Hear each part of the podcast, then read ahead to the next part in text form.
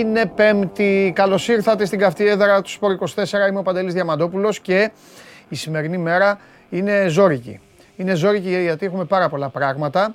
Ε, κάτι μου λέει ότι θα υπάρχει και ένταση.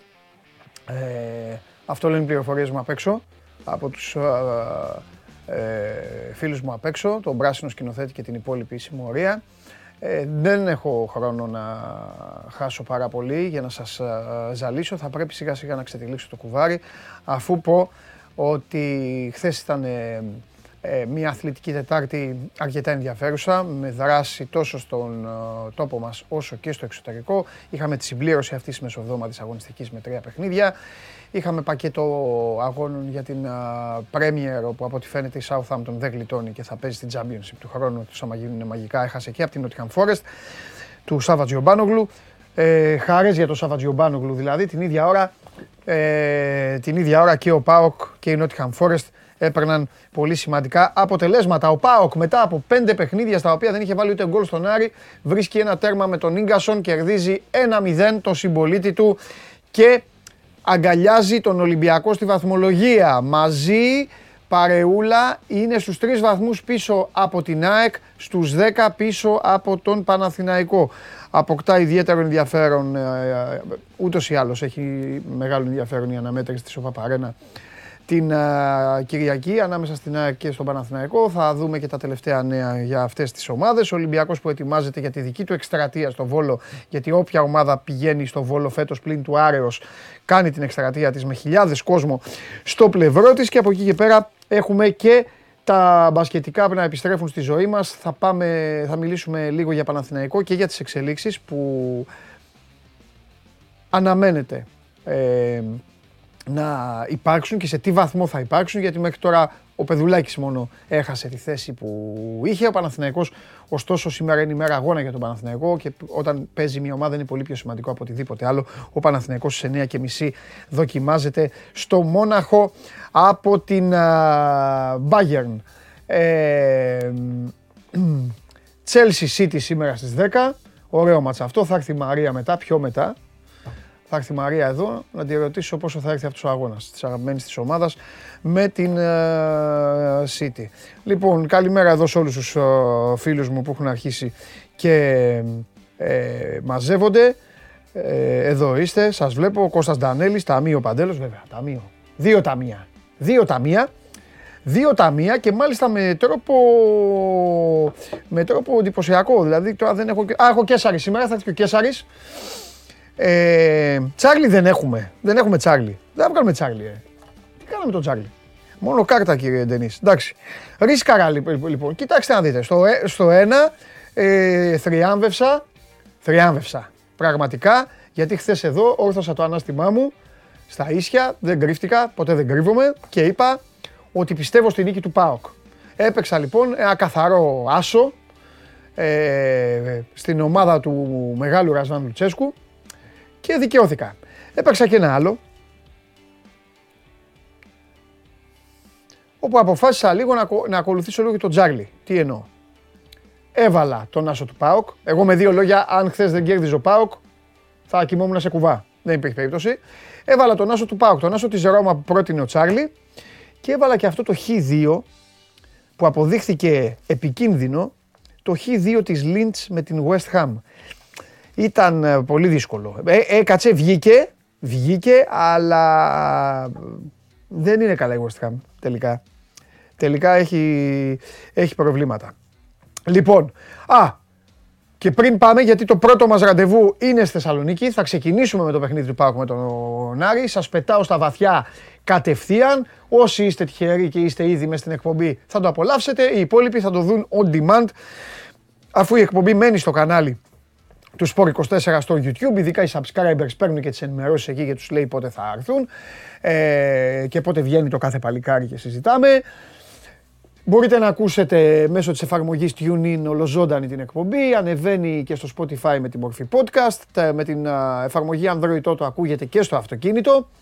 Κοιτάξτε να δείτε, ο, το, το ημίχρονο, ε, εγώ αισθάνομαι δικαιωμένος.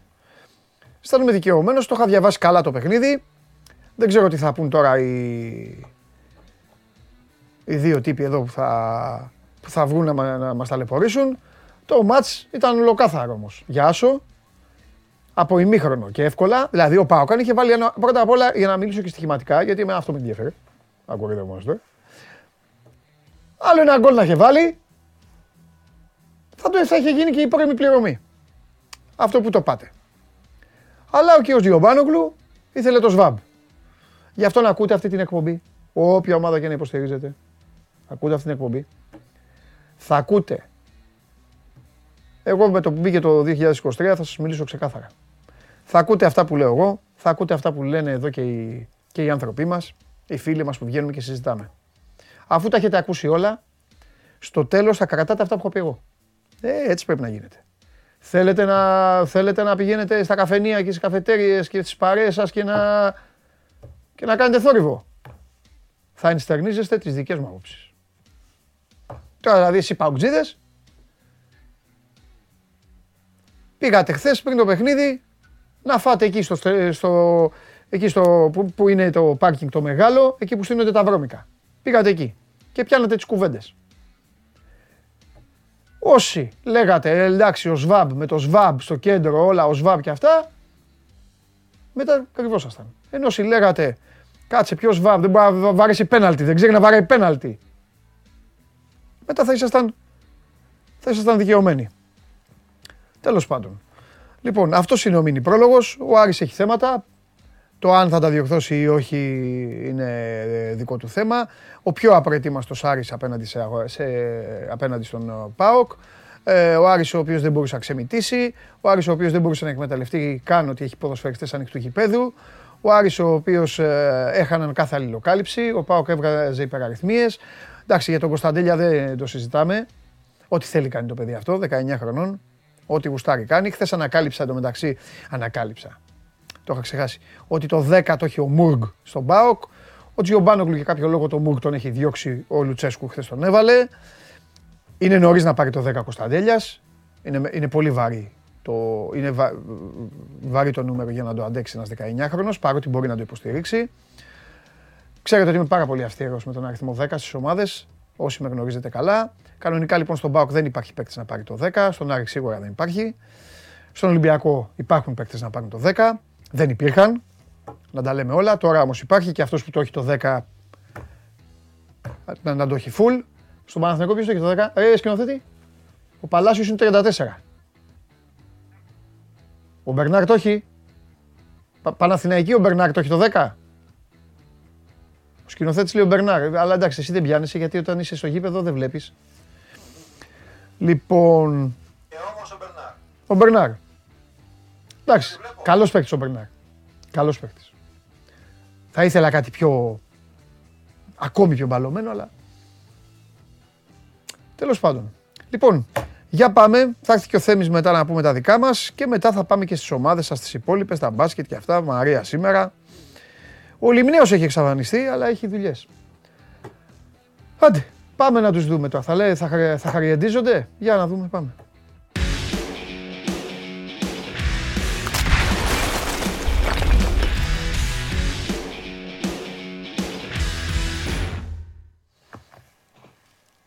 Χαίρετε. Καλώς τα παιδιά. Χαίρετε. Καλώς τα παιδιά. Τι γίνεται, πώς είμαστε; Καλά, μια χαρά. Άλλα μια χαρά. Σου είπα καλά. χθες μη φοβάσαι. Τι κάνει; Σου έλεγα χθες μη φοβάσαι. Κάνε μας τη χάρη ρε Σάβα. Κάνε Τι μας τη κάνε μας τη χάρη ρε χάρη. Σάβα, θα μας πεις έχεις... Κάνε μας τη χάρη, Βρε, κάνε μας τη πληρωμένος από χάρη ημίχρονο που δεν έπρεπε ξέρει. να είσαι. Κάνε μας τη χάρη που δεν ξέρεις, επειδή δεν, δεν, δεν, δεν, δεν έχετε ένα παίκτη, παίκτη να βαράει τα πέναλτι εκεί πέρα. Άσε που θα μου πεις να μην φοβάσαι. Μια χαρά Βρέθηκε είναι εκεί ο απλά. Σούμπας Παψάκου, Βρέθηκε μια ο χαρά. Μοναδικός ο μοναδικό σοβαρό ποδοσφαιριστής που έχει αυτή η ομάδα βρέθηκε στο κατάλληλο σημείο και έβαλε και ψαλιδάκι και όλα στο παιδί. Θα μου πεις εμένα, μου πεις να μην φοβάσαι που βάλει το ΣΒΑΜ. Τον είχε, σου είχε εγκαταλείψει το ποδόσφαιρο, τον είχες στον πάγκο Πληρωμένος ξεχάσει και τον από έβαλες το να βάλει και ημίχρονο πέναλτι. ήσουνα. Και το πέναλτι, ακούστε και κάτι, ακούστε κάτι, ακούστε κάτι. Ακούστε κάτι. Το πέναλτι δεν το έχασε ο ΣΒΑΜ. Το πέναλτι το πιάσε ο Κουέστα. Θα μάθετε να δίνετε και στους τερματοφύλακες αυτό που τους αναλογεί. Το πέναλτι το έβγαλε ο τερματοφύλακας του Άρη. Έπεσε και το έβγαλε. Αυτό. Γιατί ποιο είπε το Εντάξει. αντίθετο. Του έκανε την, πα- του έκανε την μπασούλα ο, του έκανε την μπασούλα ο Σβάμπ, έπεσε ο Κουέστα και το έπιασε. Λοιπόν, πάει αυτό. Επίσης τώρα μην μπερδικολαλάς. Τι είναι Περίμενε. το περδικολαλά. Ε, άστον τώρα να ξεσηκωθεί, άστον να ξεσηκωθεί τώρα. Να εντάξει. τον αφήσω, εντάξει, σε αφήνω, πάμε. Ε, ναι. Περίμενε, άγνωστη λέξη. Περδικολαλάο, τι είναι; Συνεχίζουμε. Δημήτρη μου, τι γίνεται; Όλα καλά. Όλα Είδαμε καλά, όλα το ανθυρά; Ε, καλά, εντάξει. Όλα καλά, όλα ανθυρά. Μετά από αυτό που είδαμε και χτες. Τι είδες; Κοίτα.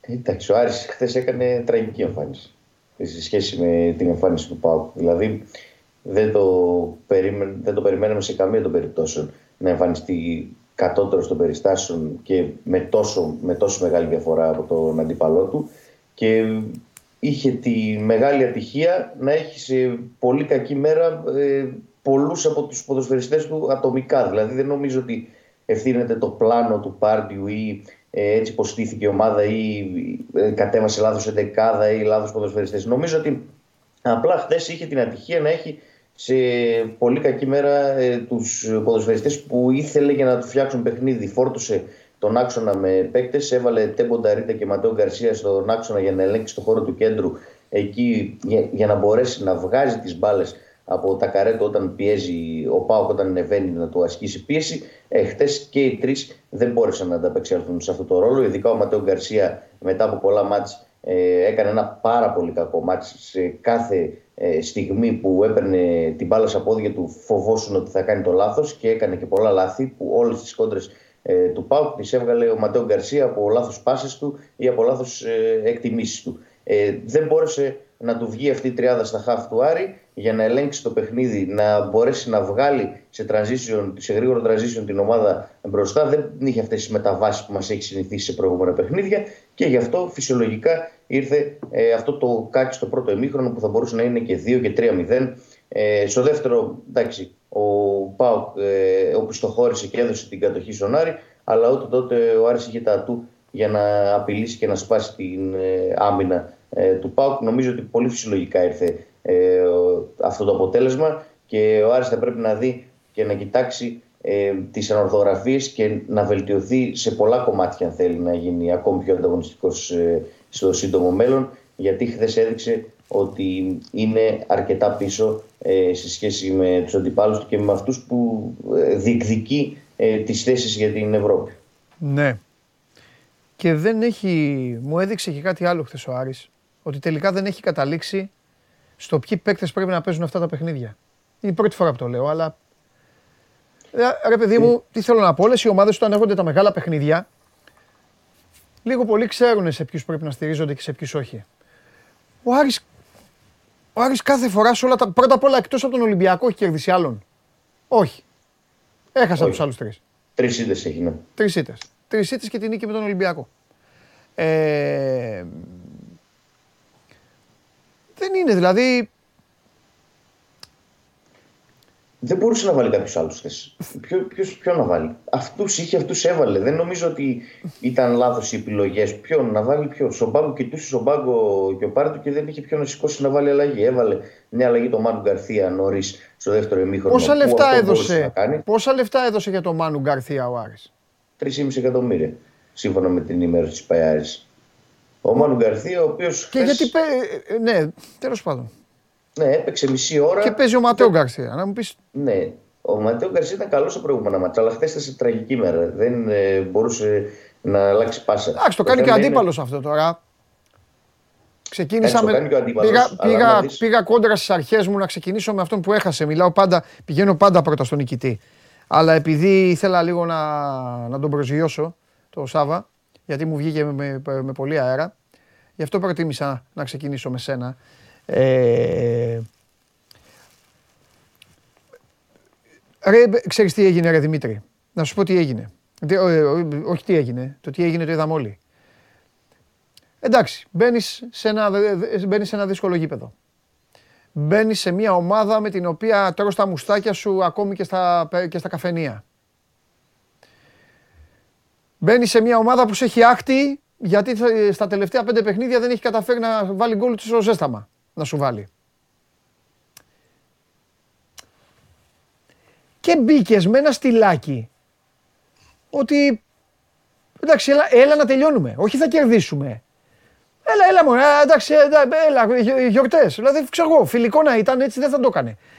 Και το χειρότερο είναι ότι στο δεύτερο ημίχρονο, εκεί που λες εσύ ότι ο Πάοκ έδωσε χώρο, δεν έδωσε. Εγώ πιστεύω ότι ο Λουτσέσκου κατάλαβε.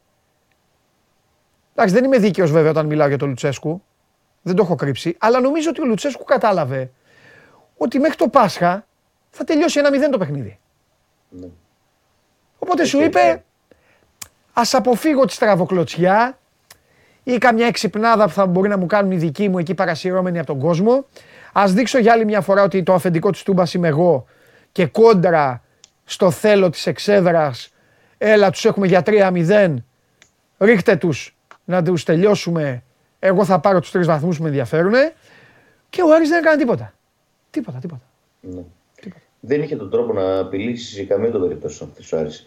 Και εντάξει, μπορεί στην αρχή, όπως είπες, να μπήκανε πολύ περίεργα στο παιχνίδι. Δεν νομίζω ότι στο πρώτο 20 λεπτό Άρης ήταν τόσο κακός. Στο 20 με 45 έχασε το παιχνίδι. Εκείνο το 25 λεπτό ήταν πραγματικά τραγικό για τον Άρη. Μπορούσε να δεχθεί τρία τέρματα σε ναι, το βέβαια. 25 λεπτό. Δηλαδή μέχρι το 20 λεπτό ο Άρης δεν ήταν τόσο κακός. OK, okay, ήταν ισορροπημένο το παιχνίδι. Εδώ, εδώ, εδώ διαφωνώ. Ε, διαφωνώ. Εδώ, ε, κοίταξε να δεις. Στα πρώτα 20 λεπτά ήταν και καθαρά παιχνίδι που προσπαθούσε ο ένας να καταλάβει ε, τι κάνει ο άλλος και, και δεύτερον δεν θα έμπαινε ο Πάοκ ό,τι και να ήθελε ο κόσμος του δεν υπήρχε περίπτωση ο Λουτσέσκου να αφήσει τον Πάοκ απέναντι στον Άρη με όλα αυτά που έχουν προηγηθεί να πάει βούρ στον Πατσά πριν καν τον ζυγίσει. Ναι. Έπαιξε ρόλο. Ο, Πάο, ο Πάοκ ήταν τέλειος τακτικά. Ήτανε, για άλλη μια φορά ήταν μια επίδειξη δύναμης του συγκεκριμένου προπονητή. Τους έκανε ό,τι ήθελε όλους. Έκανε ό,τι ήθελε τον Άρη, έκανε ό,τι ήθελε τους Παουτζίδες. Μπήκε μέσα, διάβαζε όλο το παιχνίδι 20 λεπτά και μόλις κατάλαβε Δημήτρη όλα αυτά που είπες, μετά άφησε σιγά σιγά την ομάδα να λυθεί. Από το 20 ως το 47 φάνηκε ότι την είχε έτοιμη να, να κάνει παρέλαση, να κερδίσει εύκολα και μόλις είδε, επειδή είναι μεγάλη γάτα, μόλις είδε ότι δεν πάει να γίνει παρέλαση, σου λέει όταν δεν γίνονται οι παρελάσεις έρχονται οι κηδείες. Και στο δεύτερο ημίχρονο απέφυγε και την κηδεία και έγινε πολύ μαζεμένα. Όπως καταλαβαίνεις, Γιωμπάνο, δεν χρειάζεται να μιλήσεις. Εσύ καλά, εσύ δεν μπορείς να μιλήσεις για αυτόν τον προπονητή έτσι κι αλλιώς. Τα λέω εγώ. Λοιπόν. Άντε, άνοιξε το στόμα σου να σε ακούσουμε.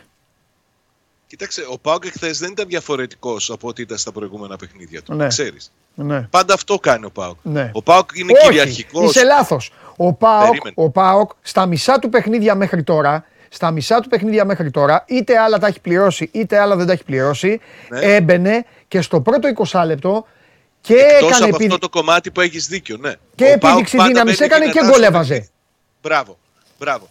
Εχθές όμως ο Πάοκ άφησε, ζήγησε το, τον Άρη όπως είπες και εσύ και συμφωνώ μαζί σου και στη συνέχεια προσπάθησε να βάλει όσα περισσότερα μπορούσε. Δεν ναι. του βγήκε. Στο δεύτερο ημίχρονο το κάνει και στα άλλα παιχνίδια ο Λουτσέσκου. Δηλαδή αφήνει λίγο την ομάδα του να, να γυρίσει προς τα πίσω για να εκμεταλλευτεί τους, ε, τους καινούς κόρους. Ναι.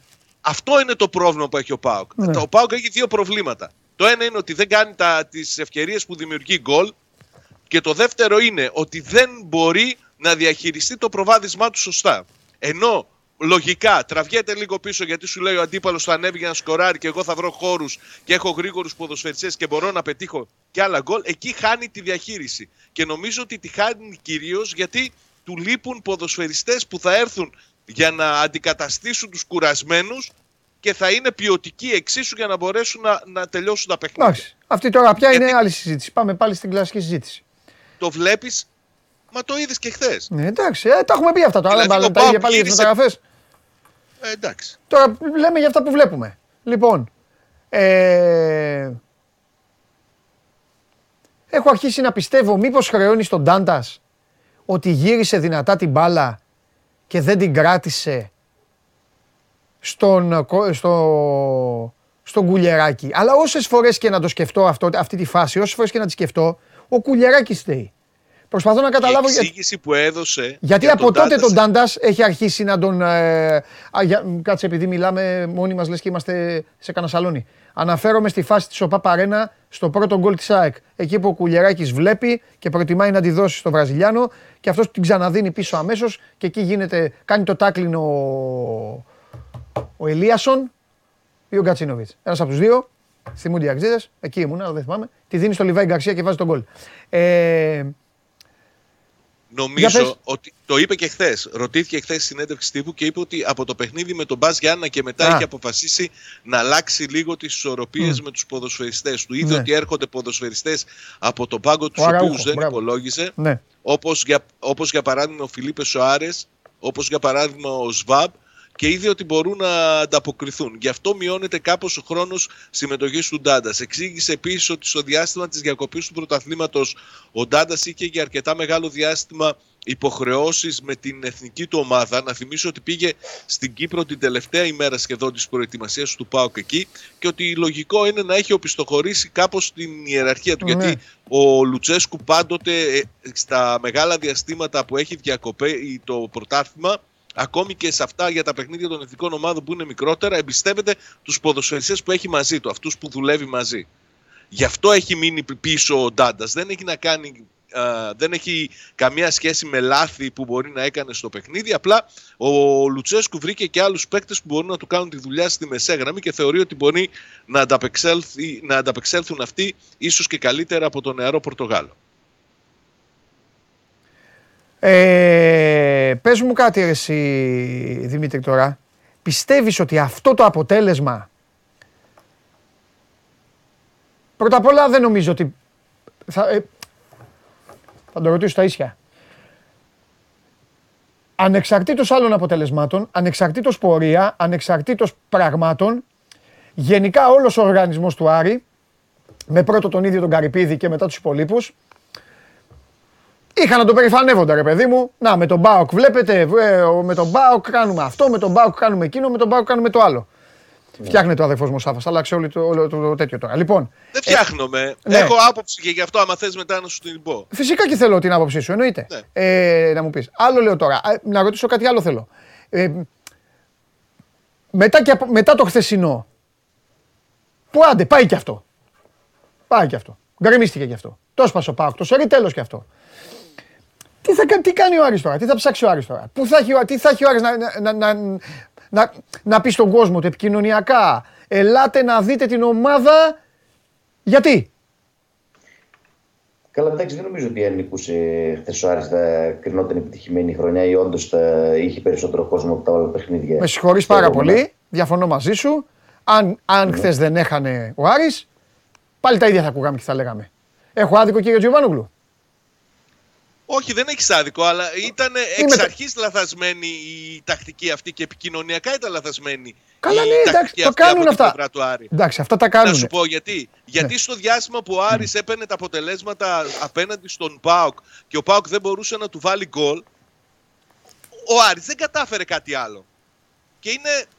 Ε, μα αυτό είπα πριν. μέγεθος είναι μεγαλύτερο από το να μένει σε ένα σερί απέναντι στο, στον ΠΑΟΚ. Στο ίδιο διάστημα ο ΠΑΟΚ έφτασε δύο φορές σε τελικό κυπέλου, πήρε το ένα, τερμάτισε δύο φορές ε, στη δεύτερη θέση του πρωταθλήματος, έφτασε στους 8 του, του Conference League, πέτυχε πράγματα πολύ περισσότερα από αυτά που, που θα πετύχαινε μια ομάδα η οποία τον έχει, πώς να σου πω, εισαγωγικά όπως είχε, είπε και ο πρόεδρος του πελάτη. Κατάλαβες. Αυτό είναι δείγμα αδυναμίας περισσότερο. Το έκανε και ο Πάουκ παλιότερα, απέναντι σε άλλες ομάδες. Ναι. Αλλά δεν είναι σωστή τακτική και επαναλαμβάνω. Αλήθεια είναι. Ο Άρης Μα ο είναι Πάοκ- μεγαλύτερο ο Πάοκ- μέγεθος από το ο- να μένει σε τέτοια Μα, σερή. ο- εγώ συμφωνώ. 5-6 παιχνιδιών. Συμφωνώ σε αυτό, είμαι απόλυτος. Συμφωνώ. Ναι. Το να κάθεσαι και να λες ε, χαίρομαι γιατί κερδίζω τον Τζιομπάνογλου και να μην κάνεις τίποτα και ο Τζιομπάνογλου να παίρνει και δύο τίτλους ή να κερδίζει όλους τους υπόλοιπους, ε, ε, ε, πρέπει να το, πρέπει να το κοιτάξεις. Ο Σάβας έχει δίκιο. Ο Πάοκ 100%. υπήρχαν Δεν χρόνια, διαφωνώ. μεγαλώναμε, μεγαλώναμε, το θυμάστε. Μεγαλώναμε και ο Πάοκ έλεγε ένα, ένα πράγμα εγώ θυμάμαι τον Πάοκ να λέει, τίποτα άλλο. Ότι δεν χάνω από τον Ολυμπιακό στην Τούμπα. Έτσι δεν είναι, ρε Σάβα. Δεν είχε τίποτα άλλο να λέει ο Πάοκ. Μόνο αυτό έλεγε. Εντάξει. Έβγαινε, έβγαινε τέταρτος, έπαιρνε τα πρωταθλήματα ο Παναθηναϊκός, έπαιρνε η ΑΕΚ, έπαιρνε ο Ολυμπιακός, παίρνε πρωταθλήματα. Ο Πάκ μόνο αυτό έλεγε. Συμφωνώ σε αυτό. Εγώ άλλο ρώτησα. Τώρα ο Άρης που φεύγει και αυτό ρε παιδί μου το γούστο, ε, ε γούστο ήτανε. Γιατί; Συμπολίτες είναι, έχουν και αυτή τη σχέση. Ναι, ρε φίλε, τα τελευταία χρόνια σου έχω πάρει τον αέρα. Το θέμα είναι άλλο. Οι Αριανοί βλέπουν αυτή την ομάδα, βλέπουν αυτή την εικόνα, έχουν αυτά τα σκαμπανεβάσματα. Τι, θα, τι πες μου, γιατί ο κόσμος του Άρη πέρα από τη φανέλα, την αγάπη, τον έρωτα, Ποιος είναι ο στόχος πλέον του Άρη, παιδάκι μου; Ο Άρης μέχρι πέρυσι και ο Άρης του Μάτζιου ειδικά, τώρα που είπα Μάτζιο, φιλιά πολλά στο φίλο μου τον Άκη, διέλυσε χθες τον Ατρόμητο. Λοιπόν. Ε... Τη Λαμία διέλυσε και την Κυριακή. Ναι, θα, θα... Τον Ατρόμητο είπα, ε. Συγγνώμη. Ο Ατρόμητος και... έχασε από τον Πανετολικό. Τη Λαμία διέλυσε. Συγγνώμη, δικό μου. Και την Κυριακή θα έρθει ο Κλάνη Μικελίδη. Α, Κυριακή έχει επίσκεψη Μάτζιου. Ναι, ναι. Όχ. Ε, όχ, εντάξει. Oh. Κοίταξε, σε αυτό που ναι. έλεγες πάντως, εγώ θέλω να σου πω ότι ο μεγάλος στόχος του Άρη δεν είναι άλλος από το κύπελο. Εντάξει, κάθε χρόνο το λέμε αυτό. Με το που ξεκινάει η αρχή της σεζόν, εφόσον είναι ακόμη μέσα στο κύπελο, ο κόσμος κάνει υπομονή, ναι. ο κόσμος θα πηγαίνει στο γήπεδο, ο κόσμος θα προσπαθήσει να δώσει στήριξη και στη διοίκηση και στους ποδοσφαιριστές. Άμα βγει πάλι από το κύπελο όπως έγινε πέρυσι με τη Λαμία που μετά γύρισε όλο το, όλος ο ναι. οργανισμός ανάποδα, ε, θα δούμε τι θα ακολουθήσει. Πάντως Φέτος με την εικόνα που δείχνει ο Άρης ε, προφανέστατα δεν μπορεί να ελπίζει σε κάτι άλλο από το να μπει σε playoff και να είναι εσύ πέμπτη θέση, να παλέψει ίσως για την τέταρτη, έτσι όπω έδειξε χθες, δεν μπορεί να το κάνει αυτό με αυτές τις εμφανίσεις. Τώρα, άμα βελτιωθεί συνέχεια, θα το δούμε. Αλλά εφόσον είναι μέσα στο στόχο του κυπέλου, ε, ε, περιμένουμε να δούμε τι θα κάνει σε αυτή τη διοργάνωση που είναι εδώ και χρόνια ε, μεγάλος στόχος για τον Άρη, γιατί είναι πάρα πολλά τα χρόνια που ο Άρης δεν έχει διάκριση ε, στο κύπελο και γενικότερα δεν έχει ε, κατακτήσει κάποιο τίτλο και φυσικά δεν μπορεί να θέτει άλλον ε, στόχο πέραν από αυτόν. Ωραία. Οπότε, οπότε μισό λεπτό. Μισό λεπτό. Συνεπώς, σε 20 μέρες από τώρα, αν ο Άρης αποκλειστεί από τον Ολυμπιακό, γιατί δεν παίζει, δεν, δεν παίζει και με κανέναν εύκολο, αν ναι. αποκλειστεί από τον Ολυμπιακό ο Άρης, μετά τι, μετά τι λέμε, ε, μετά, είναι μακριά από τις θέσεις που οδηγούν στην Ευρώπη, τι λέμε. Γεια σα, δύο χρόνια πάμε για του χρόνου. Δεν, δεν μπορούμε να πούμε κάτι άλλο. Πρέπει να είναι ρεαλιστές. Φέτος, έτσι πως έχει γίνει η κατάσταση σονάρι και έτσι πως έχει δομηθεί το ρόστερ με τους προπονητές που έχουν αλλάξει, με τους ναι. ποδοσφαιριστές που έρχονται, φεύγουν το Γενάρη, ακριβά ναι. συμβόλαια, ε, που δεν έρχονται παίκτες το Γενάρη για να τους αναπληρώσουν, για να τους ε, αντικαταστήσουν. Που χτες ο Άρης ε, δεν μπορούσε να βάλει παίκτες από τον πάγκο. Κοιτούσε στον πάγκο πάρτι και λέει: Ποιο να βάλω μέσα. Δεν έχω. Έβαλε τον Καμάτσο και τον Μάρο Γκαρθία. Αυτή ήταν. Δεν ναι. είχε δεύτερο επιθετικό ο Άρης χθες ε, στο ρόστερ του για να βάλει, μπας και βάλει ένα γκολ, μπας και γίνει πιο απειλητικός. Ε, πότε θα γίνουν αυτά; Είναι 5 ε, Ιανουαρίου και ο Άρης δεν έχει δεύτερο επιθετικό στο ρόστερ. Είναι ο Γκρέι. Δηλαδή, χτύπα ξύλο αν αύριο τραυματιστεί ο Γκρέι σε μια προπόνηση, αν έχει δύο ενοχλήσεις στο παιδί,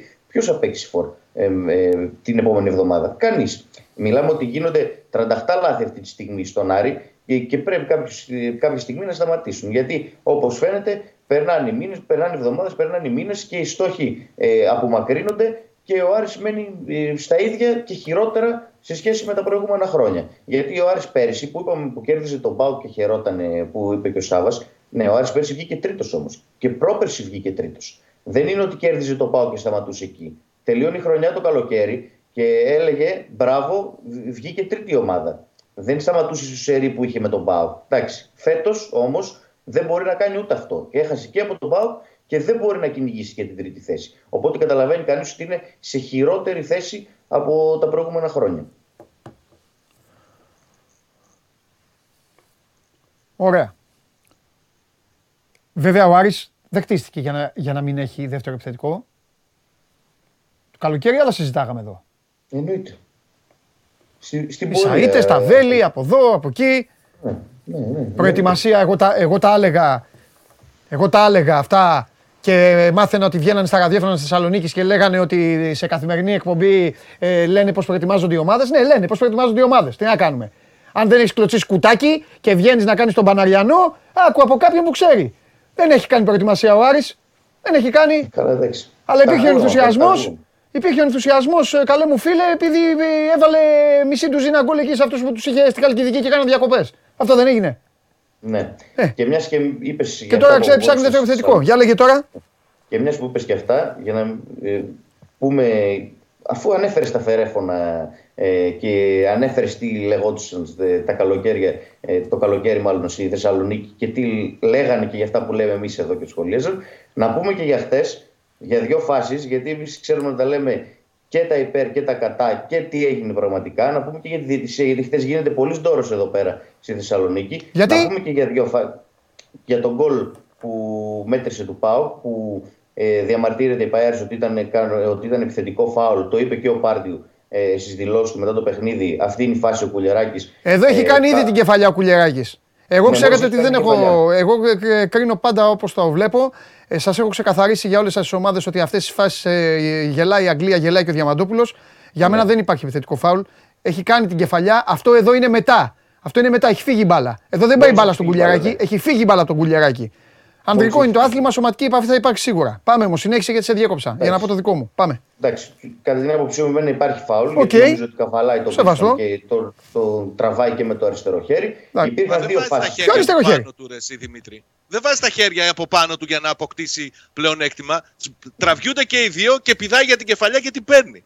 Ναι, Πώς δηλαδή θα τον αποφύγει, θα, θα εξαλειωθεί, εξα, εξαϊλωθεί ο ποδοσφαιριστής του Άρη για να μην τον ακουμπήσει; Κοίταξε, δυστυχώς δεν μπορούμε να δείξουμε βίντεο για να σου πω και εγώ πού ακριβώς ε, λέω ότι υπάρχει φάουλ. Αυτή, αυτό είναι το καρέ που θεώρησε το... είναι πιο κοντά. Εγώ συμφωνώ με τον Παντελή. Εγώ συνήθω βγαίνω και λέω δεν έχω δει καλά τη φάση τη μία ή την άλλη γιατί είμαι, είμαι σπίτι εντάξει είμαι και πλέον και σε συνθήκες με, με μωρό και δεν έχω τη ήχο, τα βλέπω. Τέλος πάντων, είναι, είναι λίγο πρέπει να γυριστώ σε σύριαλ, κομμωδία, αλλά το συγκεκριμένο και το είδα και το ξαναείδα και το ξαναείδα δεν, ε, εγώ φάουλ εδώ ποτέ. Εγώ. Εγώ. Παντελής μιλάει τώρα, δεν, ε, δικό μου τέτοιο. Τέλος πάντων, για πάμε. Και, και γιατί τα λέμε όλα, ας βάλει λίγο ταινί. Είναι περίπου ίδιο. Παιδιά, ακούστε να δείτε. Πρέπει να παίρνουν κάποιες αποφάσεις. Είναι ίδιο περίπου με τον γκολ που έβαλε. Μπράβο, το λέει ένας φίλος, με τον γκολ που έβαλε ο Πας. Που πηδάει ο παίκτης, καβαλάει το βίντα και βάζει γκολ. Δεν βγήκε ούτε ο Βίντα να πει μου κάναν φάουλ, ούτε η Άκη. Θα μου πει μπορεί να το κάνουν άλλη φορά. Τέλος πάντων, δεν είναι ρε παιδιά. Το, το άθλημα έχει αυτά, έχει τις επαφές, έχει τη δύναμη. Εσύ Δημήτρη μου, Καλά, δεν λέω εγώ ότι ενστερνίζεσαι. Εσύ το ρεπορτάζ κάνεις και λες τι λέει ο Άρης και καλά κάνεις. Γιατί αυτή είναι η δουλειά σου και είσαι και πολύ καλός. Εσύ Δημήτρη μου που βλέπεις τόση United και τόση Αγγλία, ε, αυτό το πράγμα είναι η καθημερινότητά τους. Δεν μπορεί να δώσουν. Ναι. Εδώ, άλλο, άκουσε με. Αν πάρει τα χέρια και τα βάλει στον νόμο και είτε σπρώξει είτε καβαλήσει, δηλαδή πώς να σου το πω, να το κάνει μονόζυγο, να το κάνει έτσι για να, να, για να πηδήξει. Για να ανέβει πάνω του, ναι. Ναι, μπράβο. Αυτό ναι, είναι φάουλ. Τώρα, να πηδάμε εμείς οι δύο για κεφαλιά. Είμαστε η μόνη χώρα που δεν σέβεται το δυνατό, όπως λέω. Το πιο δυνατό, το πιο ψηλό, το πιο εύσωμο, το πιο έτσι δεν τον σεβόμαστε. Λοιπόν, τώρα, άμα πηδήξουμε για κεφαλιά. Ε, μα φυσικά, αφού για κεφαλιά πηδάμε. Δηλαδή, τι θα κάνουμε εδώ τώρα μαθήματα. Πηδάμε για κεφαλιά. Δεν γίνεται να πηδάμε στη διεκδίκηση και να μην έχουμε επαφή. Οι κεφαλιές είναι επαφή. Λοιπόν, για μένα αυτό δεν. Για μένα λοιπόν, τι είναι αυτό τώρα, άλλο, τι έχει φέρει εδώ. Όχι, το ίδιο, το ίδιο, η ίδια φάση είναι. Αυτό είναι το μετά. Εντάξει, τέλο πάντων, εδώ η ναι. μπάλα έχει μπει ήδη γκολ, είναι στον Νίγκασον. Τώρα αυτή η φωτογραφία είναι μετά. Ναι, και να εγώ τη γνώμη μου λέω τώρα. Τη φάση του πέναλτι του Κουέστα που έστειλα στο Ντενή ε, ότι δεν πατάει τη γραμμή ο Κουέστα όταν φεύγει η μπάλα από τα πόδια του Σβάμπ. Δηλαδή, εγώ πιστεύω ότι ο VAR, ο Μπέκερ που ήταν στην αίθουσα του VAR, έχει κάνει 2-37 λάθη, κατά την άποψή μου έτσι. Νομίζω ότι αυτό έπρεπε να δοθεί επανάληψη, το πέναλτι, γιατί δεν πατάει ο στη γραμμή. Και το φάουλ ήταν επιθετικό φάουλ, γιατί ο Κουλιαράκης καβάλισε και γκρέμψε τον ε, Πίρσμαν. Αυτά Εντάξει, εδώ, είναι στα, εδώ είναι. Εδώ είναι στον Ασβέστη στα χιλιοστά πάλι θα. Δεν το λέω για να τους δικαιολογώ, παιδιά, αλλά πρέπει να τα λέμε όλα. Εδώ είναι στον Ασβέστη στα χιλιοστά και μπορεί ο Βαρίστας είτε να μην ασχολήθηκε καν, είτε επειδή τα βλέπουν αυτά, είτε επειδή τα βλέπουν να έκρινε ότι ξέρεις, επειδή ε, εμείς τώρα, εσύ τώρα έχεις κάνει το πάγωμα του παγώματο ο πάγωμα. Να μου πεις και αυτός θα πρέπει να το κάνει. Νομίζω ότι αυτός θα, θα έκρινε ότι στο τσακ, στο χιλιοστό, ότι λειτουργήσε σωστά ο τερματοφύλακας. Ναι. Νομίζω. Εντάξει. Δεν θέλω να σκέφτομαι ότι κατάλαβε μετά ότι έκανε λάθος εδώ και ήθελε να ρεφάρει χωρίς να στείλει τον, Μπόγκνερ να δει το επιθετικό φάουλ. Γιατί εγώ λέω ότι, επαναλαμβάνω, ήταν επιθετικό ναι. φάουλ και ας γελάει ο Σάββος, του κάνω ελεύθερα μαθήματα διαιτησία. Δεν είναι, δεν είναι. Δεν είναι. Λάθος κάνεις. Δεν είναι φάουλ. Δεν είναι φάουλ του πουλεράκι. Λοιπόν, άλλο. Τίποτα άλλο έχουμε, κανένα κουτσομπολιό; Κουτσομπολιό. Εσύ όχι, Δημήτρη μου τι είναι. Εκεί ε, ε, ε, Σάβα, έχουμε τίποτα. Α, θα τα πούμε αύριο. Κοίταξε, είχαμε μια ιστορία εκεί με μια ομιλία του γκασον πριν στα αποδητήρια στους ποδοσφαιριστές. Ναι. Είτε περίεργη ημέρα χθες για τον γκασον γιατί προέκυψαν κάποια σενάρια από τη Ρωσία για ενδιαφέρον ομάδων εκεί που είναι έτοιμες να δώσουν 3,5-4,5 εκατομμύρια στον Πάουκ για να τον αποκτήσουν. Ε, και ο ίδιος και... United πάει, είπε. Ε, αυτό ήθελα να πω, ότι είπε ότι ναι. και η Manchester United να έρθει να με ζητήσει. Εγώ έχω συμβόλαιο με τον Πάουκ τώρα. Ναι. νομίζω ότι θα κριθεί κυρίως μετά τη χθεσινή νίκη η οποία ήταν για μένα κομβική για τον Πάουκ γιατί είναι σε απόσταση βολής από τη δεύτερη θέση. Δεν ξέρω αν θα, θα γίνει κάποια πίεση, λίγο μήπως προκύψει τελικά μεταγραφική κίνηση, το οποίο φαντάζει αυτή τη στιγμή πάρα πολύ δύσκολα. Αλλά από την πλευρά της η ομάδα κάνει ό,τι μπορεί περισσότερο για να δείξει ότι μπορεί να είναι διεκδικήτρια. Μάλιστα. Εντάξει παιδιά, άντε φιλιά. Τα, πούμε, τα λέμε αύριο. Καλή συνέχεια. Καλή συνέχεια. Επίσης, αύριο θα έχουμε εκπομπή αύριο. Τον Φώτων ε, θα έχουμε εκπομπή. Ε, Μπας και, και δούμε φως στο τούνελ. Λοιπόν, κάτσε να έρθει ο Κέσσαξ. Είναι εδώ Θέμης. Θα περάσει λίγο η ώρα. Να δούμε αν έχει και τίποτα. Αν και δεν έχει τίποτα. Δεν θα έχει φέρει τίποτα. Θα μου πει θα, θα κάνουμε παρέα. Καλά, να έρθει να κάνουμε παρέα. Αλλά τίποτα από αυτά τα ωραία. Τώρα από το πρωτάθλημα έχει γίνει άνω κάτω. Μεταξύ όλων άνω κάτω λέω το πρωτάθλημα και Αν κερδίσει δηλαδή, δηλαδή αν κερδίσει ο Παναθηναϊκός στην ΑΕΚ, και ο Ολυμπιακός και ο Πάοκ νικήσουν, θα είναι ο Παναθηναϊκός και οι άλλοι τρεις με 10 πίσω. Το ίδιο. Και πάλι θα υπάρχει πρωτάθλημα όμως. Αυτό πιστεύω. Διπλό του Παναθηναϊκού, νίκη Ολυμπιακού, νίκη Πάοκ, θα είναι Παναθηναϊκός και οι άλλοι τρεις 10 βαθμούς διαφορά και πάλι όμως δεν θα έχει τελειώσει τίποτα. Συμφωνώ με Ντέμι Νικολάηδη δηλαδή που το είπε. Αυτό, κάπου, κάπου το είπε, κάπου το διάβασα. Τι, ότι αυτό, με... αυτό που είπα, μην το ξαναπώ. Τρίτη φορά. Α, ότι, και, ότι όλοι περιμένουν νίκη της ΑΕΚ. Όχι, όχι. Ε, λέω ρε παιδί μου ότι αν νικήσει ο Παναθηναϊκός, αν και κερδίσουν ο Ολυμπιακός και ο ΠΑΟΚ, θα είναι Παναθηναϊκός και οι τρεις παρεούλα με 10. Αυτό. Και λέω, ε, θα, θα, έχει, θα, έχει ακόμα. Ναι. θα έχει ακόμα. Αυτό είπε και αυτό. Τι κάνεις; Καλά είμαι. Ήθελα να δω πόσο πάει. Ναι. Πόσο δείχνει κάμερα. Καλά είσαι, όχι, καλά είσαι. Έχω πάρει δύο κιλά, τρία. Ναι, αλλά δεν το δείχνει. Το δείχνει, το δείχνει. Ναι, ε, ε τότε εσύ ξέρεις καλύτερα αυτό. Το βλέπω. Το βλέπω. Είναι... Έχω απλωθεί. Καλά έκανε. Έχω φουσκώσει. Πώς είσαι; Καλά. Δεν μου φέρεις τίποτα; Δεν σου φέρα τίποτα. Δεν έχει συμβεί κάτι συγκλονιστικό. Ε, πώς; Μισό λεπτάκι. Συγκλονιστικό τα αποτελέσματα. Α, ναι, αποτελέσματα όχι. Στα αποτελέσματα. Νόμιζα ότι θα μου φέρνεις ένα γκολ στα φορτούνη. Κάτσε ρε. Νωρίς ακόμα. Νωρίς ακόμα. Νωρίς ακόμα. Και για Κωνσταντέλια. Μπράβο. Και για Κωνσταντέλια είμαστε. Πού, στο μετέχμιο. Στο μετέχμιο. Και θα σου πω τι γίνεται. Πρέπει να έχουμε ένα μήνυμο αριθμό λεπτών. Πόσο θες, περίπου. Πόσο υπολογίζεται, δηλαδή. Εγώ, εγώ το, το, βάζω πάντα στο 50% των αγώνων. Ε, το, των αγώνων του παίκτη. Όχι. Της ομάδας. Των αγώνων που έχουν παιχτεί, όλων. Ε, ναι, αλλά άμα ένα παιδί έχει μπει Δηλαδή ο Κωνσταντέλιας είναι new entry. Ο Φορτούνης είναι υπερ new entry. Ο Κωνσταντέλιας πλησιάζει. Α. Στο να έχει το 5%, το 5 των λεπτών. Ναι, α, των λεπτών. Το ναι, ρε φίλε. 16 παιχνίδια. 90, 16, έτσι, 90 λεπτά, 1300. Πρέπει να έχεις παίξει 720. Δεν πρέπει να έχεις παίξει 50% για να βγάλουμε μέσου όρους. Ναι. Για να βγάλουμε μέσου όρου. Ναι. Ε, Πώς θα γίνει; Πρέπει να το βάλεις κάπου εκεί. Ο Κωνσταντέλιας έρχεται, να ξέρεις και είναι και φοβερά ψηλά σε κατηγορίες που θα τις δούμε όταν θα έρθει η ώρα. Α. Δεν είναι εύκολο θέμα, θέμα αυτό. Πρέπει να ασχοληθώ. Ναι, κατάλαβα. Ναι. Δύο-τρεις ώρες. Ναι. Να φτιάξω πραγματάκια. Ε, να κάνουμε. Είναι ψηλά σε πάρα πολλά πράγματα. Να κάνουμε, ναι, το αξίζει το παιδάκι. Είναι, μικρός, είναι ψηλά σε πάρα πολλά πράγματα και καταδεικνύουν και την αξία των στατιστικών που δεν μετράει μόνο γκολ και assist και αυτά που έχουμε μάθει. Έχουμε και άλλους τρόπους να μετρήσουμε τους παίχτες. Γιατί κάποιο θα πει πει έβαλε γκολ. Όχι. Ναι. Έδωσε assist. Όχι. Ναι. Τι να το κάνω. Ναι. Κάτσε, ρε φίλε. Ναι στο ποδόσφαιρο το ρημάδι, τόσα στρέμματα, 11 ποδοσφαιριστές υπάρχουν. Κάνουν κι άλλα. Υπάρχουν δεκάδες πράγματα που μπορεί να κάνεις στον χώρο. Όχι, γιατί άμα δεν κάνεις. Και να βοηθήσεις. Έφυγες. Ο Φορτούνης από την άλλη. Να σου πω και κάτι. Να το πω και στον αέρα. Κάποτε ανέβηκες πάνω, είχα μια συζήτηση στο 24 και μου λες για πλάκα για το Φορτούνη θα γράψεις τίποτα. Θυμάσαι πριν από 34 χρόνια. Που ήταν εποχή που.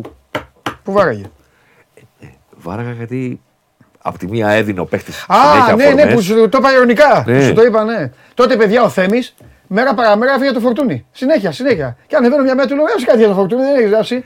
Αλλά εντάξει, είχε. Εντάξει, είχε από τη μία έδινε ο παίχτης ναι. αφορμέ και από την άλλη. Ναι. Γιατί αυτά μετράνε τι να κάνουμε. δεν θα έπρεπε να μετράνε, αλλά να μετράνε.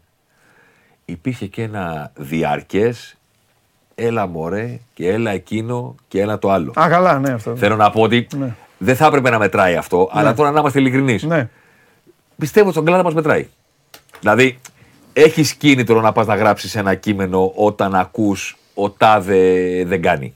Ναι, εννοείται. Έχεις εννοείται. κίνητρο. Μα αυτή είναι και η δουλειά. Εγώ αυτό πιστεύω. Ότι η δουλειά μας δεν είναι. Είναι η δουλειά λίγο. μας είναι. Όχι να, δεν το λέω να παίξουμε μπουνιές Όχι. με τους άλλους. Όχι. Αλλά, αλλά εμείς είναι η δουλειά μας. Πώς πάει ο φούρναρης ο Κακομοίρης, πάει στο φούρνο από τις 3 η ώρα και φτιάχνει για το ψωμί και αυτά. Είναι. Σίγουρα θα πεις δεν μ' αρέσει με γλυκάνισο ή προτιμώ το ζυμωτό ή αυτό. Αλλά αυτός ψάχνεται, αυτός ξέρει. Οπότε αυτή είναι η δουλειά μας λίγο. Είναι να εξηγούμε κίνητρο. και Ναι. λίγο. Δηλαδή, είναι, είναι, είναι. μουρμουράνε Και για τον χρέος Μαρτίν. είναι, χρέος είναι. Είναι μουρμουράνε για τον Μαρτίνς. Ναι, γιατί- Μπαίνεις στην πρίζα να, πεις, να γράψω και τον Μαρτίνς Ναι. πέρυσι, να δω τα Ναι, νούμερα του ναι, Ολυμπιακού, ναι, ναι, να ναι. κάνω, να, Σωστό. να δείξω. Σωστό. Και υπάρχει και το χορτάρι. Αλλά ο Κώστας θέλω να πω ότι δεν είναι ποδοσφαιριστής τώρα που είναι για να κάνεις Που έχει ανάγκη, ναι, τώρα. ναι. Αυτό. Τι Τα- παίκτης είναι. τα τρία- ναι, ναι, έχεις δίκιο. Έχεις δίκιο. Ο- Αν κάποιος τον έβλεπε όταν ήταν καλά στον Ολυμπιακό Ναι. Και ε, δεν του κάνει Ναι. ο Φορτούνης, δεν θα πιστεί τώρα, ούτε θα αλλάξει γνώμη. Από τα 2-90 Σωστό. λεπτά. Εδώ δεν έγινε όταν έπρεπε θα μου πεις. ναι. Μπράβο. Και όταν ο Κώστας ήταν καλά και έκανε πράγματα και θαύματα Ναι. και ρώταγε Γκουαρδιόλα για εκείνον που είναι γιατί δεν παίζει Ναι. και υπάρχει κόσμος που τον γούσταρε, τον γουστάρει και τώρα. Θέλω να πω ότι. Να το πω τώρα λαϊκά. Είναι εντυπωσιακό τώρα να ασχοληθεί με το φορτούνι γιατί Ναι. αν έρθει η ώρα που παίζει, αρχίζει να πιάνει το 50% και γίνει ξαφνικά σημαντικό στον Ολυμπιακό στη μάχη που να πάρει το πρωτάθλημα, εδώ θα είμαστε και θα τα βάλουμε κάτω. Ναι, για να το πω όμως πιο σωστά, ίσως αξίζει όταν ασχοληθείς με τον Ολυμπιακό να δεις αυτή τη μεταβολή ε, του πριν και του μετά, όχι με την είσοδο του συγκεκριμένου μόνο, αλλά και με αυτό το περιβόητο πλέον τα τρία δεκάρια μαζί μπροστά από τους δύο ήρωες. Ε, που δεν είναι τρία δεκάρια. Και- τώρα. Δηλαδή θέλω να πω BL δεκάρια. ναι, εντάξει, τώρα ξέρεις, το λέμε δημοσιογραφικό. Δεύτερος επιθετικός Δημοσιογραφικό. Ναι, Δημο- δεν δημοσιο- είναι παίκτης που θα κατέβει χαμηλά να σου φτιάξει τη φάση. Δεν είναι, είναι δεν, ψηλά το, στο δεν κήπο. το κάνει. Δεν το κάνει. Δεν είναι δεκάρι ο Μπιέλ. Ναι. Ότι Τι- πατάει σε αυτό το χώρο Ναι, δεν τον κάνει δεκάρι. ναι. Δεύτερο επιθετικό είναι. Όπως και ο Μασούρας ότι παίζει τα άκρα δεν τον κάνει εξτρέμ. Και αυτός δεν Όχι, συμφωνώ. συμφωνώ. Μπράβο. Να σου πω κάτι άλλο. Ποιος ποιος, κατά τη γνώμη σου του Δηλαδή, αν θες να πούμε τρία δεκάρια στον Ολυμπιακό, και το λέω τώρα, Ε, ο Βαλμπουένα.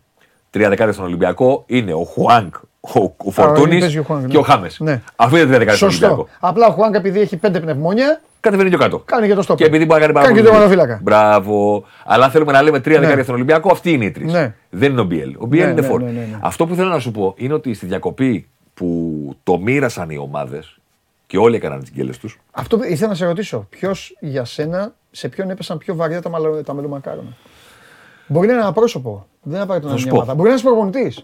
Θα σου πω. Μπορεί να είναι μια συνθήκη. Έκανε δύο ισοπαλίες ο, Παναθηναϊκός. Παναθηναϊκός. Ναι. Μία Ολυμπιακός. Μία Ολυμπιακός. Μία ήταν η ΑΕΚ. Μία ήταν η ΑΕΚ. Και, και ένα χείο Πάουκ. Και ένα χείο ΠΑΟΚ. Η ομάδα που δεν αδικήθηκε από το αποτέλεσμα στην, στα expected goals και στην εικόνα της ήταν Ολυμπιακός. Συμφωνώ. Συμφωνώ. Δεν, περι- δεν μου κάνει εντύπωση. Ήταν Ολυμπιακός. Αυτό πρέπει να πεις. Ναι. Γιατί στα Γιάννενα τα έκανε ρόιδο. Οι άλλοι, δηλαδή ο Ολυμπιακός, το λέω και για τον κόσμο που μας έκανε και την τιμή και έκανε και πολλά views εκείνο το βίντεο. Σε εκείνη τη μία ώρα που κάτσαμε εδώ πέρα ε, ενώπιο ενωπίο και είδαμε τόσες κάρτες, που μου είπες αυτό είναι το πιο ενδιαφέρον πράγμα που έχει φέρει δύο χρόνια τώρα, που ήταν τα παιχνίδια κατηγορίες. Τι έχει κάνει ο Παναθηναϊκός στα παιχνίδια που είναι καλύτερος. Τι έχει κάνει η ΑΕΚ στα ισοδύναμα. Ε, βέβαια, Τι έχει γιατί κάνει- έτσι Ο, ο Παναθηναϊκός θυμίζω ότι ήταν η μοναδική ομάδα η οποία είχε το 100% των βαθμών στα παιχνίδια που ήταν ανώτερος. Ανώτερος. 9 παιχνίδια από τα 13 του πρώτου γύρου, 9-9, 27. 3-9, 27. Και πήγε τώρα Σε δύο τέτοια. και το- και χάλασε το ποσοστό του. Και είναι και αδικαιολόγητος και στα δύο. Με τον Ιωνικό γιατί έφυγε ευκαιρίες για το 0-2, της παταλάει με τα μπάλα είναι. Δεν μπορείς να τα βάλεις. Αν η μπάλα πάει μέσα στη μία και μοναδική ευκαιρία, μπάλα είναι. Η City χάνει το πρωτάθλημα από αυτό. Το, τον γκολ που έφαγε την Everton δεν μπαίνει ποτέ. Το, το είδε. Δεν μπαίνει ποτέ. Είναι μπάλα. Συμβαίνει σε όλοι. Καλά, εννοείται. Άμα δεν ήταν μπάλα. Και με τον Ιωνικό, με 10 παίχτες, με τον Όφη με 10 παίχτες, δεν νοείται. Να βρεθείς να χάνεις και να γίνει γεια. Ο Ολυμπιακός, ο πιο βαρύς στα μελομακάρονα ήταν ο Ολυμπιακό στα γιαννενα 0-2. Μια υπεροψία ότι αυτά τα μάτια στην Ελλάδα δεν γυρνάνε ποτέ. Ναι, ναι, ναι. Όντως. Μεγάλη ομάδα να προηγηθεί με δύο γκολ και να μην κερδίσει, ακόμα και σε ντέρμπι είναι σπάνιο. Ακόμα και σε ντέρμπι. Πόσο μάλλον τώρα Δεν λέω ότι. Καλά, σε είναι και πιο σπάνιο γιατί είναι πιο σφιγμένο. Ναι, δεν λέω ότι. Ακριβώς, δεν είναι επαναπάβεσαι. Δεν είναι επαναπάβεσαι. Αλλά θέλω να πω ότι ακόμα και ένας καλός αντίπαλος είναι δύσκολο να σου γυρίσει από 2-0. Ναι. Δεν λέω ότι τα Γιάννενα είναι εύκολη έδρα. Αποδείχθηκε πήγε και η ΑΕΚ και έχασε. Και χωρίς κόσμο. Και χωρίς κόσμο. Ο Παναθηναϊκός έκανε τέτοιο δύο αυτοκτονίε, αλλά είχε το, 9, είχε το 3, Έχει καβάτζα. 3-9-27. Ναι. Κάποια στιγμή, κάποια στιγμή και ο Παναθηναϊκός θα τελείωνε ένα μάτς στο οποίο θα έπρεπε να το κερδίσει και δεν το έπαιρνε. Κάποια στιγμή. Έχει συμβεί σε όλους. Ναι. Πηγαίνει η ΑΕΚ και σπαταλάει το δώρο, γιατί κάνει το ίδιο στα Γιάννενα, και ο Ολυμπιακός έκανε ένα μάτς. Κοίτα, τώρα που γκέλαραν και οι υπόλοιποι, ίσως αυτό το 2-2. Ποιο λες της Νεάπολης; Του, εγώ λέω του. Τον Ιωαννίνων του Ολυμπιακού. Α, Νεάπολης ο Ολυμπιακός έπαιξε όπως και έπαιξε και πέρυσι στο γήπεδο. Αυτό και τότε. Πήγε και βάλει τον κόλ και δεν ξανά Τρεις βαθμοί να φύγουμε. Έτσι, έτσι. Τρεις βαθμοί να φύγουμε. Ε, έτσι όπως έγιναν τα πράγματα, το, η γκέλα του Ολυμπιακού μπορεί τώρα να λέει ο κόσμος μας βλέπει αν το είχαμε πάρει, θα είχαμε πλησιάσει κι άλλο. Αυτό το λένε όλοι. Χθες μας ζαλίσανε μετά αν όλοι. Μπράβο. Και τους αλλά επειδή γκέλανε και οι υπόλοιποι, ναι. μπορεί να το κάνει και καλό του Ολυμπιακού. Που την πάτησε τώρα για να μην ξαναπατήσει ναι, ναι, ναι. στη συνέχεια. Τώρα,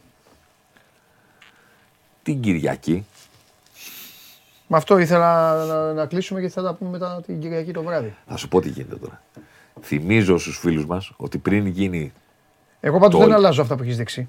Άποψη. Ζητώ συγγνώμη δηλαδή τώρα για τους φίλους των δύο ομάδων. Περιμένω ένα παιχνίδι έντασης και πιστεύω ότι στο τέλος θα καταφέρει η ΑΕΚ να το πάρει. Δεν, δηλαδή, τι εννοώ; Αυτά που γίνανε αυτή την εβδομάδα το δεκαήμερο δεν είναι ικανά να μου σβήσουν όλα αυτά που έγιναν πριν.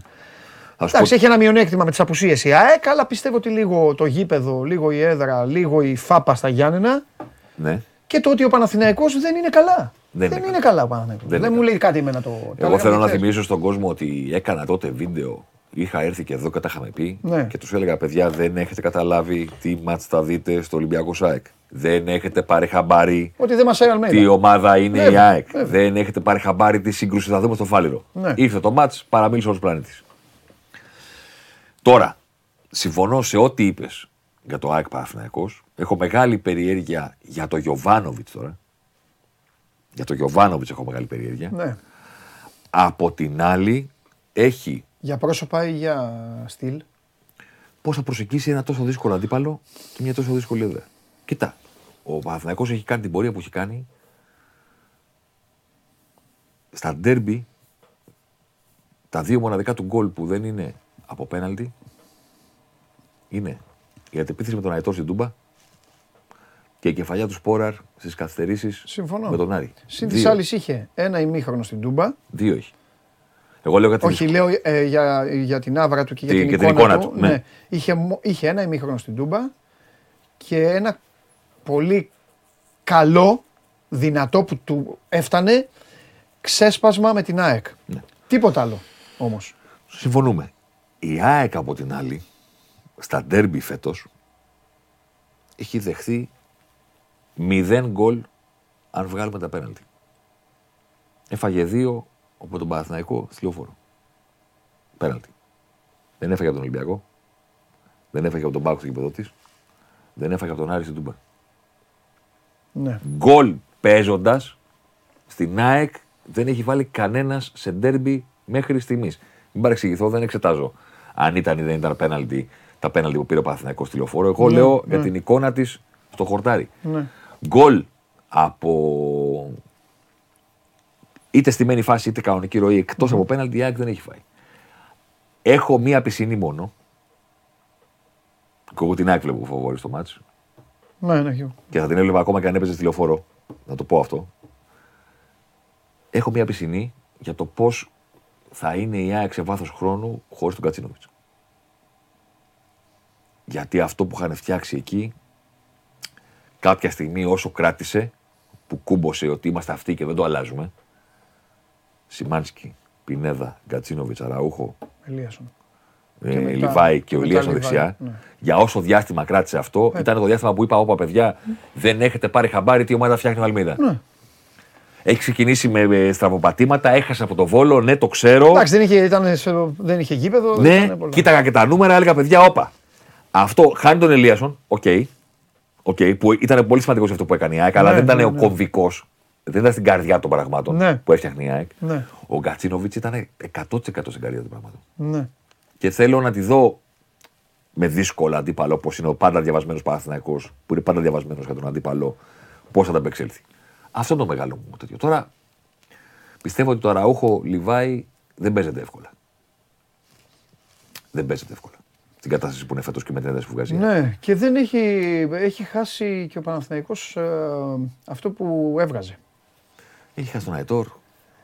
Έχουν κουραστεί οι παίχτες. Αυτό. Είναι Και, οι έβγα, ίδιοι. έβγα- και σου έβγαζε ρε παιδί μου αυτό που λέγαμε. Ότι εντάξει, κάποια στιγμή θα τη βρει την άκρη. Τώρα δεν τη βρίσκει την άκρη και αγχώνονται. Δεν έχουν και τον Αϊτόρ, ο οποίος μπορούσε. Να, μπορούσε να βγει στο ξέφωτο, ναι. Να παίξει ένας με έναν, ναι. Κλειστή να κάνει άμυνα την απέναντι. απομόνωση, ναι. Κλειστή άμυνα, ε, δίνει πράγματα. Τώρα στηρίζεται πιο πολύ λίγο στην ποιότητα. Να κάνει κάτι με την μπάλα ο Μπερνάρ, να κάνει κάτι ο Παλάσιος, να βρουν μπροστά.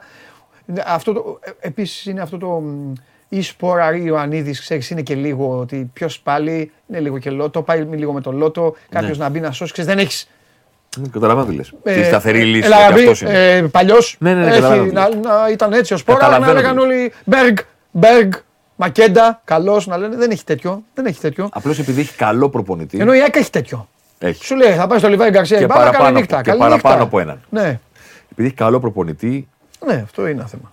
Απέναντι στην ένταση και στην πίεση που θα κάνει η ΑΕΚ, θέλω να δω πόσο ο Γιωβάνοβιτ θα βρει, αν βρει, τρόπο να σπάσει Α, ναι. το πρέσ. Γιατί εκεί η ΑΕΚ εκτεθειμένη μπορεί να φανεί. Να δούμε ποιος θα τρέξει ποιον στις άκρες, τα μπακ του Παναθηναϊκού, πώς θα λειτουργήσουν. Ο Χουάνκαρ, ο οποίος ήταν χάλια. Στη... Αυτό μπορεί να είναι καλό για τον Παναθηναϊκό βέβαια. Ότι στη Λιβαδία ήταν χάλια ο Χουάνκαρ. Να είναι μια έκλαμψη δηλαδή, αλλά να μην είναι διάρκεια. Άμα είναι διάρκεια θα έχει θέμα εκεί. Ποιον θα βάλει εκεί, κάτσε να δούμε και ο Αλμίδα τι θα κάνει, γιατί και αυτός έχει προβλήματα. Βλέπεις κάνει πράγματα. Το fanfare δηλαδή, τον βλέπεις ότι μπαίνει και ρεντάρει. Βλέπεις ότι δηλαδή μο- όλα αυτά που λες, σολάρουν όλοι και έχεις και έναν τύπο ξανθομάλι που τον πήρες από τον βόλο και του λες παίξε και μπαίνει και είναι στο ίδιο mood. Α τον μέσα, βάλ τον. Ξεκίνα τον. Ήταν σπουδαία προσθήκη για την ΑΕΚ. ο Ναι, συγκεκριμένος. αλλά νομίζω ότι έπρεπε να τον ξεκινήσει τα Γιάννα. Τέλος πάντων, εντάξει, τώρα και εμείς μιλάμε. Του πήρε την κεφαλιά ο Γκαρσίας, δεν το δοκάρι, δεν την έβαλε, χάσανε ευκαιρίες, φάγανε δύο στην κόντρα. Ναι, εντάξει, μπάλα είναι, έτσι θα τα. Έτσι Θε- τα θα ήθελα πας. να ξέρω τι Ε, σκέφτηκε ο Βαρίστα στο, στο χέρι του Μουκουντή. Όταν, Μιας όταν έδωσε, τι πες μου, γιατί αυτά μου αρέσουν το, με τα χέρι, το, διαιτητικά. το χέρι που δεν έδωσε. Το πέναλτι. Α, το χέρι που δεν έδωσε, ναι. ναι. Ναι, θέλω να πω ότι όλα αυτά. Ναι. Που Όχι, είναι θέμα παιδιά, βαρύστα αυτά. ναι. Παιδιά, όλα αυτά που λέμε για τα πέναλτι τόσα χρόνια. Το αν είναι κοντά στο σώμα, αν το μεγαλώνει αφύσικα, αν η μπάλα έχετε από κοντά, αν έχει χτυπήσει σε κάποιο πόδι και όλα αυτά. Αυτά ισχύουν όταν η μπάλα πηγαίνει στο χέρι. Έτσι, ε, σωστό. αν το Όχι, χέρι πάει στην μπάλα. όχι όταν πάει το χέρι. δεν ισχύει τίποτα. Είναι πέναλτι. Ναι, είναι πέναλτι. Δηλαδή να το πω κι αλλιώς, εδώ να το έχεις. Εδώ. Και να Πάρ' κάνεις- το- και να κάνεις. Δεν μπορείς. Δηλαδή δεν είναι. Κάτι θέλεις. Δεν θα πει Όχι, το είχα κολλημένο. Κάτι θες να κάνεις. Ναι. Είχε πάρει, είχε πάρει η Λίβερπουλ ένα πέναλτι με τη Λέστερ τη χρονιά του πρωταθλήματος εκείνο το 0-1-4, το συγκλονιστικό μάτι Δεκέμβριο. Δεκέμβρη, ήταν Που 26 ήταν, τρίτη, Δεκεμβρίου. που ήταν τρίτη η Λέστερ. Boxing Day. Σω το καλύτερο μάτι τη Λίβερπουλ εκείνη τη σεζόν. Ματσάρα, απίστευτη. Που του κονιορτοποίησε. Α, Ήταν απίστευτη. τρίτη η Λέστερ. Ήταν, Περιμέναν όχι, ήταν τρίτη και περιμένανε όλοι γκέλα τη Γκέλα. Λίβερπουλ εκεί. Και μπήκε η Εκεί Λίβερπουλ και κοπάνισε. Έχει κάνει 1-0 η Λίβερπουλ και το 2-0 με πέναλτι. Ναι. Το οποίο πέναλτι έχει γίνει σε κόρνερ. Και ήταν αυτό ο Τούρκο που έχουν, ο Ιοντζού, όπω τον λέγουν. Ναι, στο- Στο Γιοντζού. Ναι, που είχε τα χέρια του εδώ και έχει την μπάρα στο κόρνερ, έχει από μακριά η Και μπάλα. έκανε τη μαγεία. Και έκανε έτσι. Έτσι. Και του λέει μετά το έχω κολλημένο. Το έχει κολλημένο, δεν να κάνει έτσι. Ε, δηλαδή, εννοείται, Πώ θα ναι. γίνει. Ο Μουκουντή έκανε πίσω. Μου κοντή έκανε άλλο κόλπο. Έκανε πίσω. Ο Βαρύθας τι σκέφτηκε, δηλαδή τι. τέλος πάντων. Εντάξει, στην Ελλάδα. αυτό. Εν πάση περιπτώσει, για να μην παρεξηγηθούμε κιόλας, το έχασε το Ματσιάκ. Οπότε ρε, δεν παιδί μου, εντάξει, γκρινιάζουμε. κουβέντα κάνουμε. Ναι, θέλω να πω, δεν γκρινιάζουμε για να πούμε ότι έπρεπε να έχει νικήσει και την ευνόηση διαιτησία και έχασε και ε, τέτοια πράγματα. Εντάξει. Τα λέμε, Ε, πες, Τρίτη. δώσε, δώσε ένα. Θα το πούμε, έλα ρε μεγάλε. Τα λέμε Τρίτη. Φέρε κάτι. Τα Ε, ναι, λέ- θα τα πούμε, φέρει κι Τα άλλο. λέμε Τρίτη και την Τρίτη θα σου φέρω και πολύ. Α, α, Φέρε. Θα σου φέρω και πολύ κάρτα. Μπράβο αυτό. Δεν είσαι άδεια τα άλλο την τρίτη. Θα σου φέρω και πολύ κάρτα. Ωραία. Γιατί θα έχει γίνει στο Ολυμπιακός Παρα- στο ΑΕΚ Παναθηναϊκός λογικά κάτι σπουδαίο. Ναι. Να φτιάξουμε και ένα Κωνσταντέλια. Να, σου φέρω- να δούμε αν θα κάνει, μπορεί να κάνει χατρίκο φορτούνι, να σου φέρω κάτι. Πού στο βολό. Α, Τι γίνεται, γεια σου Θεμάρα. Χαιρετώ. Φιλιά, φιλιά Θέμη μου. Λοιπόν, Θέμης Κέσσαρης, περισσότερο θα τον Κυριακή βράδυ, Game Night με τον Παντελή Βλαχόπουλο και τον Τζάρλι. Θα είναι εκεί, θα βγούμε κι εμείς από τη Νέα Φιλαδέλφια. Χαμός θα γίνει, υπερπαραγωγή έχουμε. Πρέπει να... Σκηνοθέτη, το- το νέο δεν στο είπα. Έχει ο Αρναούτογλου να πάει εκεί να κάνει κάτι θέματα και αυτά την, ώρα- την ώρα του αγώνα, όλα αυτά. Ηχητική περιγραφή, Παντελής Διαμαντούπουλος. Αδέκαστος. Αδέκαστος, αγόρι μου. Αδέκαστος. Τέλος. Αυτά που ξέρατε, ξεχάστε τα. Πέναλτι, πέναλτι. Αυτό μη μου λε. ο Θεός να ακούσω περιγραφή γκολ Παναθηναϊκού από σένα. Έχω κάνει πάρα πολλές. Ναι, το ξέρω τι έχεις κάνει. Έχω κάνει πάρα πολλές. Ναι, το ξέρω τι έχεις κάνει. Είχα κάνει και στο Sport FM το 0-3 στο Καρισκάκι. Το έχω κάνει. Εκείνο, ε, βέβαια, Όσκαρ ανατροπής. εκείνη, τη- ναι, εκείνη, εκείνη, βέβαια εκείνο το μάτς τη δόξα την έκλεψε από όλους εμάς με τα δίδαμε κανονικά. Την έκλεψε ο Τάσος Μαγουλάς ο φίλος μας που μετέδιδε τότε, θυμάστε. Το Όσκαρ ανατροπής Θυ- του Τάσο του Μαγουλά, Τσόρι. στο- Και πώς δεν το χάσει; στο ραδιόφωνο του Ολυμπιακού, θυμάστε; Και κάνει ο Τάσος, έκανε τσόρι. Out. Λέγανε διάφορα για τον Τάσο, ο οποίος είναι και φοβερός τύπος και πολύ καλό παιδί. Παιδιά, γράφαν από κάτω διάφορα. Το παιδί μετέδιδε τότε για το διαδικτυακό τέτοιο του Ολυμπιακού. Εντάξει, εσείς τι θέλατε να πει; Τσόρι, χάστο. λοιπόν, ωραία θα περάσουμε. Αχ, μου λένε να πάω για τσιπουράκια. Δεν πάω για τσιπουράκια εγώ. Εγώ πάω στην ΟΠΑ Παρένα. Πάω εκεί που βρίσκω εκεί τον, τον Αρναούτογλου. Εκεί βλέπω εκεί τους άλλους φίλους μου εκεί που πίνουν καφέδες, κάνουν, σχολιάζουν, μου φωνάζουν, μου λένε Λιβερπουλάρα, θα πάρει το πρωτάθλημα. Τους λέω εντάξει, ξυπνήσαμε τώρα. Και μετά πάω με φαφαλιό, παίρνουμε καφεδάκι φοβερό και ελέγχουμε τα πάντα. Έλα σκηνοθέτη στην ΟΠΑΠΑΡΕΝΑ. Παιδιά, να έρθει ο σκηνοθέτης στην ΟΠΑΠΑΡΕΝΑ. Να έρθει. Θέλω επίσημη τοποθέτηση αυτή τη στιγμή. Θέλετε για καφεδάκι μου, Άγιο μετά; Πού μετά; Μετά το παιχνίδι πηγαίνετε για καφεδάκι. Πού μετά το παιχνίδι, ρε, έχουμε δουλειά μετά. Ρε. Μετά τελειώνουμε, πάμε σπίτια μας. Πας και μετά το παιχνίδι ώρα να έχεις και παξιμαδάκι μαζί. Ου, Καλά, δεν τρέπεσαι. Αν μου πεις να τραπείς, εδώ έχεις πει χειρότερα για το, αυτό το παιχνίδι. Μη θυμηθώ ότι έχεις πει με- ε, μια ημερομηνία. Και τη Δευτέρα εδώ θα είμαστε. Α, πάει ο σκηνοθέτης, έχει ξεφύγει. Εντάξει, το παίρνω πίσω, παιδιά. Δε, ο σκηνοθέτης δεν, μπορεί να, δεν μπορεί να εμφανιστεί σε αυτό, σε αυτό το γήπεδο και αυτά. Εντάξει. Μετά το Καραϊσκάκης, ο σκηνοθέτης και την Τούμπα τελειώνει και την ΟΠΑ Παρένα από τη, από τη ζωή του. Προχωράμε. Πού πάμε; Πού πα... Έλα, πάμε. Πάμε, πάμε. Α, ο σκηνοθέτης μιλάει, ο άλλος έρχεται. Πάμε.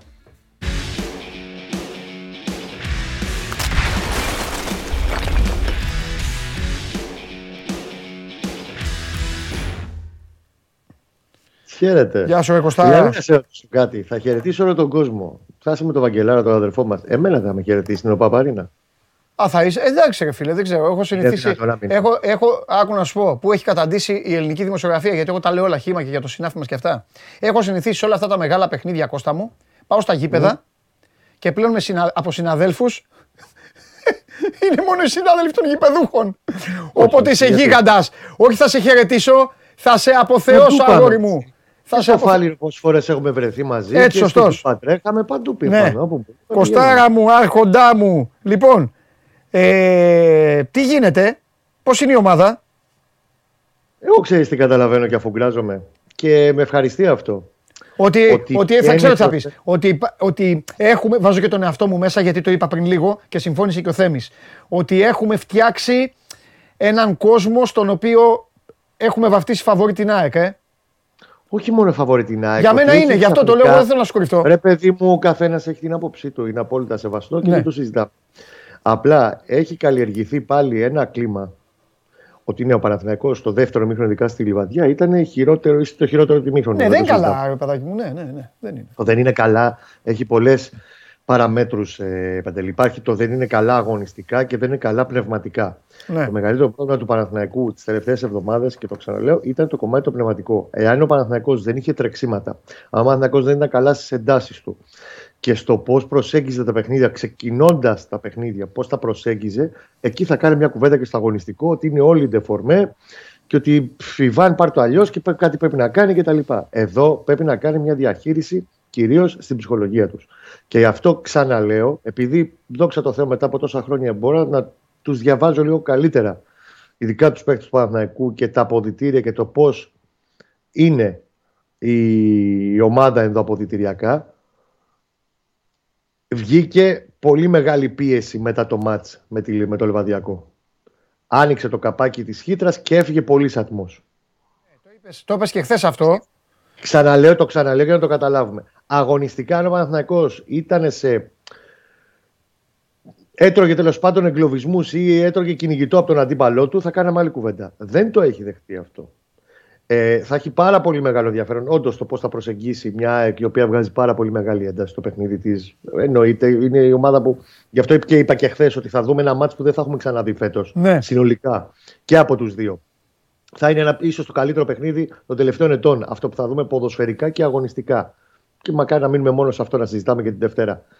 Ε, δεν το θεωρώ ότι ο Παναθηναϊκός πάει σαν τόσο μεγάλο outsider στην ε, Παπαρίνα. Επίσης, άμα το βάλουμε και συνολικά, όχι μόνο το, στην κατάσταση που είναι οι δύο ομάδες τώρα, ε, ο Παναθηναϊκός είναι μια ομάδα που το τελευταίο 1,5 χρόνο με τον ε, Γιωβάνοβιτς έχει μάθει να χτίζει χαρακτήρα στα ντέρμπι. Στα παιχνίδια τύπου ντέρμπι τέλος πάντων. Έχει 9 νίκες με ΠΑΟΚ, ΑΕΚ, Ολυμπιακό τον τελευταίο 1,5 χρόνο. Εντάξει, φέτος όμως ε. έχει κλωτσίσει, είναι αυτό που λέγαμε με το Θέμη. Αν δηλαδή έπαιρνε τώρα το πρωτάθλημα ναι. Παναθηναϊκός, είχε τελειώσει, είχε γίνει φιέστα, η απονομή, είχε γρα, ε, okay. γράψει τα πάντα και κάναμε okay. κουβέντα που, ποιες εκκρεμότητες Ποιες εκκρεμότητες άφησε ο Παναθηναϊκός, οι εκκρεμότητες του είναι ότι ένα ημίχρονο στην Τούμπα, πρώτο ημίχρονο πολύ καλύτερος ο Πάοκ, Τίποτα, στο, τίποτα με τον Ολυμπιακό στο, στη Λεωφόρο, πολύ καλύτερος Ολυμπιακός. Και στο με την ΑΕΚ. 65 λεπτά και με την ΑΕΚ ένα 20 λεπτό, 25 λεπτό, το οποίο βέβαια του φτάνε, του φτάνε για να κάνει την, την ανατροπή. Αυτό, αυτό συζητάμε. Δηλαδή είναι άλλο ένα τέτοιο μεγάλο παιχνίδι που πρέπει να το δούμε και είναι και εκτός έδρας. Μισό λεπτό για να τα βάζω σε μια σειρά. Με την ΑΕΚ στον πρώτο γύρο λοιπόν έχουμε ένα ημίχρονο που έχει γίνει ανατροπή με τα δύο πέναλτις στο τέλος. Ο καθένας έχει απόψη του πάνω στα πέναλτι. Και στο δεύτερο ημίχρονο το ξεχνάμε παντέλη με αυτό το πράγμα. Ο Παναγό δεν έχει φάει καμία πίεση από την ΑΕΚ. Δύο σου το αραούχο εκεί. Ο Παναγό έχει δύο δοκάρια. Το μάτσα μπορούσε να πάει 4-1 με την ΑΕΚ. Τα ξεχνάμε αυτά. Αϊτόρ και Παλάσιος. Αν θυμάμαι ακόμα... καλά, επειδή το μάτσο το έβλεπα με απίστευτα δύσκολες συνθήκες μέσα στην Mercedes-Benz Arena. Ναι. Μπράβο, ναι, κάπου Ήμουνα στο Ευρωμπάσκετ, αλλά είχα το λάπτοπ και το έβλεπα και με δύο λεπτά καθυστέρηση. Σωστά, δηλαδή, σωστά, σωστά. εσύ είχες δει τον γκολ, το έχεις περιγράψει και εγώ ακόμα. Ε, όλα αυτά. 11 Σεπτέμβρη, ναι, σωστά. 11 θυμάμαι όμως και την ΑΕΚ. Θυμάμαι ότι η ΑΕΚ μετά το 80 είχε καθαρίσει φάση για γκολ. Είχε, είχε. δύο ευκαιρίες. Μία το Αραούχο που είχε πιάσει την κλειστή του γωνία ναι. ο Μπρινιόλη και ναι. μια κεφαλιά του Λιβάη Γκαρσία που πάει out. Και ο Παναθηναϊκός την ίδια ώρα που ο Παναθηναϊκός το ξαφνικά να λες και δεν είχε μπει στο δεύτερο μήχρονο. Πώς δεν είχε μπει, έχει τέσσερις τελικές, οι δύο είναι δοκάρια. Το ένα του, του, του, του ακόμα κουνιέται το δοκάρι στη λεωφόρο. Και το άλλο ήταν το χαμηλό του Αϊτόρ. Θα μπορούσε να γράψει πολύ περισσότερο σκορ. Δηλαδή δεν το δέχομαι ότι σε αυτό το μάτσο είχε να φοβηθεί κάτι από την ΑΕΚ ο Παναθηναϊκός στη λεωφόρο. Okay. Στην Τούμπα έχει μπει, συμφωνώ, μέχρι το πρώτο ημίχρονο ο Πάοκ τον έχει όχι στα σκηνιά, του έχει ρίξει. Του έχει ρίξει και σου λέει τώρα θα σου ρίξω και μια καλή. Και μπαίνει στο δεύτερο ημίχρονο και έχει ένα κουρμπέλι που τους έχει μαζέψει. Το είπαμε αυτό, το είπαμε. Εντάξει, αυτό το δίνω του Παναθηναϊκού το δεύτερο ημίχρονο της Τούμπας. Αλλά okay. εγώ του δίνω μόνο αυτό, ας πούμε. Τέλος πάντων. Βγαίνει προς τα έξω μόνιμα και αυτό. Εντάξει, αυτό είναι καλό για τον Παναθηναϊκό όσο τον υποτιμούν. Καλά κάνει δεν τον υποτιμάει, βρε κανείς, δεν τον υποτιμάει. Απλά σε όλες τις ομάδες γίνεται μια. Και στον Ολυμπιακό αυτά λέμε. Ε, καλά, δεν λέω για μας. Και αυτά λέγονται και, στο, και, στο, και στην ΑΕΚ ότι είναι η Αλμπαθέτε και από πίσω έρχεται η Ρεάλ και η Μπαρσελόνα. Οκ, θα το δούμε στο γήπεδο. Αν είναι αυτό βγαίνει σαν κλίμα. Είναι, είναι άδικο, είναι άδικο αυτό και για τον Γιωβάνο και για τους παίκτες. που έχει 13 νίκες και 3 ισοπαλίε και είναι αίτητη 16 μάτς, είναι άδικο να βγαίνει από την εξωτερική ατμόσφαιρα, από τους γύρω-γύρω, μια τέτοια στάση υποτίμησης και απαξίωσης. Δεν πειράζει. Αυτό το βολεύει το Παναθηναϊκό. Ο Παναθηναϊκός δύο φορές το ξέφωτο θέλει να φύγει στην ΟΠΑ Παρίνα και τον περνάνε καλά και μπορεί να τον βγάλει αυτό. Αυτό πήγα να σου πω. Και ποιος θα φύγει τώρα που δεν είναι ο Αετόρ, ποιον θέλει, ποιον θέλει να βγάλει στο ξεφωτό; Η λογική υπαγορεύει ότι θα παίξει με τρία χαφ. Άρα θα έχει Μπερνάρ και ε, Παλάσιος στα άκρα. Επειδή όμως ο Γιωβάνοβιτς δεν είναι προπονητής που ειδικά στα μεγάλα μάτς πάει πάντα με τη λογική, το έδειξε και στην Τούμπα, που έχασε τελευταία στιγμή τον Παλάσιος και πέρασε στα άκρα τον Μπερνάρ για πρώτη φορά. Εγώ πιστεύω ότι θα παίξει και με τον Βέρμπιτς πάνω. Θα πάει σε 4-2-3-1 όπως έπαιξε στη Λιβαδιά, με Ρουμπέν όμως μέσα και όχι Κουρμπέλι. Δεν, δεν ανέρω ότι μπορεί να παίξει και με τρεις. Και Κουρμπέλι και Ρουμπέν και Τσέρι. Εκτιμώ όμως ότι θέλει να βάλει περισσότερους μπελάδες στην ΑΕΚ για να μην βγαίνουν όλοι και να ανεβαίνουν και οι βίντες και οι λοιποί ψηλά και να έχει κόσμο να τους απασχολεί και, και τα φτερά του και τα άκρα της άμυνας της ΑΕΚ, παρά να δημιουργήσει ένα συνοστισμό στη μεσαία γραμμή όπου ένας θα τρακάρει πάνω στον άλλον και τέλος πάντων θα ακυρώνει το, το παιχνίδι του, της ε, ομάδας. Εκτιμώ ότι θα θέλει να ψάξει να βρει περισσότερους ε, με περισσότερους τρόπους την κόντρα ή τέλος πάντων την ταχύτητα και του, και του Βέρμπιτς και του Παλάσιος. Και ο Βέρμπιτς μπορεί να παίξει 69 λεπτά μέχρι την ώρα που βγήκε. Στο δεύτερο δεν ήταν πολύ καλός. Στο πρώτο ήταν ο καλύτερος παίκτης του Παναθηνακού στη Λιβαδιά. Εάν δεν είχε αυτό το μυϊκό τραυματισμό που τον πήγε πίσω στην, ε, και δεν έπαιξε το μάτι με τον Ιωνικό, ναι. Ε, ο Παναθηναϊκός δεν θα έχει χάσει την ε, βαθμού στην Νεάπολη. Το πιστεύω αυτό. Είναι σε καλή κατάσταση ο Βέρπιτς. Εγώ τον βάζω σαν ε, X Factor σε αυτό το μάτι. Ωραία, εντάξει. Θα, το, θα τα δούμε, θα τα δούμε αυτά. Ε, έχουμε και αύριο να τα πούμε έτσι κι αλλιώς. Πες μου, ναι, πες μου κάτι άλλο. Ε, έχουμε τίποτα ψηλολόγια, τίποτα... Κοίταξε να δεις, για το Μεξικανό... Ναι, μπράβο, γιατί ρωτάνε κάποιοι και έστειλαν κανένα δυο Παναθηναϊκοί, λέει Κώστα τον, τον χάνουμε τον παίκτη. Κάτι γράφουν λίγο παράπονο. Δεν χάνει κανείς τίποτα. Καταρχήν okay. έχουν γραφτεί αυτές τις μέρες, γράφονται, είναι δεκάδες τα δημοσιεύματα που βγαίνουν από το Μεξικό.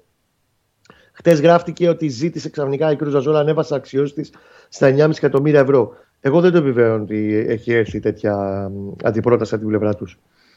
Και ότι παίζουν μέσα και παιχνίδια, μπαίνουν και άλλοι μάνατζερ, πάνε ένα λίγο να τον μπερδέψουν το, το όλο σκηνικό. Γενικά δεν είναι εύκολο να κάνεις μεταγραφή από το Μεξικό. Το ξέρουμε από την πρώτη στιγμή αυτό. Αυτό που ισχύει είναι ότι η Κρουζ Αζούλ προσπάθησε από την πρώτη στιγμή και το είχαμε γράψει και στο 24 να ζητήσει 6,6 εκατομμύρια ευρώ, 7 εκατομμύρια δολάρια. Ναι. Ε, για τον ποδοσφαιριστή. Ο Παναθηναϊκός είχε ρίξει στο τραπέζι η τελική του, τρίτη και τελική πρόταση είναι 1 εκατομμύριο τώρα ενοίκιο. 4 το καλοκαίρι υποχρεωτική οψιόν αγοράς. Και αυτό βολεύει και την Κρουζ Αζούλ γιατί τώρα το 1 εκατομμύριο θα το καρπωθεί αυτή το καλοκαίρι θα πρέπει να τα σπάσει στη μέση με την Τσίβα γιατί έχουν από 50%. Και να κρατήσει και το 20 με 25% του ποδοσφαιριστή. Ο Παναθηναϊκός έχει βάλει deadline 48 ώρες το πιο σημαντικό που εγώ πιστεύω το κρατάει όλο αυτό ζωντανό είναι ότι αυτή τη στιγμή η Κρούζα Ζούλη έχει ένα ποδοσφαιριστή ο οποίος είναι τρομακτικά δυσαρεστημένος και από χθες κάνει αποχή. Δεν πήγες προπονητέ ο Αντούνα. Εντάξει, θέλει να φύγει, κάνει μπαμ. Ναι, δεν έχει να κερδίσει τίποτα. να και πατάει στην προφορική δέσμευση τον περασμένο Γενάρη του 22 της δίκη Κρούζα Ζούλη ότι αδερφέ, αν έρθει μια καλή όχι στο Θεό, αλλά μια πρόταση ικανοποιητική από το εξωτερικό, από το εξωτερικό, όχι από το Μεξικό, από την Ευρώπη για να φύγεις, εμείς να σκόψουμε τον δρόμο. Και γι' αυτό ακριβώς τους είπα ότι εγώ κάνω αποχή γιατί δεν τηρήσατε την υπόσχεσή σας και δεν με αφήνετε να πάω στον Παναθναϊκό. Όταν βλέπεις τέτοια διαδικασία, και εγώ λέω ότι 9-10 φορές περνάει αυτό που θέλει ο ποδοσφαιριστής. Ναι. Ε, ναι, γιατί μετά τι να τον έχουν, αυτοί σκέφτονται και. Το μόνο που επίσης μπορώ να προσθέσω. Ότι μπορεί να έχουν και χασούρα οικονομική, οπότε. Ναι, τελικά θα φτάσει κάποια στιγμή να το χάσουν και ελεύθερο.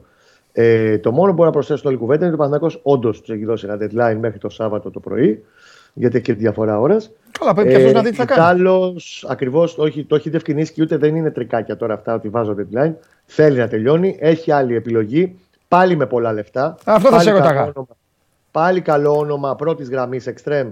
Δεν μπορώ να σου πω ακόμα, ψάχνουμε από χτες ποιος θα μπορούσε να είναι αλλά θα είναι μεταγραφή τέτοιου επίπεδου πρώτης γραμμής με πολλά λεφτά αντίστοιχα. Μάλιστα. Και Ωραία. θα την ενεργοποιήσει αντίστοιχα την κίνηση αυτή εάν δεν προχωρήσει του, του Μεξικανού. Έγινε.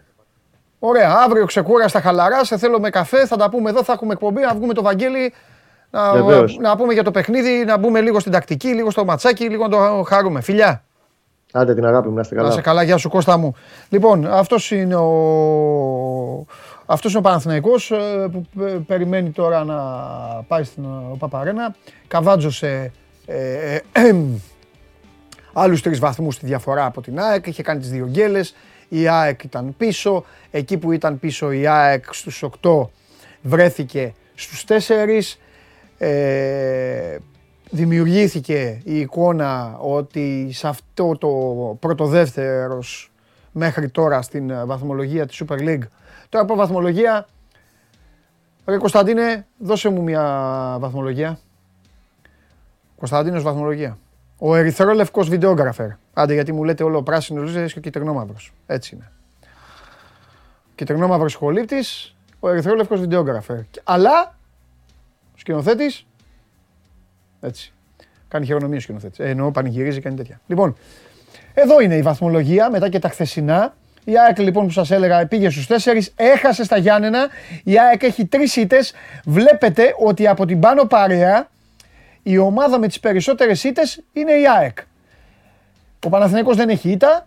Ο Ολυμπιακός και ο ΠΑΟΚ έχουν από δύο. Όμως η ΑΕΚ έχει τις λιγότερες ισοπαλίες. Τώρα πώς διαβάζετε αυτό; Είναι θέμα Αλμέιδα και ποδοσφαιριστών. Εμείς δεν έχουμε κανένα λόγο να καθίσουμε να το διαβάσουμε για τις ισοπαλίες και για τις ήττες. Σίγουρα κυριαρχεί πάντα ένα μεγάλο αν σε όλες τις ομάδες. Αν αυτό, αν εκείνο, αν το άλλο, μετά αν δεν παίζεται ποδόσφαιρο. Λοιπόν, μετά τα χθεσινά αποτελέσματα, Ε, τα παλικάρια πάνω όλα είχαν παίξει την Τρίτη, οπότε δεν έχει διαφοροποιηθεί κάτι. Η διαφοροποίηση πηγαίνει από το 5 και κάτω, από το 6 για την ακρίβεια.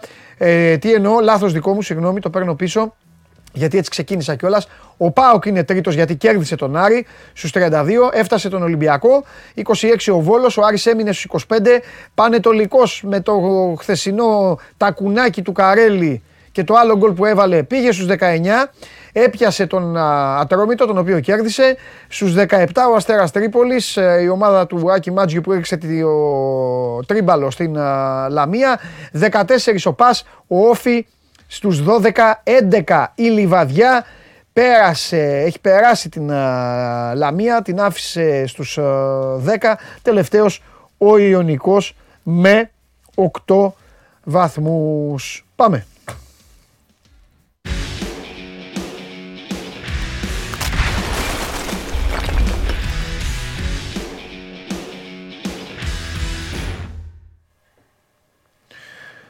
Ρωτάει ένας φίλος τώρα αυτά τα ωραία που μου αρέσουν, ρε Βαγγελάρα, μισό λεπτό. Μου λέει Παντελή, εσύ τι θα προτιμούσες; Να έχεις ένα ξεκούραστο εξτρέμ σαν αλλαγή στον Παναθηναϊκό ή να περάσεις ένα-δύο ξεκούραστα χαφ; Καλέ μου φίλε, δεν καταλαβαίνω την ερώτησή σου. Τι σημαίνει ξεκούραστο εξτρέμ σαν αλλαγή; Ο Παναθηναϊκός δεν έχει βασικό εξτρέμ, ένα αυτό. Και το δεύτερο, να περάσω ένα-δύο ξεκούραστα χαφ. Ξαναστείλ το. Ξαναστείλ το γιατί... Ε, εννο, εννοεί μάλλον ότι, αν καταλαβαίνω έτσι, ότι αντί να δώσεις τόσα λεφτά για τον εξτρέμ να πάρεις δύο χαφ. Αφού έχει χαφ ο Παναθηναϊκός. Κεντρικά χαφ. Εξτρέμ θέλει ο Παναθηναϊκός. Αφού εκεί έχασε τη δύναμή του. Σωστά ψάχνει. Αν εννοεί αυτά ο φίλος. Εμένα αυτή είναι η άποψή μου. Τώρα, τέλος πάντων. Τι γίνεται; Καλά. Έβγαλε παράπονο ο Κώστας Γουλής ότι αντιμετωπίζεται ο Παναθηναϊκός σαν την Αλμπαθέτε και από πίσω ακολουθούν η Μπαρτσελώνα με τη Ρεάλ. Ε, εγώ ναι, με τον Γκέσαρη... Από μένα προσωπικά όχι. Όχι ρε παιδί μου, αλίμονο, το είπα, είναι και άδικο αυτό. Κανένα, ε, και από κανέναν από εδώ. Απλά ξεκινάω έτσι με το παράπονο του Κώστα, επειδή είναι ο επόμενος αντίπαλος. Αυτό μάλλον, αυτό μάλλον υποθέτω εγώ δημιουργήθηκε από αυτή την ατάκα που υπόθηκε εκεί στο Μπάρμπεκιου για την εξωγήινη μπάλα. Εγώ έχω να πω ότι αυτό το παθαίνουν πάντα όσοι είναι πρώτοι. Και ο Ολυμπιακός τόσα χρόνια το ίδιο Μπορεί. παράπονο έκανε. Έλεγε ο Ολυμπιακός, εμείς εδώ κινείται, βάζουμε γκολ, βάζουμε τεσσάρες, κάνουμε αυτό, κάνουμε εκείνο και μας αντιμετωπίζουν σαν να είμαστε τέτοιοι. Ακόμη και ο ίδιος μας ο κόσμος, μόλις γελάρει, μας λένε πάρτε. Έτσι γίνεται μόνο. Τον πρώτο τον πιάνει και ένα παράπονο. Τέλος πάντων, η δουλειά του πρώτου Βαγγέλη να μείνει πρώτος ως το τέλος. Τίποτα άλλο. Ναι, εντάξει, ακριβώς. Και η δουλειά του δεύτερου είναι να τον κυνηγήσει. Τώρα, κύριε Βαγγέλη μου, mm-hmm. ειδού η Ρόδος, ειδού και το πίδημα. Α δούμε τι θα γίνει, ας δούμε τι θα γίνει την Κυριακή. Ε, σίγουρα αυτό το μάτς τώρα όπως ήρθαν τα πράγματα, ναι. να μην κρυβόμαστε πίσω από το δάχτυλό μας. Μιλώντας πάντα για τη διαδικασία του πρωταθλητισμού ναι. και όχι για αυτό που κατά με είναι η προτεραιότητα για, για την ναι. ΑΕΚ ήταν και από το καλοκαίρι και στο δικό μου μυαλό θα ναι. συνεχίσει να είναι και όσο προσπαθώ και εργάζομαι και μεταφέρω κάποια πράγματα αυτό θα λέω ότι κακώς ε, πάει να γίνει καταναγκασμός και να δημιουργεί τόσο μεγάλη θλίψη και προβληματισμό και ναι. απογοήτευση μια ήττα. Ακόμα και αν έρθει άλλη ήττα την Κυριακή, εντάξει, ντέρμπι είναι, ποτέ δεν ξέρεις. Δεν το λέω επειδή ανησυχώ, το λέω επειδή είναι στο ποδόσφαιρο. Ε, κατά εμέ η ΑΕΚ δουλεύει σωστά αυτή τη στιγμή. Ε, κατ' εμέ θα υπάρχει το... ακόμα πρωτάθλημα. Το, είπα, το είπε και ο Νικολαίδης, δεν ξέρω αν το πει στο συνδρομητικό εκεί που δουλεύει. Ε, το έλεγα στον Κέσσαρη. Αν η ΑΕΚ χάσει, και κερδίσουν ο Ολυμπιακός και ο ΠΑΟΚ, η βαθμολογία θα είναι Παναθηναϊκός και οι άλλοι τρεις μαζί στους 10. Ακόμα θα υπάρχει πρωτάθλημα όμως. Καλά, και η ΑΕΚ να νικήσει πιο πολύ θα υπάρχει. Εντάξει, εσύ, το λέω, εντάξει, εννοείται. Εγώ λέω ότι θα γίνει στο σενάριο που θα ξεχυλωθεί η βαθμολογία. Για το άλλο δεν το συζητάμε. Κουβέντα θα κάνουμε πολλά ξε... Αν ξεχυλωθεί, αν κάνει το διπλό Παναθηναϊκός, πραγματικά θα εξαρτάται από εκείνον αν θα υπάρχει πρωτάθλημα. Ορίστε. Μου φέρε το χαρτί τώρα ο Ντενής και έχασα το γουλί. Βγήκε ο διαιτητής. Πρέπει να περιμένω τώρα μια ολόκληρη μέρα. Για να, για, για, για να μιλήσει ο Γουλής. Δεν πειράζει καλύτερα, ο Κώστας θα έχει μαζέψει και πληροφορίες. Λοιπόν, ο Πορτογάλος, ο Πορτογάλος Αντώνιο Νόμπρε σφυρίζει το παιχνίδι. Αντώνιο Νόμπρε, ο οποίος είχε οριστεί πέρυσι τον Φεβρουάριο να διευθύνει το ίδιο μάτς στη Λεωφόρο. Πόσο έχει έρθει, αυτός δηλαδή σφύριξε. Πώς το έτσι όπως μου το έχετε γράψει, Είχε οριστεί. Ε, πέρσι, στο περσινό πρωτάθλημα. Νομίζω ισοπαλία ήταν, αν ναι. θυμάμαι καλά. Όχι, όχι, περίμενα. Όχι τα playoff. Ναι. Το Φεβρουάριο. Φεβρουάριο είναι πρωτάθλημα, Βαγγέλη μου. Πρωτάθλημα, ναι, δεν το έχω. Έλα, δεν, δεν το έχω το σκορ. Η ισοπαλία είναι η νίκη του Παναθηναϊκού πάντως. Η ΑΕΚ δεν έχει νικήσει. Ναι. Γιατί το ξέρω δεν έχει νικήσει τα τελευταία τέσσερα ματς. Ναι, γιατί αφού κάναμε ολόκληρη κουβέντα πέρυσι ότι η ΑΕΚ δεν, ε, δεν πήρε μεγάλο παιχνίδι. 3-0 ήρθε το παιχνίδι αυτό. Είχε κερδίσει ο Παναθηναϊκός 3-0. Ευχαριστώ εδώ το Λάμπρο, το Βασίλη, ε, το Στέφανο, το Θανάση. Όλοι ορμήξαν και είπαν, ε, ε, χιμήξαν εδώ να μου πούνε.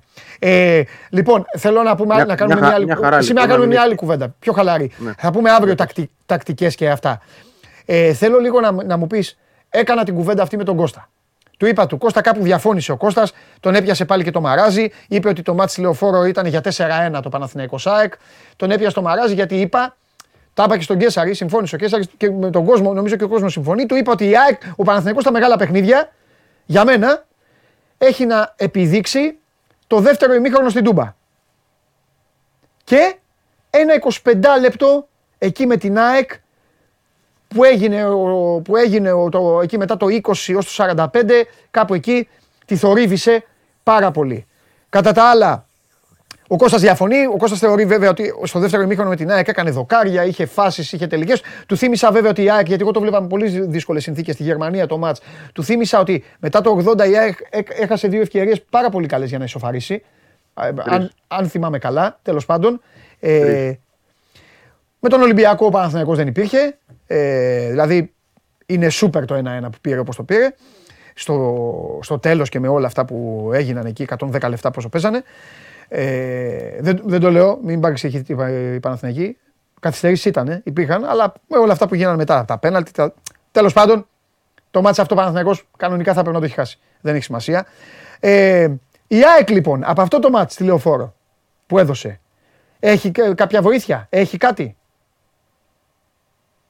Ναι, νομίζω πως όχι γιατί ε, εν, μέρη, εν μέρη ο Κώστας παρουσιάζει μια ε, πραγματικότητα αλλά εντάξει, τη δική ναι. του πραγματικότητα, όχι, όχι ακριβώς αυτή που υπάρχει. Ναι. Ε, γιατί ξεχνάει για παράδειγμα ότι υπήρχε ένας διαιτητής ο οποίος έδωσε δύο πέναλτι που μπορούσαν να μην δοθούν ή να μην δοθεί το ένα από αυτά. Προχωρά όμως ότι πράγματι έκανε ευκαιρίες στο δεύτερο ημίχρονο. Και εδώ υπάρχει μια ιδιαίτερη συνθήκη, αν θυμάστε, με τις αλλαγές του Αλμίδα που ήταν πάρα πολύ περίεργες τότε. Ναι. Είχε αφαιρέσει τα χαφ και είχε βάλει ε, το μάνταλο εξάρι.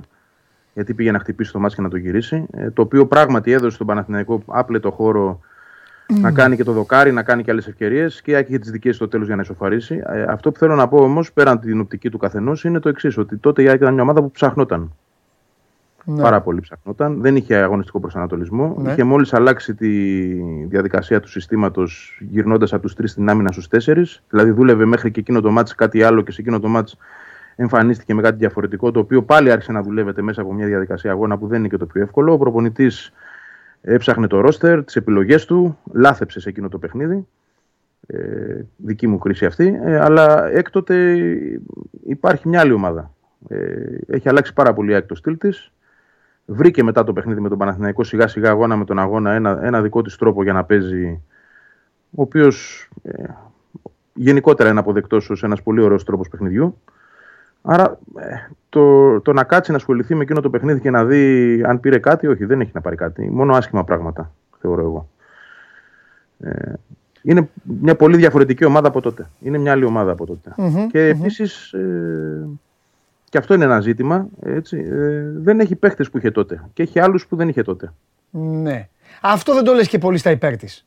Ε; Όχι, αλλά ε, τέλος πάντων ζει μέσα από μια άλλη διαδικασία. Γι' αυτό το λέω. Ακριβώς ναι. γι' αυτό. Ότι δεν, δεν, έχει, δεν μπορεί να το συγκρίνει το τότε με το τώρα. Ναι. Καθόλου. Ναι. Ούτε είχε το γήπεδο της τότε για να έχει πάρει αυτή την ψυχολογία. Θυμίζω ότι μέχρι και το παιχνίδι με τον Παναθηναϊκό η Άκη δεν είχε έδρα. Έπαιζε εκτός, δεν το λέω γι' αυτό, αλλά Θέλω να πω ότι το γήπεδο σου δίνει και μια άβρα, μια όθηση, χτίζεις μια ψυχολογία. Συμφωνώ. ακόμα και αυτό γιατί δεν το είχε ζήσει. Συμφωνώ.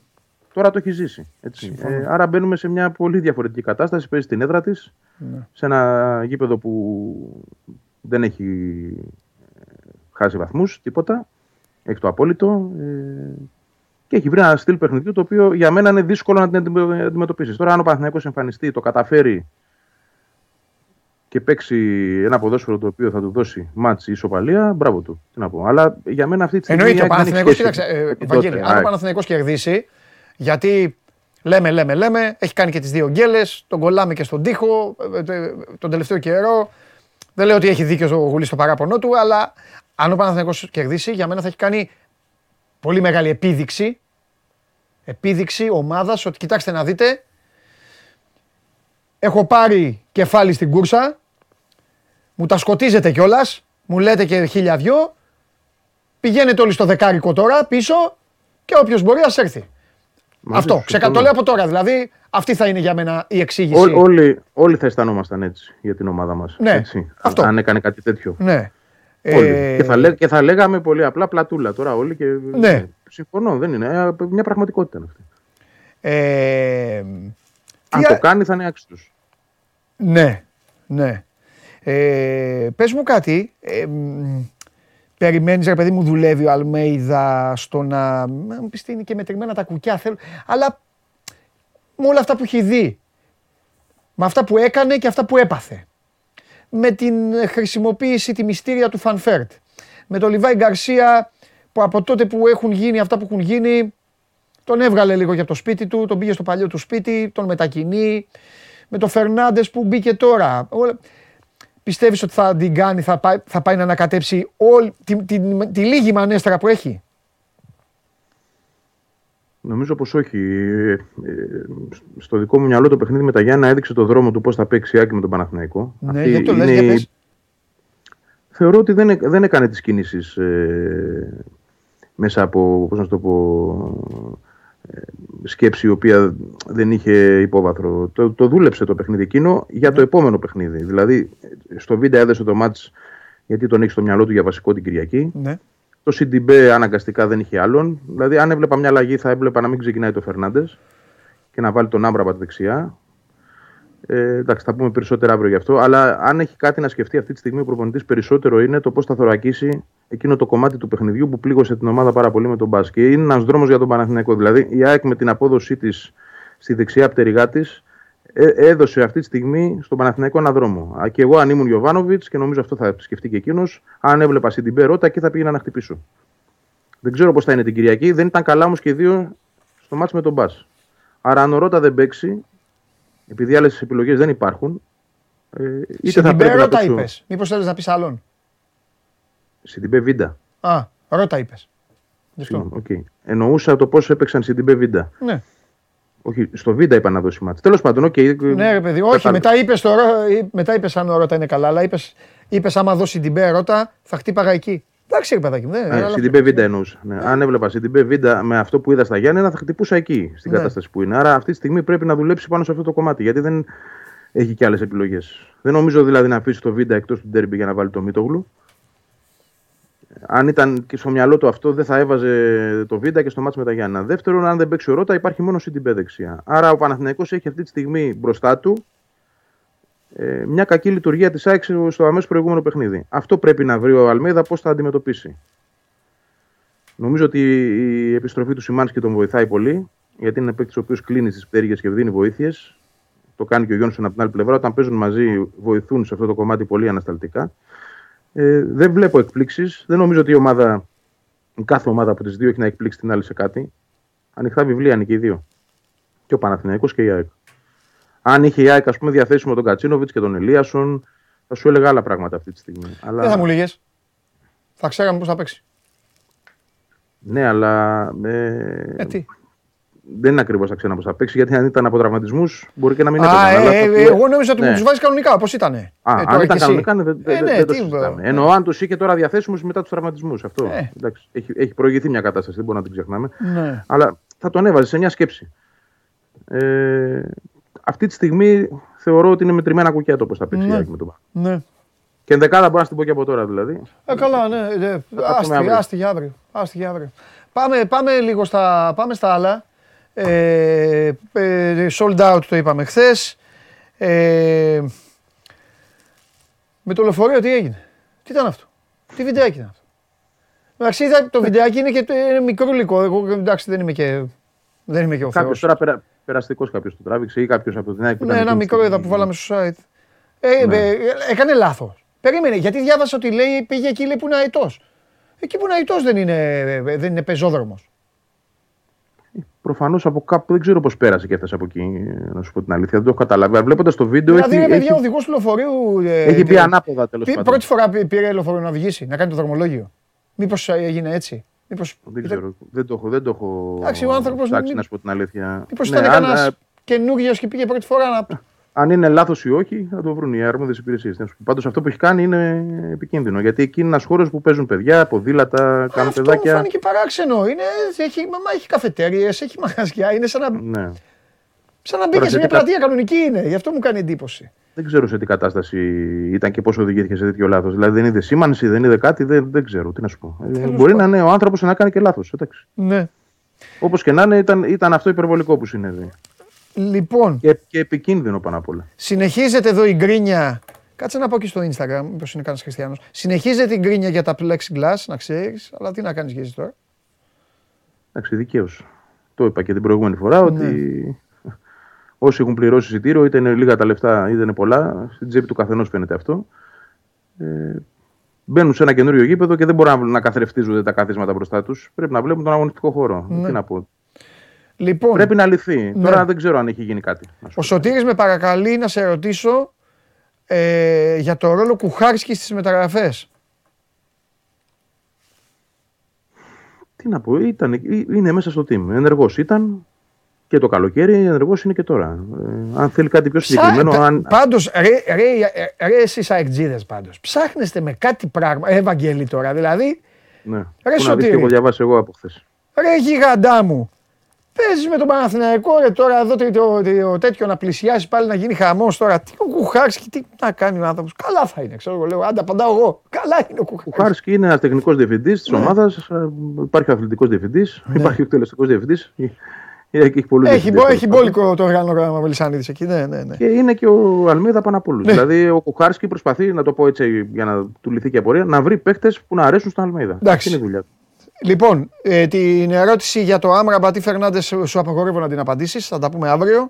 Και ρωτάει ο Γιώργος, οι μεταγραφές της ΑΕΚ Β γίνονται συνε- σε συνεννόηση με την Α και υπολογίζουν κάποιους από αυτούς για την Α στο μέλλον; Ε, προφανέστατα. Εντάξει. Ε, κοίταξε να δεις. Αυτό το ΑΕΚ, ε, Α, ΑΕΚ Β, Ολυμπιακός Α, Ολυμπιακός Β, ε, ε, είναι ακόμα μια κατάσταση που την ψάχνουν οι ομάδες, θεωρώ εγώ. Έτσι. Το, το πώς αυτό το πράγμα θα λειτουργήσει και ποιος είναι ο σκοπός του. Ναι. Αλλιώς ξεκίνησε ενδεχομένως πέρσι, αλλιώς να το βλέπουν φέτος. Στην ΑΕΚ επί Αλμέιδα, για να το κάνω συγκεκριμένα, Ναι. από αυτό που ξέρω, υπάρχει αυτή τη στιγμή μεγάλη σύνδεση.